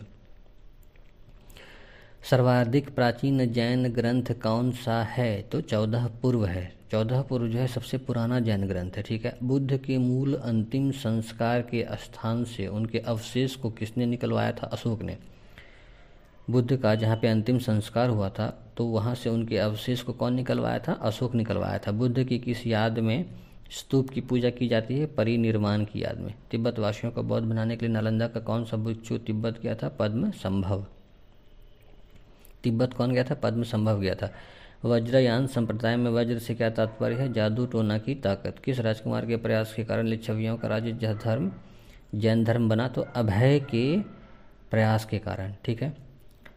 जैन धर्म का विस्तार किस क्षेत्र में नहीं हुआ था? तो बंगाल में जैन धर्म नहीं फैल पाया था। चंद्रगुप्त प्रथम ने कौन सी उपाधि धारण की थी? तो महाराजाधिराज की। लिच्छवी की राजकुमारी कौन थी जिससे विवाह करके चंद्रगुप्त प्रथम ने अपनी प्रतिष्ठा और शक्ति में वृद्धि की? तो कुमार देवी। एक तरफ लक्ष्मी की आकृति और दूसरी तरफ कुमार देवी और स्वयं के चित्रों के साथ किसी ने सिक्के जारी किए थे? तो चंद्रगुप्त प्रथम ने। गुप्त संवत का प्रचलन किसने शुरू किया? चंद्रगुप्त प्रथम ने। भारतीय मूल का वह पहला राजा कौन था जिसने सोने के सिक्के जारी किए? चंद्रगुप्त प्रथम ने किए थे। चंद्रगुप्त मौर्य का शिलालेखों का प्रथम वर्णन कहाँ मिलता है? रुद्र दमन का जूनागढ़ अभिलेख। चंद्रगुप्त प्रथम की मृत्यु के पश्चात कौन राजा बना? समुद्रगुप्त। तीन सौ पैंतीस से तीन सौ अस्सी ईस्वी तक भारत का नेपोलियन समुद्रगुप्त। समुद्रगुप्त का दरबारी कवि कौन था जिसने प्रयाग प्रशस्ति की रचना की? हरिसेन। प्रयाग प्रशस्ति सम्राट अशोक के किस स्तंभ लेख पर खुदा है? तो इलाहाबाद स्तंभ अभिलेख पर। हिंदू हिंदू धर्म में विश्वास रखने वाला समुद्रगुप्त किस भगवान का उपासक बना? विष्णु विष्णु का भगवान विष्णु का। श्रीलंका के किस राजा ने गया में एक बौद्ध मठ बनवाने की अनुमति प्राप्त करने के लिए समुद्रगुप्त के पास अपना दूत भेजा था? तो उसका नाम था मेघवर्मन। और समुद्रगुप्त क्या किया? बौद्ध मठ का अनुमति प्रदान किया था। समुद्रगुप्त को किस वाद्य यंत्र को बजाते हुए एक सिक्के की प्राप्ति हुई है? वीणा की। समुद्रगुप्त के बाद कौन सा गुप्त शासक बना जो अयोग्य एवं कायर था? रामगुप्त। रामगुप्त की हत्या किसने की और उसकी पत्नी ध्रुव स्वामिनी से विवाह रचाकर कौन गुप्त वंश का शासक तीन सौ अस्सी में बना? चंद्रगुप्त द्वितीय। कला साहित्य और संस्कृति के संरक्षक चंद्रगुप्त द्वितीय के नौ रत्नों में कौन कौन शामिल हैं? तो हैं कालिदास, वराहमिहिर, सपनाका, वरारुचि, बेतल, भट्ट, घटकरपर, शंकु, धन्वंतरी और अमर सिंह। फिर से कह देते हैं, अमर सिंह, धन्वंतरी, शंकु, घटकरपर, बेतल भट्ट, वरारुचि, सपनाका, वराहमिहिर और कालिदास। कौन सा चीनी यात्री चंद्रगुप्त द्वितीय विक्रमादित्य के शासनकाल में भारत आया था? फाहियान आया था। चंद्रगुप्त द्वितीय विक्रमादित्य के शासनकाल को भारतीय इतिहास का कौन सा काल कहा जाता है? स्वर्णकाल। विक्रम संवत का प्रारंभ किस गुप्त राजा ने किया था? तो चंद्रगुप्त द्वितीय विक्रमादित्य ने शक क्षत्रपों को पराजित करने की स्मृति में विक्रम संवत का प्रारंभ किया था। चंद्रगुप्त ने अपनी दूसरी राजधानी कहाँ बनाई थी? उज्जैनी। और पहला कहाँ था? पाटलिपुत्र में। सांची अभिलेख में चंद्रगुप्त को क्या कहा गया है? देवराज और प्रवरसेन। चंद्रगुप्त द्वितीय ने कौन कौन सी उपाधि धारण की थी? तो महाराजाधिराज, परम भागवत, श्री विक्रम, विक्रमांक, विक्रमादित्य। बाप रे, चार पाँच किया था। महाराजाधिराज, परम भागवत, श्री विक्रम, विक्रमांक, विक्रमादित्य। चंद्रगुप्त द्वितीय का सर्वप्रथम सैनिक अभियान किसके विरुद्ध था? शक क्षत्रपों के विरुद्ध था। चीनी यात्री फाहियान ने किस नगर का विवरण अपनी यात्रा वृत्तांत में किया है और उसके गौरव का विवरण दिया है? पाटलिपुत्र का दिया है चार सौ ग्यारह ईस्वी में। फाहियान ने पाटलिपुत्र में तीन वर्ष तक किस भाषा का अध्ययन किया था? संस्कृत का। चंद्रगुप्त द्वितीय के बाद कौन राजा बना? कुमारगुप्त, चार सौ बारह से चार सौ पचपन ईस्वी। किस गुप्त शासक ने सर्वप्रथम चांदी के सिक्के जारी किए थे? चंद्रगुप्त द्वितीय ने। नालंदा महाविहार की स्थापना किसके शासनकाल में की गई जो कि कालांतर में विद्या का प्रमुख केंद्र बना? कुमारगुप्त प्रथम। नालंदा महाविहार कब से कब तक विश्व में शिक्षा का एक केंद्र रहा? पाँचवीं शताब्दी से बारहवीं शताब्दी तक। किस तुर्क शासक ने नालंदा महाविहार को ग्यारह सौ अंठानवे ईस्वी के आसपास क्षति पहुंचाई थी? बख्तियार खिलजी। गुप्त काल में भारत और बाइजेंटाइन साम्राज्य के मध्य व्यापार पुनः प्रारंभ होने की जानकारी कहाँ से प्राप्त होती है? प्राकोपियस से। कौड़ियों के माध्यम से गुप्त काल में विनिमय होता था, इसकी पुष्टि किस स्रोत से होती है? फाहियान के यात्रा विवरण से। किस किस गुप्त शासक ने गुप्त मुद्रा प्रणाली की शुरुआत की थी? समुद्रगुप्त ने। गुप्त काल में ऊनी वस्त्रों के निर्माण के लिए कौन सा पत्थर कौन सा स्थान प्रसिद्ध था? गंधार। ईरान शिला स्तंभ अभिलेख। गया ताम्रपत्र अभिलेख। नालंदा ताम्रपत्र अभिलेख किस गुप्त शासक के काल में बना है? तो समुद्रगुप्त। कौन कौन सा था? ईरान, गया और नालंदा ताम्रपत्र अभिलेख। दिल्ली स्थित मेहरौली लौह स्तंभ अभिलेख, जो कि प्रशस्ति भी कहते हैं इसको, किस गुप्त शासक के काल का है? चंद्रगुप्त द्वितीय। जूनागढ़ शिलालेख, भित्रीय स्तंभ शिलालेख किस गुप्त शासक के काल के हैं? स्कंदगुप्त। अच्छा, जूनागढ़ और भीतरी जो है स्कंदगुप्त का हो गया, और दिल्ली का मेहरौली वो चंद्रगुप्त का हो गया, और एरन, गया और नालंदा वाला समुद्रगुप्त का हो गया। ठीक है। कौन सा अभिलेख कुमारगुप्त प्रथम को महाराजा बताता है? मनकुंवर बौद्ध प्रतिमा अभिलेख। गुप्त वंश के सोने के सिक्के किस वंश के सिक्कों की तर्ज पर थे? कुषाण वंश के सिक्कों की तर्ज पर।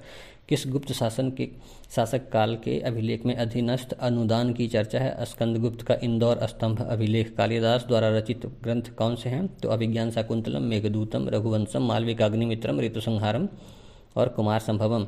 गुप्त काल से पूर्व एवं गुप्त काल में उत्तर से दक्षिण तथा पूर्व से पश्चिम जाने वाली सड़कों का मिलान बिंदु किस नगर में था? तो उज्जैन। ठीक है। गुप्तकालीन राजसी आदेशों पर राज्य चिन्ह की मुहर में किसकी आकृति होती थी? गरुड़ की। विष्टि और बेगार का प्राचीनतम प्रमाण किस अभिलेख से मिलता है? रुद्रदमन प्रथम का जूनागढ़ अभिलेख। कर्ज लेने के लिए भूमि बंधक बनाने की प्रथा कब शुरू की गई थी? गुप्त काल में। हुन शासक मिहिरकोल को किसने पराजित पराजित किया था? तो मालवा का यशोधर्मन और गुप्त वंश के नरसिंहगुप्त बालादित्य ने हुन शासक मिहिरकुल को पराजित कर दिया था। आर्यभट्ट, वराहमिहिर और ब्रह्मगुप्त कहाँ के निवासी थे? पाटलिपुत्र के। गुप्त काल में निर्मित प्रमुख शिलाखंड गुफाएं कौन सी है? अजंता एवं अलोड़ा जो कि एलोरा सॉरी जो कि महाराष्ट्र में है, बाघ मध्य प्रदेश में है और उदयगिरी कहाँ है? ओडिशा में है। गुप्त काल में निर्मित दो मीटर से भी ऊंची बुद्ध की एक कांस्य प्रतिमा बिहार के किस स्थान में पाई गई है? सुल्तानगंज, भागलपुर। सुल्तानगंज का अजगैबीनाथ मंदिर और कहलगांव के समीप स्थित गुहाएं किस काल की हैं? तो गुप्त काल की। बोधगया का महाबोधि मंदिर, राजगिरी का मनियार मठ और नालंदा में बुद्ध की अठारह फीट ऊंची प्रतिमा ताम्र प्रतिमा किस काल में निर्मित की गई है? गुप्त काल में। हिंदू धर्म में भागवत परंपरा का विकास किस काल में हुआ है? गुप्त काल में। किस अभिलेख में स्कंदगुप्त के राज्यों में हुणों के आक्रमण का उल्लेख है? भित्री अभिलेख में। हर्षवर्धन के समय भारत आए किस चीनी यात्री ने छः वर्ष तक नालंदा महाविहार में अध्ययन किया था? फेंगसांग। नालंदा महाविहार की अपनी मुद्रा थी, इस पर क्या अंकित था? श्री नालंदा श्री नालंदा महाविहार। आर्य भिक्षु संघस्थ। छह सौ सत्तर ईस्वी में कौन सा अन्य चीनी यात्री नालंदा आया था? इत सिंह। हर्षवर्धन की मृत्यु के पश्चात किस स्थानीय शासक ने चीनी यात्रियों को क्षति पहुँचाई थी? अर्जुन। पूर्वी भारत में आठवीं शताब्दी के मध्य में किस वंश का उदय हुआ जिसका संस्थापक गोपाल था? पालवंश। गोपाल के पुत्र धर्मपाल जो कि सात सौ सत्तर से आठ सौ दस ईस्वी तक शासन किया। कन्नौज विजय कर कौन सा उपाधि धारण किया था? उत्तरापथ स्वामीन। बाल वंश का शासक था रामपाल। उसकी मृत्यु के बाद किस वंश के शासकों ने बिहार के शाहाबाद और गया तक विस्तार कर इस क्षेत्र पर कब्जा कर लिया? गढ़वाल वंश। गढ़वाल वंश के किस शासक ने मुंगेर ताम्रपत्र से तुर्स्क दंड नामक कर की चर्चा मिलती है? तो गोविंद चंद्र। गोविंद चंद्र का मुंगेर ताम्रपत्र था, उसी में तुर्स्क दंड नामक कर की चर्चा है। किस पाल शासक ने विक्रमशिला महाविश्वविद्यालय की स्थापना की थी? धर्मपाल ने। धर्मपाल, विक्रमशिला। ठीक है। और कुमारगुप्त क्या था? नालंदा का। नालंदा महाविहार को किस पाल शासक ने दो सौ ग्राम दान में दिया था? तो धर्मपाल दिया था। उदंतपुरी और जगदल के विश्वविद्यालय किस काल में संगठित हुए? तो पाल काल में। उदंतपुरी विश्वविद्यालय की स्थापना का श्रेय किसे और यह कहाँ है? तो पाल शासक गोपाल था द्वारा वर्तमान नालंदा के बिहार शरीफ में उदंतपुरी विश्वविद्यालय की स्थापना की गई। तो गोपाल बनाया उदंतपुरी विश्वविद्यालय, धर्मपाल बनाया विक्रमशिला विश्वविद्यालय। ठीक है। पाल शासक देवपाल ने जावा के किस शासक के अनुरोध पर नालंदा में एक विहार की देखरेख के लिए पांच गांव अनुदान में दिए थे? तो बलपुत्र देव। बलपुत्र देव ने देवपाल की अनुमति से किस जगह पर विदेशी विद्यार्थियों के लिए छात्रावास निर्मित कराया था? तो नालंदा में। शांत, रक्षित और अतीश दीपंकर जो क्रमशः नालंदा महाविहार और विक्रमशिला विश्वविद्यालय के आचार्य पद पर थे, पाल शासन काल में कहाँ जाकर बौद्ध धर्म का प्रचार किए थे? तिब्बत में। अच्छा, अतीश दीपंकर जो थे वे विक्रमशिला विश्वविद्यालय के आचार्य पद पर थे और शांत रक्षित जो है नालंदा महाविहार के आचार्य पद पर थे। कौन सा बौद्ध भिक्षु नालंदा महाविहार में तिब्बत से शिक्षा के लिए आया था? धर्माश्वामिन। कौन सा बौद्ध भिक्षु नालंदा महाविहार में तिब्बत से शिक्षा के लिए आया था? तो वो धर्माश्वामिन था। पाल शासक रामपाल के शासनकाल के समय मिथिला में कर्नाट वंश की स्थापना किसने की थी? नन्देदेव ने। नन्देदेव ने उन्नीस एक हज़ार संतानवे से ग्यारह सौ सैंतालीस तक शासन के इसमें कौन सी उपाधि धारण की थी? कर्नाट कुलभूषण की। नन्देदेव का पुत्र था गंगदेव। वो कहाँ राजधानी बनाया? सिमरावगढ़। वर्तमान नेपाल है वो। बख्तियार खिलजी के अभियान के समय कर्नाट वंश का शासक कौन था जिसने खिलजी को नजराना देकर संतुष्ट किया था? नरसिंह देव था। वो कौन कर्नाट शासक था जिसके शासनकाल में गयासुद्दीन तुगलक का बंगाल अभियान हुआ और जिसमें तुर्क सेना का सामना नहीं कर सकने के कारण यह कर्नाट शासक नेपाल की तराई से पलायन कर गया था। तो हरसिंह देव था। कर्नाट वंश का शासक कौन कौन सा शासक समाज सुधारक था? हरि सिंह देव था। हरि सिंह देव के समय में किसका विकास हुआ और इसका एक नया वर्ग संगठित हुआ? पंजी प्रबंध का विकास हुआ और पंजीकारों का नया वर्ग संगठित हुआ। कर्नाट वंश का पूर्णतः अंत कब हुआ? तो तेरह सौ अठहत्तर ईस्वी में। तिरहुत के मुख्य क्षेत्रों में कर्नाटों के स्थान पर किस वंश का राज्य स्थापित हुआ? तो ओइनवारा वंश का। किसके सफल अभियानों के साथ ही बिहार में तुर्क शासन का युग आरंभ हुआ? बख्तियार खिलजी। बिहार में बख्तियार खिलजी की पहली महत्वपूर्ण सफलता क्या थी?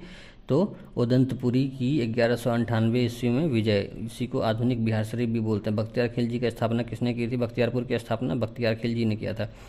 बख्तियार खिलजी की मृत्यु के बाद उसे कहाँ दफनाया गया था? तो इमादपुर मोहल्ला बिहार शरीफ में। इल्तुतमिश ने बिहार में दिल्ली के प्रथम प्रतिनिधि के रूप में किसे नियुक्त किया था? तो मलिक अलाउद्दीन जानी को। ठीक है, दिल्ली के प्रथम प्रतिनिधि के रूप में इल्तुतमिश किसको नियुक्त किया था? तो मलिक अलाउद्दीन जानी को। किस पुस्तक में फिरोज शाह तुगलक द्वारा बिहार के प्रसिद्ध संत शेख अहमद चिरमपोश से भेंट करने की चर्चा मिलती है? तो सीरते फिरोज शाही से। तुगलक के समय बिहार का सबसे प्रसिद्ध शासक कौन था? मलिक इब्राहिम उर्फ मलिक बया। सबसे प्रसिद्ध प्रशासक था ये मलिक बया तुगलक काल में। मलिक बया का मकबरा कहाँ स्थित है? बिहार शरीफ में। सुल्तान उस सर्क की उपाधि किसे दी गई? ख्वाजा जहां को। जगदीशपुर मेले को शुरू करने का श्रेय किस चेरो शासक को है? फूलचंद को। पलामू जो कि वर्तमान में झारखंड में है के चेरो का सबसे महान शासक कौन था? मेदिनी राय। चेरो साम्राज्य का मुगल साम्राज्य में विलय का हुआ सोलह सौ साठ ईस्वी में। भोजपुर नामक नगर की स्थापना किसने की थी? उज्जैनी राजपूत देवराज ने। कनकपुरा का युद्ध किसके बीच हुआ था? मोहम्मद शाह नूहानी और इब्राहिम लोदी के बीच हुआ था कनकपुरा का युद्ध। हजरत ए आला की उपाधि किसने धारण की थी? सिर खान ने। दौरा का युद्ध पंद्रह सौ बत्तीस में किनके बीच हुआ? तो हुमायूं और अफगान के बीच। शेरशाह सूर्य सिर खां का मूल नाम क्या था? फरीद खां। सासाराम में शेरशाह ने किस प्रथा का प्रथम बार प्रयोग किया था? पट्टा और कबूलियत। शेरशाह ने राजस्व प्रणाली का जो नया रूप विकसित किया था उसका नाम क्या था? जाति प्रणाली। पंद्रह सौ छत्तीस में सूरजगढ़ा की लड़ाई किसके बीच हुई थी? शेरशाह और बंगाल की सेना के बीच सूरजगढ़ा की लड़ाई हुई थी। ठीक है, छब्बीस जून पंद्रह सौ उनचालीस को बक्सर के समीप चौसा का युद्ध किनके किनके बीच हुआ था? शेरशाह सूरी और हुमायूं के बीच हुआ था। बक्सर के समीप चौसा एक जगह है, उसके उन वहाँ पर शेरशाह सूरी और हुमायूं के बीच क्या हो गया था? मुकाबला हुआ छब्बीस जून पंद्रह सौ उनचालीस को। किस ग्रंथ के अनुसार शेरशाह ने पटना में एक दुर्ग का निर्माण कराया और इस नगर को पुनः बिहार की राजधानी बनाया? तारीख दाऊदी में लिखा हुआ है। उत्तर पश्चिमी प्रांत में मुगलों की सक्रियता को रोकने के लिए शेरशाह ने सिंध में किस किले का निर्माण करवाया था? रोहतासगढ़ का किला। शेरशाह द्वारा अपने जीवन काल में सासाराम में शुरू किए गए मकबरे का निर्माण किसने पूरा करवाया? इस्लाम शाह ने।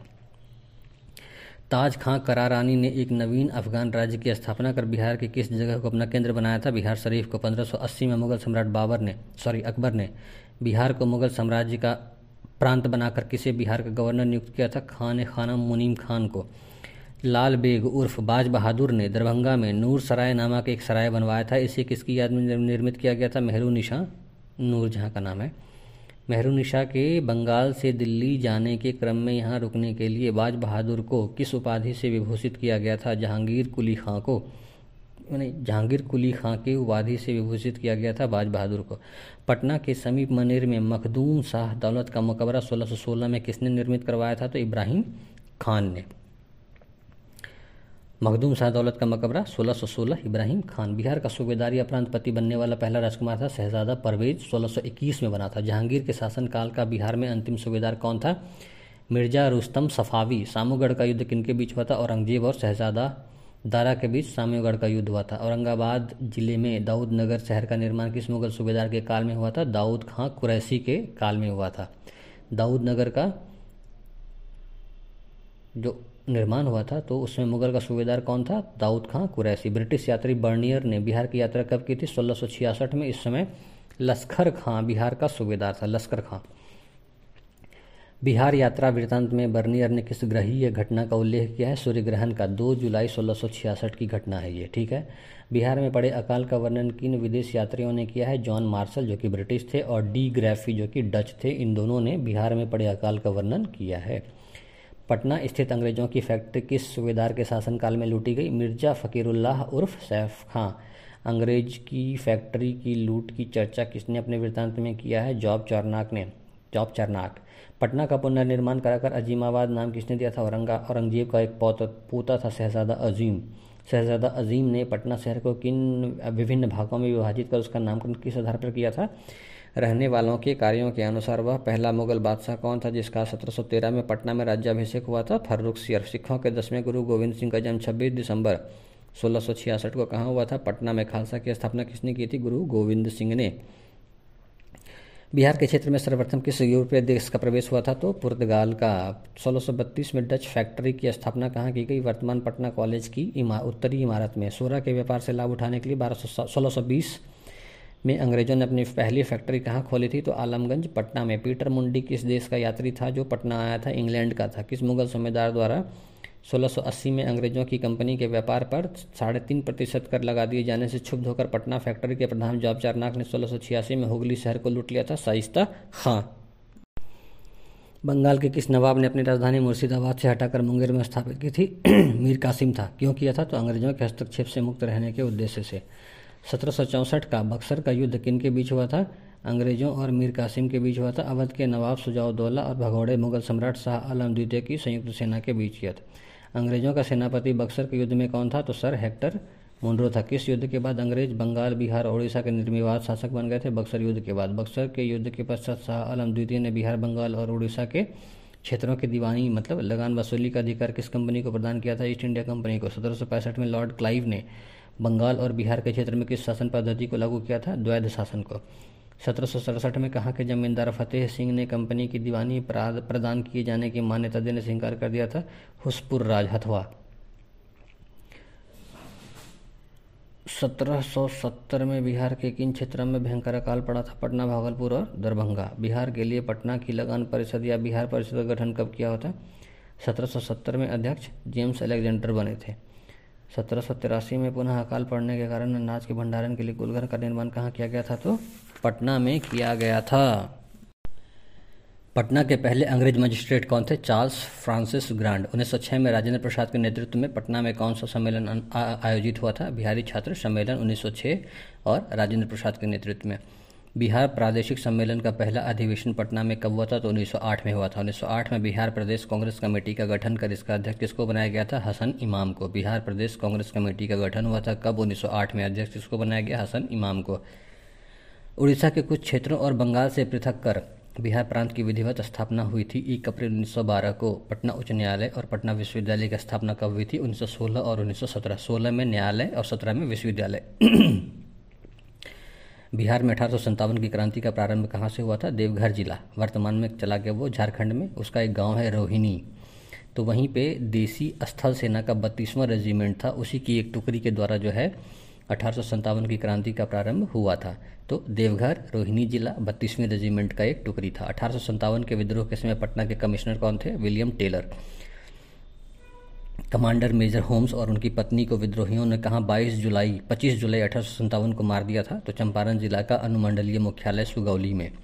बाबू कुंवर सिंह का जन्म कहाँ हुआ था? भोजपुर जिले के जगदीशपुर गांव में। दो और तीन अगस्त अठारह सौ सत्तावन को कुंवर सिंह और बंगाल आर्टिलरी के मेजर विंसेंट आयर की सेनाओं के बीच कौन सा युद्ध हुआ था जिसमें कुंवर सिंह को आरा छोड़ना पड़ा था? बीबीगंज का युद्ध। जगदीशपुर छोड़ने के बाद कुंवर सिंह ने कहाँ जाकर कुछ काल तक विश्राम किया था? नोखा के बीच नोखा के पास। गाजीपुर और छपरा के बीच स्थित वह कौन सा स्थान था जहां डगलस के नेतृत्व में अंग्रेज सैनिकों से लड़ते हुए कुंवर सिंह को जांग में गोली लगी थी? तो बॉसडीह। गाजीपुर और छपरा के बीच है। किसके विरुद्ध तेईस अप्रैल अठारह सौ अंठावन को युद्ध करते हुए कुंवर सिंह का एक हाथ तोप के गोले से टक कटकर अलग हो गया था? तो कैप्टन ली ग्रैंड।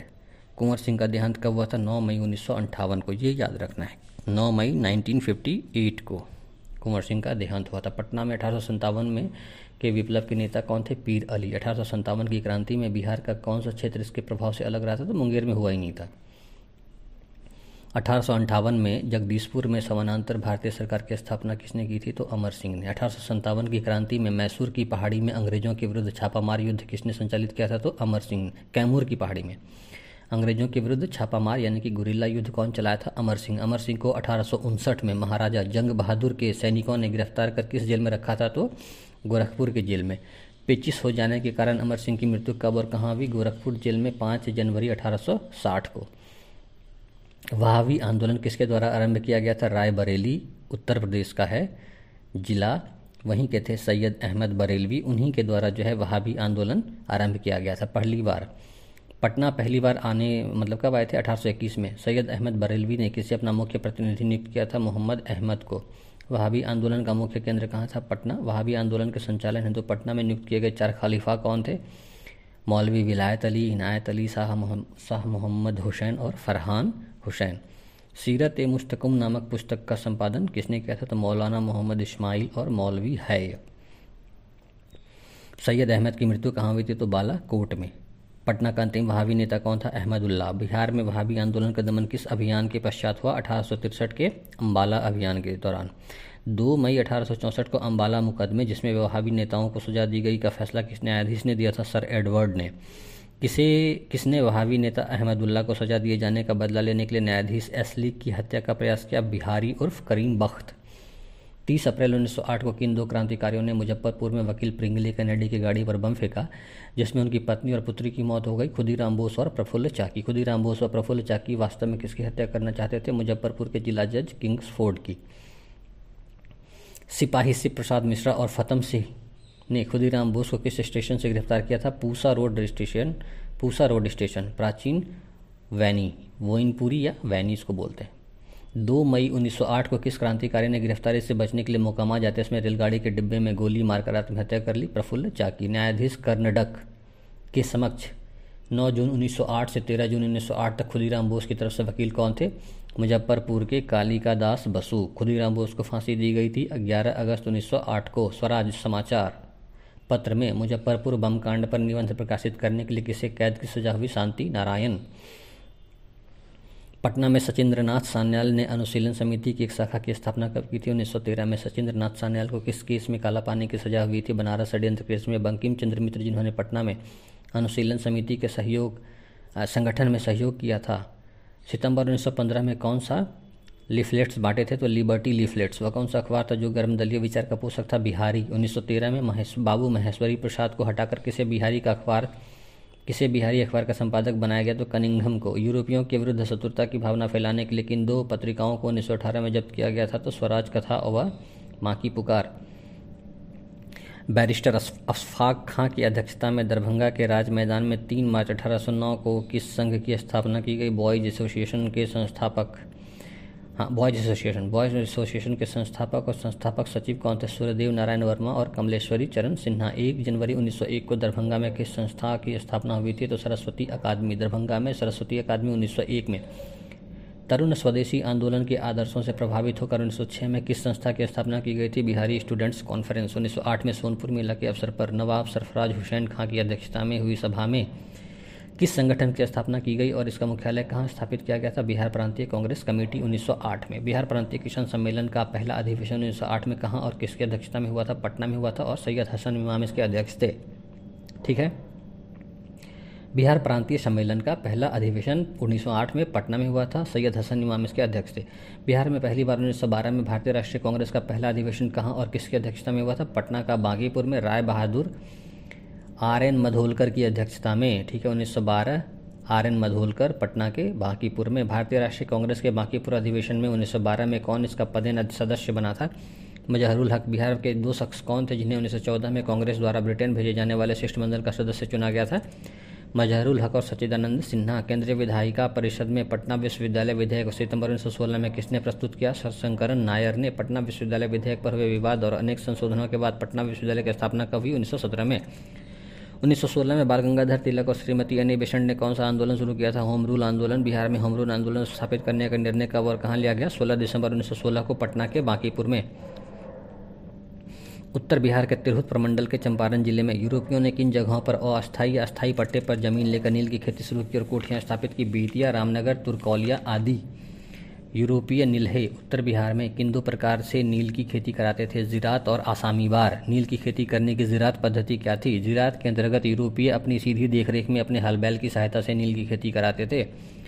नील की खेती की आसामीवार पद्धति क्या थी, आसामीवार के अंतर्गत यूरोपीय नीलहे रैयतों के द्वारा उन्हीं के खेत में नील की खेती कराते थे। आसामीवार के तहत नील की खेती के कौन कौन से तरीके थे, तिनकठिया, कुरतौली और खुश्की। सबसे अधिक किस तरीके से नील की खेती की जाती थी, तिनकठिया। दीनबंधु मित्र ने अपने किस बंगाली नाटक में नील उत्पादन की शोषणकारी व्यवस्था का अठारह सौ साठ में अठारह सौ साठ में सजीव चित्रण किया था। नील दर्पण अठारह सौ साठ में नील दर्पण दीनबंधु मित्र ने अपने बंगाली नाटक में नील उत्पादन की शोषणकारी व्यवस्था का चित्रण किया था। नील दर्पण का अठारह सौ इकसठ में अंग्रेजी में अनुवाद कौन किया था? मधुसूदन दत्त किया था। नील विद्रोह की आग सर्वप्रथम अठारह सौ सड़सठ में कहाँ फोड़ी थी? तो लाल सरैया कोठी में। ब्रिटिश सरकार ने चंपारण के किस पूर्व मजिस्ट्रेट को रैयतों की शिकायत की जांच के लिए नियुक्त किया था? तो डब्ल्यू आर गोरले। उन्नीस सौ आठ में चंपारण की कोठियों ने नील बोना बंद कर दिया। तब रैयतों से पानी के लिए प्रति बीघा तीन रुपया वसूला जाना था। इस वसूली का नाम क्या था? पैन खर्चा। पैन को नहर कहा जाता था। दिसंबर उन्नीस सौ सोलह में लखनऊ में आयोजित भारतीय राष्ट्रीय कांग्रेस के इकतीसवें अधिवेशन में चंपारण के किसानों के प्रतिनिधि के रूप में कौन भाग लेने गया था? राजकुमार शुक्ल। गांधी जी किस किसान के कहने पर चंपारण आए? राजकुमार शुक्ल। महात्मा गांधी पटना कब पहुंचे? दस अप्रैल उन्नीस सौ सत्रह।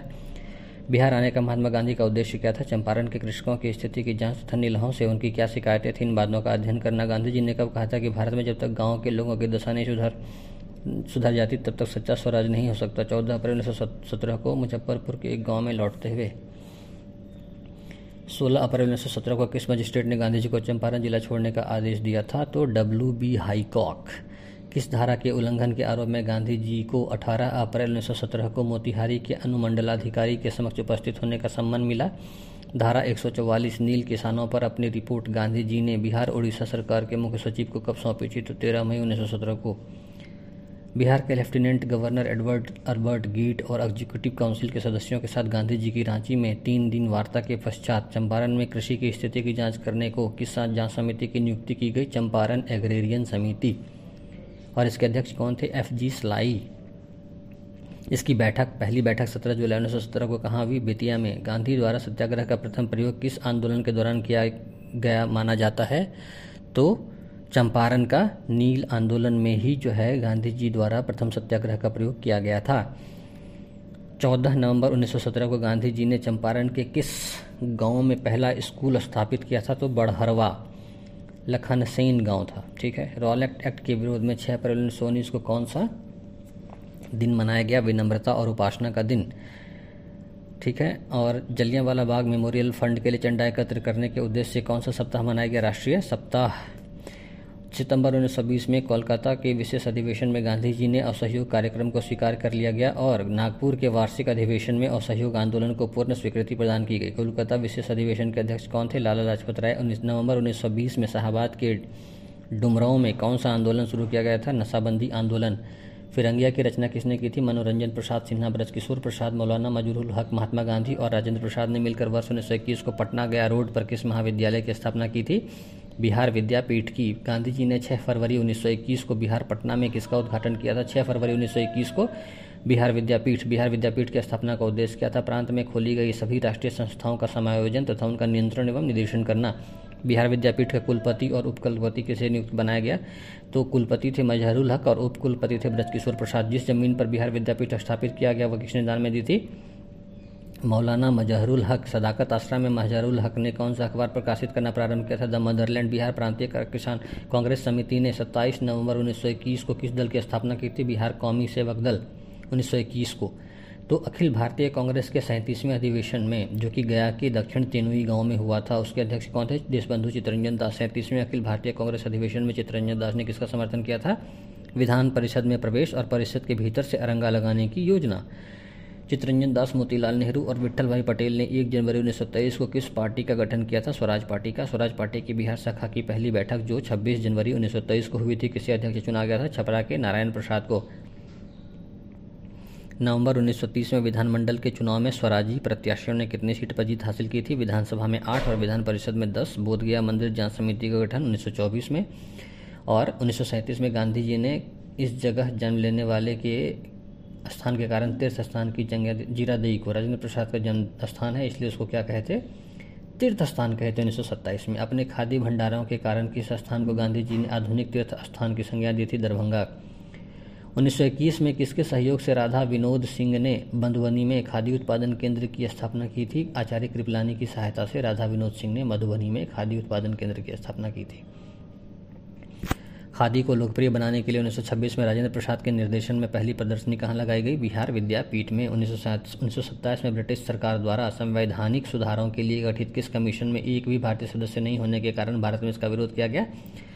Simon commission. साइमन कमीशन के विरोध में भारतीय नेताओं ने कौन सा मैनिफेस्टो प्रकाशित किया था? लीडर्स मैनिफेस्टो पर। और इस पर हस्ताक्षर करने वाले बिहार के प्रमुख नेता कौन थे? अली इमाम, सच्चिदानंद सिन्हा, नवाब इस्माइल खां। साइमन कमीशन पटना कब पहुंचा था? बारह दिसंबर उन्नीस सौ अट्ठाईस को। मोतीलाल नेहरू की अध्यक्षता में नेहरू रिपोर्ट भारत के लिए सर्वोच्च संविधान का निर्माण करने के लिए था। ये रिपोर्ट तो कब प्रकाशित हुआ था? अगस्त उन्नीस सौ अट्ठाईस में। पूर्ण स्वतंत्रता के समर्थक जवाहरलाल नेहरू, सुभाष चंद्र बोस, श्रीनिवास आयंगर ने नेहरू रिपोर्ट का विरोध कर किस संस्था की स्थापना की थी? Independence for India league. Independence for India league ने विभिन्न प्रांतों में संगठन के कार्यों में सहायता पहुंचाने के लिए एक बीस सदस्यीय और अस्थायी केंद्रीय बोर्ड का गठन किया, जिसमें बिहार के शख्स भी सदस्य बने। इनका नाम क्या था? अब्दुल बारी। महात्मा गांधी ने कोलकाता में दो उन्नीस सौ उनतीस को विदेशी वस्त्रों की होली तथा प्रदर्शन की व्यवस्था की थी। खादी के माध्यम से विदेशी वस्त्र बहिष्कार की इस योजना के लिए उन्हें कितने रुपये जुर्माने की सजा दी गई? एक रुपया। इसे किसी अज्ञात व्यक्ति ने चुका दिया। और दस अगस्त उन्नीस सौ उनतीस को बिहार में कौन सा दिवस मनाया गया? राजनैतिक पीड़ित दिवस। आठ अगस्त उन्नीस सौ उनतीस को केंद्रीय असेंबली भवन में किसने बम विस्फोट किया था? भगत सिंह और बटुकेश्वर दत्त ने। पटना में बम विस्फोट करने वाले दोनों क्रांतिकारी दोनों क्रांतिकारियों भगत सिंह एवं बटुकेश्वर दत्त के चित्र सहित एक इश्तहार की प्रतियां पटना में बेची गई। इसके लेखक कौन थे? प्रोफेसर ज्ञान साहा। मुंगेर में नौ दिसंबर उन्नीस सौ उन्नीस को हुए अट्ठाईसवें बिहार प्रांतीय सम्मेलन के में किस मशहूर हस्ती ने शिरकत की थी? सरदार वल्लभ भाई पटेल ने। अट्ठाईसवां बिहार प्रांतीय सम्मेलन जो हुआ था तो उसमें सरदार वल्लभ भाई पटेल आए थे। बिहार यात्रा के दौरान वल्लभ भाई पटेल छात्रों के आमंत्रण पर किस कॉलेज में गए थे? भागलपुर कॉलेज। उन्नीस सौ अट्ठाईस में मोतिहारी में बिहार छात्र सम्मेलन में किसकी स्थापना की गई? बिहार युवक संघ। उन्नीस सौ अट्ठाईस में बिहार युवक संघ का सचिव किसे बनाया गया? प्रोफेसर ज्ञान साहा को। और बिहार युवक संघ ने उन्नीस सौ उनतीस को कौन सा दिवस मनाने की घोषणा की थी? चौदह अप्रैल उन्नीस सौ उनतीस को प्रथम नौजवान दिवस। बारह दिसंबर उन्नीस सौ उनतीस को बिहार नौजवान सम्मेलन कहाँ आयोजित किया गया था? मुंगेर में। बिहार में नमक सत्याग्रह के लिए निश्चित की गई तिथि क्या थी? छह अप्रैल उन्नीस सौ तीस। बिहार में सर्वप्रथम नमक सत्याग्रह की शुरुआत कहाँ से हुई? चंपारण और सारण जिला से। चंपारण जिला में नमक सत्याग्रह के लिए तेरह व्यक्तियों का पहला जत्था किसकी अध्यक्षता में गया था? विपिन बिहारी शर्मा की अध्यक्षता में। सारण जिला में तीन स्थान था, बरेजा, गोरिया कोठी और हाजीपुर। बरेजा में छह अप्रैल को, गोरिया कोठी में सात अप्रैल को और हाजीपुर में आठ अप्रैल को उन्नीस सौ तीस में नमक सत्याग्रह आरंभ हुआ था। इन तीनों स्थानों का नेतृत्व क्रमशः कौन कौन किया था? तो गिरीश चंद्र तिवारी किया था बरेजा का, गोरिया कोठी का किए थे चंद्रिका सिंह और हाजीपुर का किए थे भरत मिश्रा। मुजफ्फरपुर में सात अप्रैल उन्नीस सौ तीस को किन स्थानीय नेताओं के नेतृत्व में नमक सत्याग्रह शुरू हुआ था? तो रामदयालु सिंह, जनकधारी प्रसाद और ठाकुर रामनंदन सिंह। पटना में नमक सत्याग्रह कब शुरू हुआ था? सोलह अप्रैल उन्नीस सौ तीस को। पटना के किस स्थान को नमक कानून भंग करने के लिए चुना गया था? पटना सिटी के मंगल तालाब से लगभग दो मील पूर्व नखसपिंड नामक स्थान को। पटना में नमक सत्याग्रहियों के जत्थे का नेतृत्व कौन किया था? तो सर्चलाइट के मैनेजर थे और कांग्रेस की जो नगर कमेटी थी उसका सचिव थे अंबिका कांत सिंह, वही किए थे नेतृत्व। ठीक है। दरभंगा एवं मुंगेर में सत्रह अप्रैल उन्नीस सौ तीस को नमक सत्याग्रह का नेतृत्व कौन किया था? तो दरभंगा में किए थे सत्यनारायण सिंह, एसएन सिंह और मुंगेर में किए थे श्रीकृष्ण सिंह। दक्षिण मुंगेर में नमक सत्याग्रह शुरू करने के लिए नंद कुमार सिंह सत्रह अप्रैल उन्नीस सौ तीस को लखीसराय के समीप ऐतिहासिक ग्राम के लिए मुंगेर से पैदल चले, रजौन ग्राम के लिए। रजौन ग्राम में बीस अप्रैल उन्नीस सौ तीस को बनाई गई नमक की पहली पुड़िया किसने एक सौ एक रुपये में खरीदी? बद्री नारायण सिंह ने। स्वदेशी संघ की स्थापना पटना में कब की गई? मई उन्नीस सौ तीस को। उन्नीस सौ तीस में गठित स्वदेशी संघ का अध्यक्ष किसे बनाया गया? सर अली इमाम। सौविनय अवज्ञा आंदोलन के प्रभाव में छपरा जेल के कैदियों ने स्वदेशी वस्त्र की मांग एवं उसकी उपलब्ध न कराए जाने पर नंगे रहने का निश्चय किया। इसे किस नाम से जाना जाता है? नंगी हड़ताल। सविनय अवज्ञा आंदोलन के दौरान बेगूसराय के बलिया नामक स्थान पर पुलिस ने सत्याग्रह शिविर पर छापा मारकर राष्ट्रीय झंडा उठा ले जाने से रोकने के क्रम में एक शख्स की तेईस अगस्त उन्नीस सौ तीस को मृत्यु हो गई। उस शख्स का नाम था राम लखन सिंह। राजेंद्र प्रसाद को गिरफ्तार कर किस जेल में रखा गया था? उन्नीस सौ तीस में हजारीबाग जेल में। सौविनय अवज्ञा आंदोलन के उपरांत देश भर में स्वाधीनता दिवस समारोह कब मनाया गया? छब्बीस जनवरी उन्नीस सौ इकतीस को। स्वाधीनता दिवस छब्बीस जनवरी उन्नीस सौ इकतीस पर पटना के भंवर पोखर पार्क में किसने राष्ट्रीय झंडा फहराया था? अनुग्रह नारायण सिंह। चौबीसवां बिहारी छात्र सम्मेलन जो कि सत्रह अठारह अक्टूबर उन्नीस सौ इकतीस को हुआ था, कहाँ हुआ था तो आरा में हुआ था। चौबीसवां बिहारी छात्र सम्मेलन सत्रह से अठारह अक्टूबर उन्नीस सौ इकतीस आरा में हुआ था। बिहार में अस्पृश्यता निवारण आंदोलन चलाने के लिए छह नवंबर उन्नीस सौ बत्तीस को किस बोर्ड की स्थापना की गई? बिहार प्रांतीय बोर्ड की। और उत्तर बिहार मुंगेर और उसके आसपास का जो क्षेत्र था में भीषण भूकंप कब आया था? पंद्रह जनवरी उन्नीस सौ चौंतीस को। गांधी जी को बिहार में आए भूकंप की सूचना कैसे मिली थी? अखबारों, विज्ञप्तियों और राजेंद्र प्रसाद के इक्कीस जनवरी उन्नीस सौ चौंतीस के तार से। उन्नीस सौ बाईस तेईस में बिहार के मुंगेर में शाह मोहम्मद जुबैर की अध्यक्षता में किसका गठन हुआ था? किसान सभा का। ठीक है। और स्वामी सहजानंद सरस्वती ने भूमिहार ब्राह्मणों को संगठित करने हेतु पटना के समीप किस स्थान पर आश्रम की स्थापना की थी? बिहटा में। उनतीस में नवंबर उन्नीस सौ उनतीस में सोनपुर मेला के अवसर पर आयोजित एक सभा में स्वामी सहजानंद सरस्वती की अध्यक्षता में किसकी स्थापना की गई? बिहार प्रांतीय किसान सभा की। दरभंगा और सारण तथा अनवारी क्षेत्र में किसानों के आंदोलन का नेतृत्व क्रमशः किसने किया था? यमुना कारियो और राहुल सांकृत्यायन। राहुल सांकृत्यायन किए थे अनवारी में और यमुना कारियो किए थे दरभंगा और सारण में। गया में किसान आंदोलन जो कि उन्नीस सौ इकतीस में हुआ था, उसका नेतृत्व कौन कर रहा था? यदुनंदन शर्मा। उन्नीस सौ उनतीस में प्रथम बिहार प्रांतीय किसान सम्मेलन किसकी अध्यक्षता में संपन्न हुआ? स्वामी सहजानंद सरस्वती। दूसरा बिहार प्रांतीय किसान सम्मेलन कब, कहाँ और किसकी अध्यक्षता में हुआ था? तो उनतीस तीस अगस्त उन्नीस सौ चौंतीस को हुआ था। गया में पुरुषोत्तम दास टंडन की अध्यक्षता में हुआ था। ठीक है। तो पहला हुआ था कब? उन्नीस सौ उनतीस। दूसरा कब हुआ? उन्नीस सौ चौंतीस, पाँच साल के बाद। पहला हुआ था कहाँ? पता नहीं। हाँ, दूसरा कहाँ हुआ? गया में। ठीक है। और पहले वाले में अध्यक्ष कौन थे? सहजानंद सरस्वती। तो दूसरे वाले में कौन थे? पुरुषोत्तम दास टंडन। तीसरा बिहार प्रांतीय किसान सम्मेलन कब, कहाँ और किसकी अध्यक्षता में हुआ? तो तीसरा में फिर से अध्यक्ष कौन बन गए? स्वामी सहजानंद सरस्वती ही बने। और ये एक साल के बाद ही हो गया था, उन्नीस सौ पैंतीस में। ठीक है। और कहाँ हुआ था? तो हाजीपुर में हुआ था। किस बिहार प्रांतीय किसान सम्मेलन में जमींदारी प्रथा हटाने का प्रस्ताव पारित हुआ था? तो तीसरा बिहार प्रांतीय किसान सम्मेलन में। उन्नीस सौ छत्तीस में कार्यानंद शर्मा के नेतृत्व में बिहार प्रांतीय किसान सभा ने जमींदारी उत्पीड़न के विरुद्ध संघर्ष किया था मुंगेर जिले के बढ़ैया ताल में। अखिल भारतीय किसान सभा का गठन कब हुआ था? उन्नीस सौ छत्तीस में। ठीक है। तो आपको ये देखना होगा कि बिहार प्रांतीय किसान सम्मेलन, बिहार प्रांतीय किसान सभा कब हुआ था? उन्नीस सौ उनतीस में। पर अखिल भारतीय कब हुआ? उन्नीस सौ छत्तीस में। और उन्नीस सौ छत्तीस में गठित अखिल भारतीय किसान सभा का अध्यक्ष हुआ, महासचिव कौन थे? N G Ranga. और अध्यक्ष कौन थे? स्वामी सहजानंद। गंगा सिंह, गंगा शरण सिन्हा, रामवृक्ष बेनीपुरी, रामानंद मिश्रा। उन्नीस सौ इकतीस में किस पार्टी के गठन की घोषणा किए थे? तो बिहार सोशलिस्ट पार्टी। इसकी औपचारिक स्थापना कब हुई थी? उन्नीस सौ चौंतीस में पटना के अंजुमन इस्लामिया हॉल में। बिहार सोशलिस्ट पार्टी का अध्यक्ष और सचिव कौन थे? तो अध्यक्ष थे नरेंद्र देव और सचिव थे जयप्रकाश नारायण। भारत सरकार अधिनियम उन्नीस सौ पैंतीस के तहत बिहार विधानसभा हेतु मतदान कब संपन्न हुआ? बाईस से सत्ताईस जनवरी उन्नीस सौ सैंतीस के मध्य। बिहार प्रांत के लिए कुल कितने निर्वाचक मंडल बनाए गए थे? एक सौ उनतीस। एक सौ उनतीस निर्वाचन मंडल को कैसे विभाजित किया गया था? तो सत्तर आम निर्वाचन मंडल था, उनचालीस मुस्लिम के लिए था, चार महिला के लिए था, दो यूरोपीय के लिए था, एक एंग्लो इंडियन के लिए था और तेरह विशेष निर्वाचन मंडल था।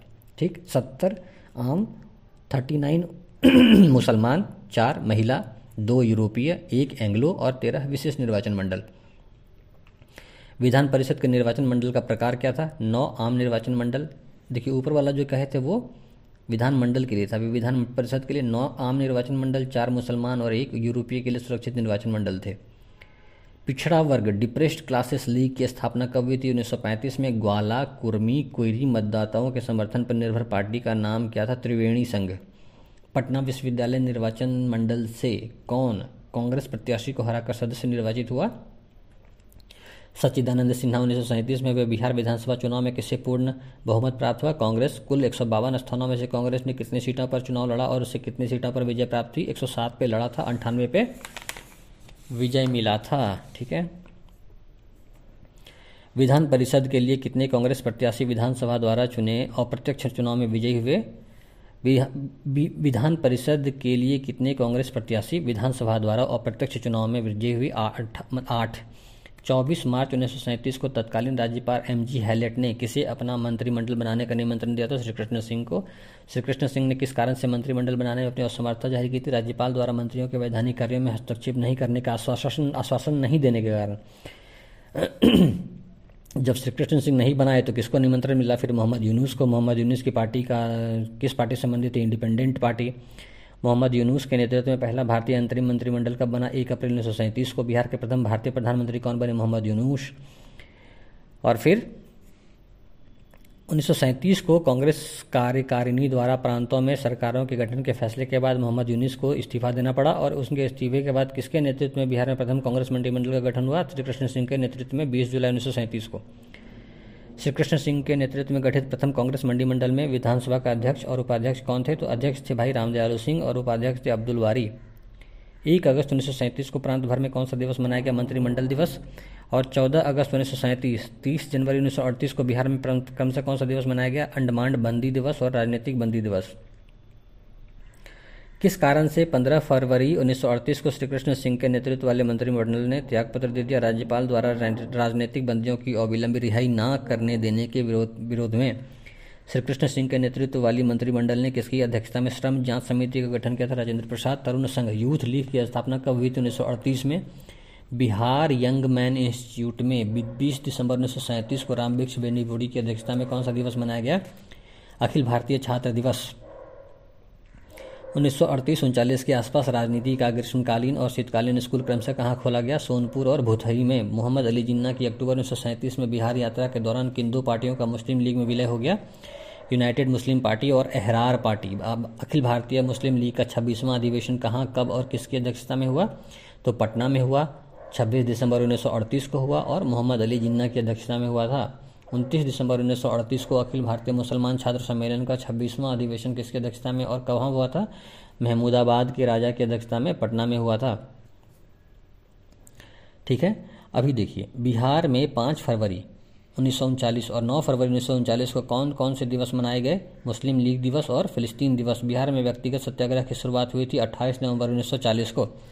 बिहार में व्यक्तिगत सत्याग्रह के पहले सत्याग्रही कौन थे और उन्हें गिरफ्तार किया गया? श्रीकृष्ण सिंह। बिहार में व्यक्तिगत सत्याग्रह के दूसरे सत्याग्रही कौन थे? अनुग्रह नारायण सिंह। बिहार ने क्रिप्स प्रस्ताव का प्रस्तुत किया था मार्च उन्नीस सौ बयालीस को। फॉरवर्ड ब्लॉक के किस नेता को ब्रिटेन की युद्ध नीति के विरुद्ध भाषण देने के कारण गिरफ्तार किया गया था? स्वामी सच्चिदानंद। द्वितीय विश्व युद्ध के दौरान राष्ट्रीय और प्रांतीय स्तर पर किस मोर्चे का गठन किया गया था? राष्ट्रीय युद्ध मोर्चा और बिहार प्रांतीय युद्ध समिति। राष्ट्रीय युद्ध मोर्चा और बिहार प्रांतीय युद्ध समिति के गठन का उद्देश्य क्या था? जनता का द्वितीय विश्व युद्ध के पक्ष में समर्थन जुटाना। उन्नीस सौ बयालीस को इलाहाबाद में संपन्न अखिल भारतीय कांग्रेस कमेटी की बैठक में श्री राजगोपालाचार्य के किस प्रस्ताव पर सहमति नहीं हो सकी? प्रस्ताव क्या था? तो प्रस्ताव में मुसलमानों के साथ समझौता के आधार के रूप में देश के विभाजन का सिद्धांत स्वीकार करने की अनुशंसा की गई थी। मद्रास विधानमंडल में पारित भी हो गया था। भारत छोड़ो प्रस्ताव मुंबई में कांग्रेस कार्यकारिणी में कब स्वीकार किया गया? फिर से अखिल भारतीय कांग्रेस समिति ने कब स्वीकार किया? पाँच अगस्त उन्नीस सौ बयालीस और आठ अगस्त उन्नीस सौ बयालीस को। भारत छोड़ो आंदोलन के दौरान गांधी जी को कब गिरफ्तार किया गया? तो नौ अगस्त को। नौ अगस्त उन्नीस सौ बयालीस को गांधी जी को गिरफ्तार कर कहाँ रखा गया? पुणे के आगा खां पैलेस में। भारत छोड़ो आंदोलन के दौरान किसने बिहार के महाधिवक्ता पद से इस्तीफा दे दिया था? तो बलदेव सहाय थे, बिहार के महाधिवक्ता थे। भारत छोड़ो आंदोलन के दौरान राजेंद्र प्रसाद की गिरफ्तारी के विरोध में पटना में निकाले गए जुलूस की अध्यक्षता किसने की थी? श्री सूरज देव ने। भारत छोड़ो आंदोलन के दौरान पटना के कदम कुआं में महिला चरखा क्लब की महिलाओं द्वारा निकाले गए जुलूस की अध्यक्षता किसने की थी? राजेंद्र प्रसाद की बहन श्रीमती भगवती देवी ने। पटना का सचिवालय गोलीकांड हुआ था ग्यारह अगस्त उन्नीस सौ बयालीस को, उसमें सात छात्र मारे गए थे। उनके नाम क्या क्या हैं? तो J D U S triple R, तो जे से जगपति कुमार, डी से देवीपद, यू से उमाकांत प्रसाद, एस से सतीश प्रसाद झा और ट्रिपल आर से राम गोविंद रामानंद और राजेंद्र। पटना सचिवालय गोलीकांड के बाद किस स्थान पर भीड़ ने वायु शाही वायुसेना के दो अधिकारियों को ट्रेन से खींचकर मार डाला और तांगा में रखकर शहर में घुमाया? फतुहा। उन्नीस सौ बयालीस में भारत में अंग्रेजी राज का विरोध करने के लिए जयप्रकाश नारायण के सेना नायकत्व में किस दल की स्थापना की गई? ध्रुव दल। भारत छोड़ो आंदोलन के दौरान कुलानंद वैदिक और कर्पूरी ठाकुर ने क्रम से किन जगहों पर संचार व्यवस्था ठप्प करने का काम किया था? दरभंगा और सिंघवाड़ा। उन्नीस सौ बयालीस के दौरान पटना जिले के किस स्थान पर श्री द्वारका प्रसाद आर्य ने रक्षा दल गठित कर कुछ समय तक सफलतापूर्वक अंग्रेजों का विरोध किया था? तो फतुहा थाना का खुसरूपुर वाला इलाका। तीस अगस्त उन्नीस सौ बयालीस को माल सलामी थाना के फतेहपुर में जगत नारायण लाल ने एक सभा कर समानांतर प्रशासन चलाने वाले कार्यकर्ताओं को क्या नाम दिया? शहीद संघ। और चंपारण जिला के अंतर्गत गोविंदगंज थाना में किस संगठन के अंतर्गत लगभग एक महीने तक जनता का राज कायम रहा? ऋषि दल।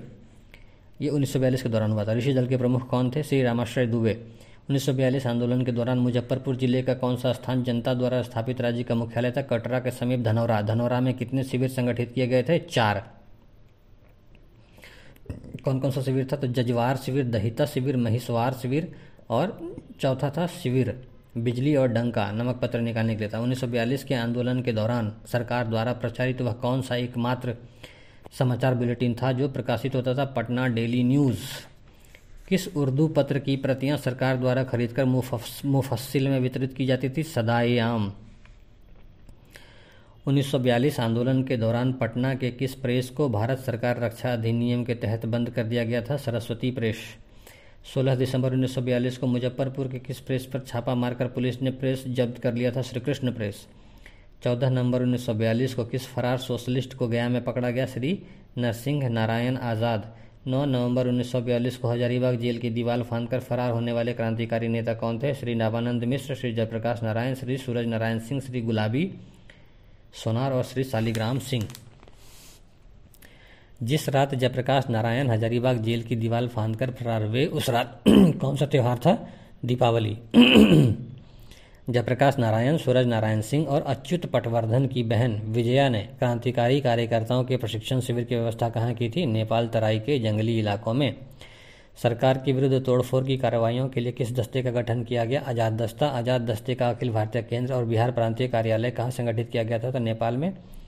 आजाद दस्ते के संचार और प्रचार विभाग का निर्देशन कौन करता था? तो राम मनोहर लोहिया। नेपाल के तराई में स्थित शिविर का मुख्य प्रशिक्षक किसको बनाया गया? नित्यानंद सिंह को। और फिर अब अगर देखिएगा तो भारत सरकार के दबाव में नेपाल सरकार ने जयप्रकाश नारायण, डॉक्टर लोहिया व अन्य को गिरफ्तार कर किस जेल में भेज दिए थे? हनुमान नगर जेल में। हनुमान नगर जेल पर धावा बोलकर किसने जयप्रकाश नारायण, डॉक्टर लोहिया व अन्य को छुड़ा लिया था? तो सूरज नारायण सिंह और सरदार नित्यानंद सिंह। ये दोनों क्या किए थे? जेल पे धावा बोल दिए थे। ठीक है, फरार फरार चल रहे जयप्रकाश नारायण को फिर से उन्नीस सौ तैंतालीस में कहाँ से गिरफ्तार किया गया था? अठारह दिसंबर उन्नीस सौ तैंतालीस को मुगलपुरा से। बिहार में क्रांतिकारी गतिविधियों को जारी रखने तथा प्रशासन को पंगु करने के लिए किसके नेतृत्व में सियाराम दल की स्थापना हुई थी? सियाराम सिंह। सियाराम दल का प्रभाव मुख्यतः किन जिलों में था? मुंगेर, भागलपुर, किशनगंज, बलिया और पूर्णिया। सियाराम दल ने किस इलाके में समानांतर सरकार की स्थापना की थी? बिहपुर में। उन्नीस सौ तैंतालीस को सियाराम सिंह ने किस स्थान पर उनके अत्याचार के खिलाफ हमला किया? सोनबरसा थाना। सोनबरसा थाने पर हमले के दौरान कौन क्रांतिकारी शहीद हुआ? सरदार नित्यानंद सिंह। भागलपुर इलाके में छापामार तरीके और हिंसात्मक ढंग से क्रियाशील क्रांतिकारी दल कौन सा था? परशुराम दल और महेंद्र गोप दल। भागलपुर इलाके में छापामार और हिंसात्मक ढंग से क्रियाशील दल के छात्र किसी ट्रेन को किस ट्रेन को अपने नियंत्रण में लेकर एक स्थान से दूसरे स्थान पर चलाकर आंदोलन का प्रचार करते थे। इस ट्रेन को क्या नाम दिया गया था? स्वराज ट्रेन। राम विनोद सिंह की दो पुत्रियां कौन थी जिन्हें उन्नीस सौ बयालीस में दिघवारा प्रखंड पर सड़क तिरंगा फहराने के आरोप में चौदह और ग्यारह वर्ष की सजा हुई थी? शारदा और सरस्वती। शाहबाद के लसाढ़ी गाँव की कौन सी महिला अंग्रेज सिपाहियों की गोली का शिकार हुई थी? तो वो अकली देवी थी। ठीक है,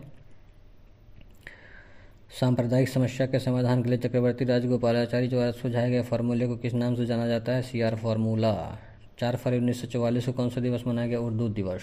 ठीक है, तेईस मार्च उन्नीस सौ चौवालीस को लीग की सभी शाखाओं में कौन सा दिवस मनाया गया था? पाकिस्तान दिवस। महात्मा गांधी की पत्नी कस्तूरबा गांधी का निधन कब हुआ था? बाईस फरवरी उन्नीस सौ चौवालीस को। भारत छोड़ो आंदोलन के बाद गांधी जी जेल से कब रिहा हुए थे? छः मई उन्नीस सौ चौवालीस को।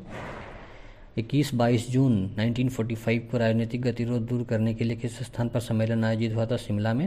उन्नीस सौ छियालीस में वे प्रांतीय विधानसभा के चुनाव में कांग्रेस और मुस्लिम लीग को कितनी सीटें आई थी? तो कांग्रेस को अट्ठानवे और मुस्लिम लीग को चौंतीस। तीस मार्च उन्नीस सौ छियालीस को किसके नेतृत्व में बिहार में कांग्रेस मंत्रिमंडल ने शपथ ग्रहण किया था? श्रीकृष्ण सिंह। ब्रिटिश मंत्रिमंडल के तीन सदस्य पैथिक, लॉरेंस, क्रिप्स और अलेक्जेंडर के नेतृत्व में कौन सा मिशन भारत आया था? Cripps mission.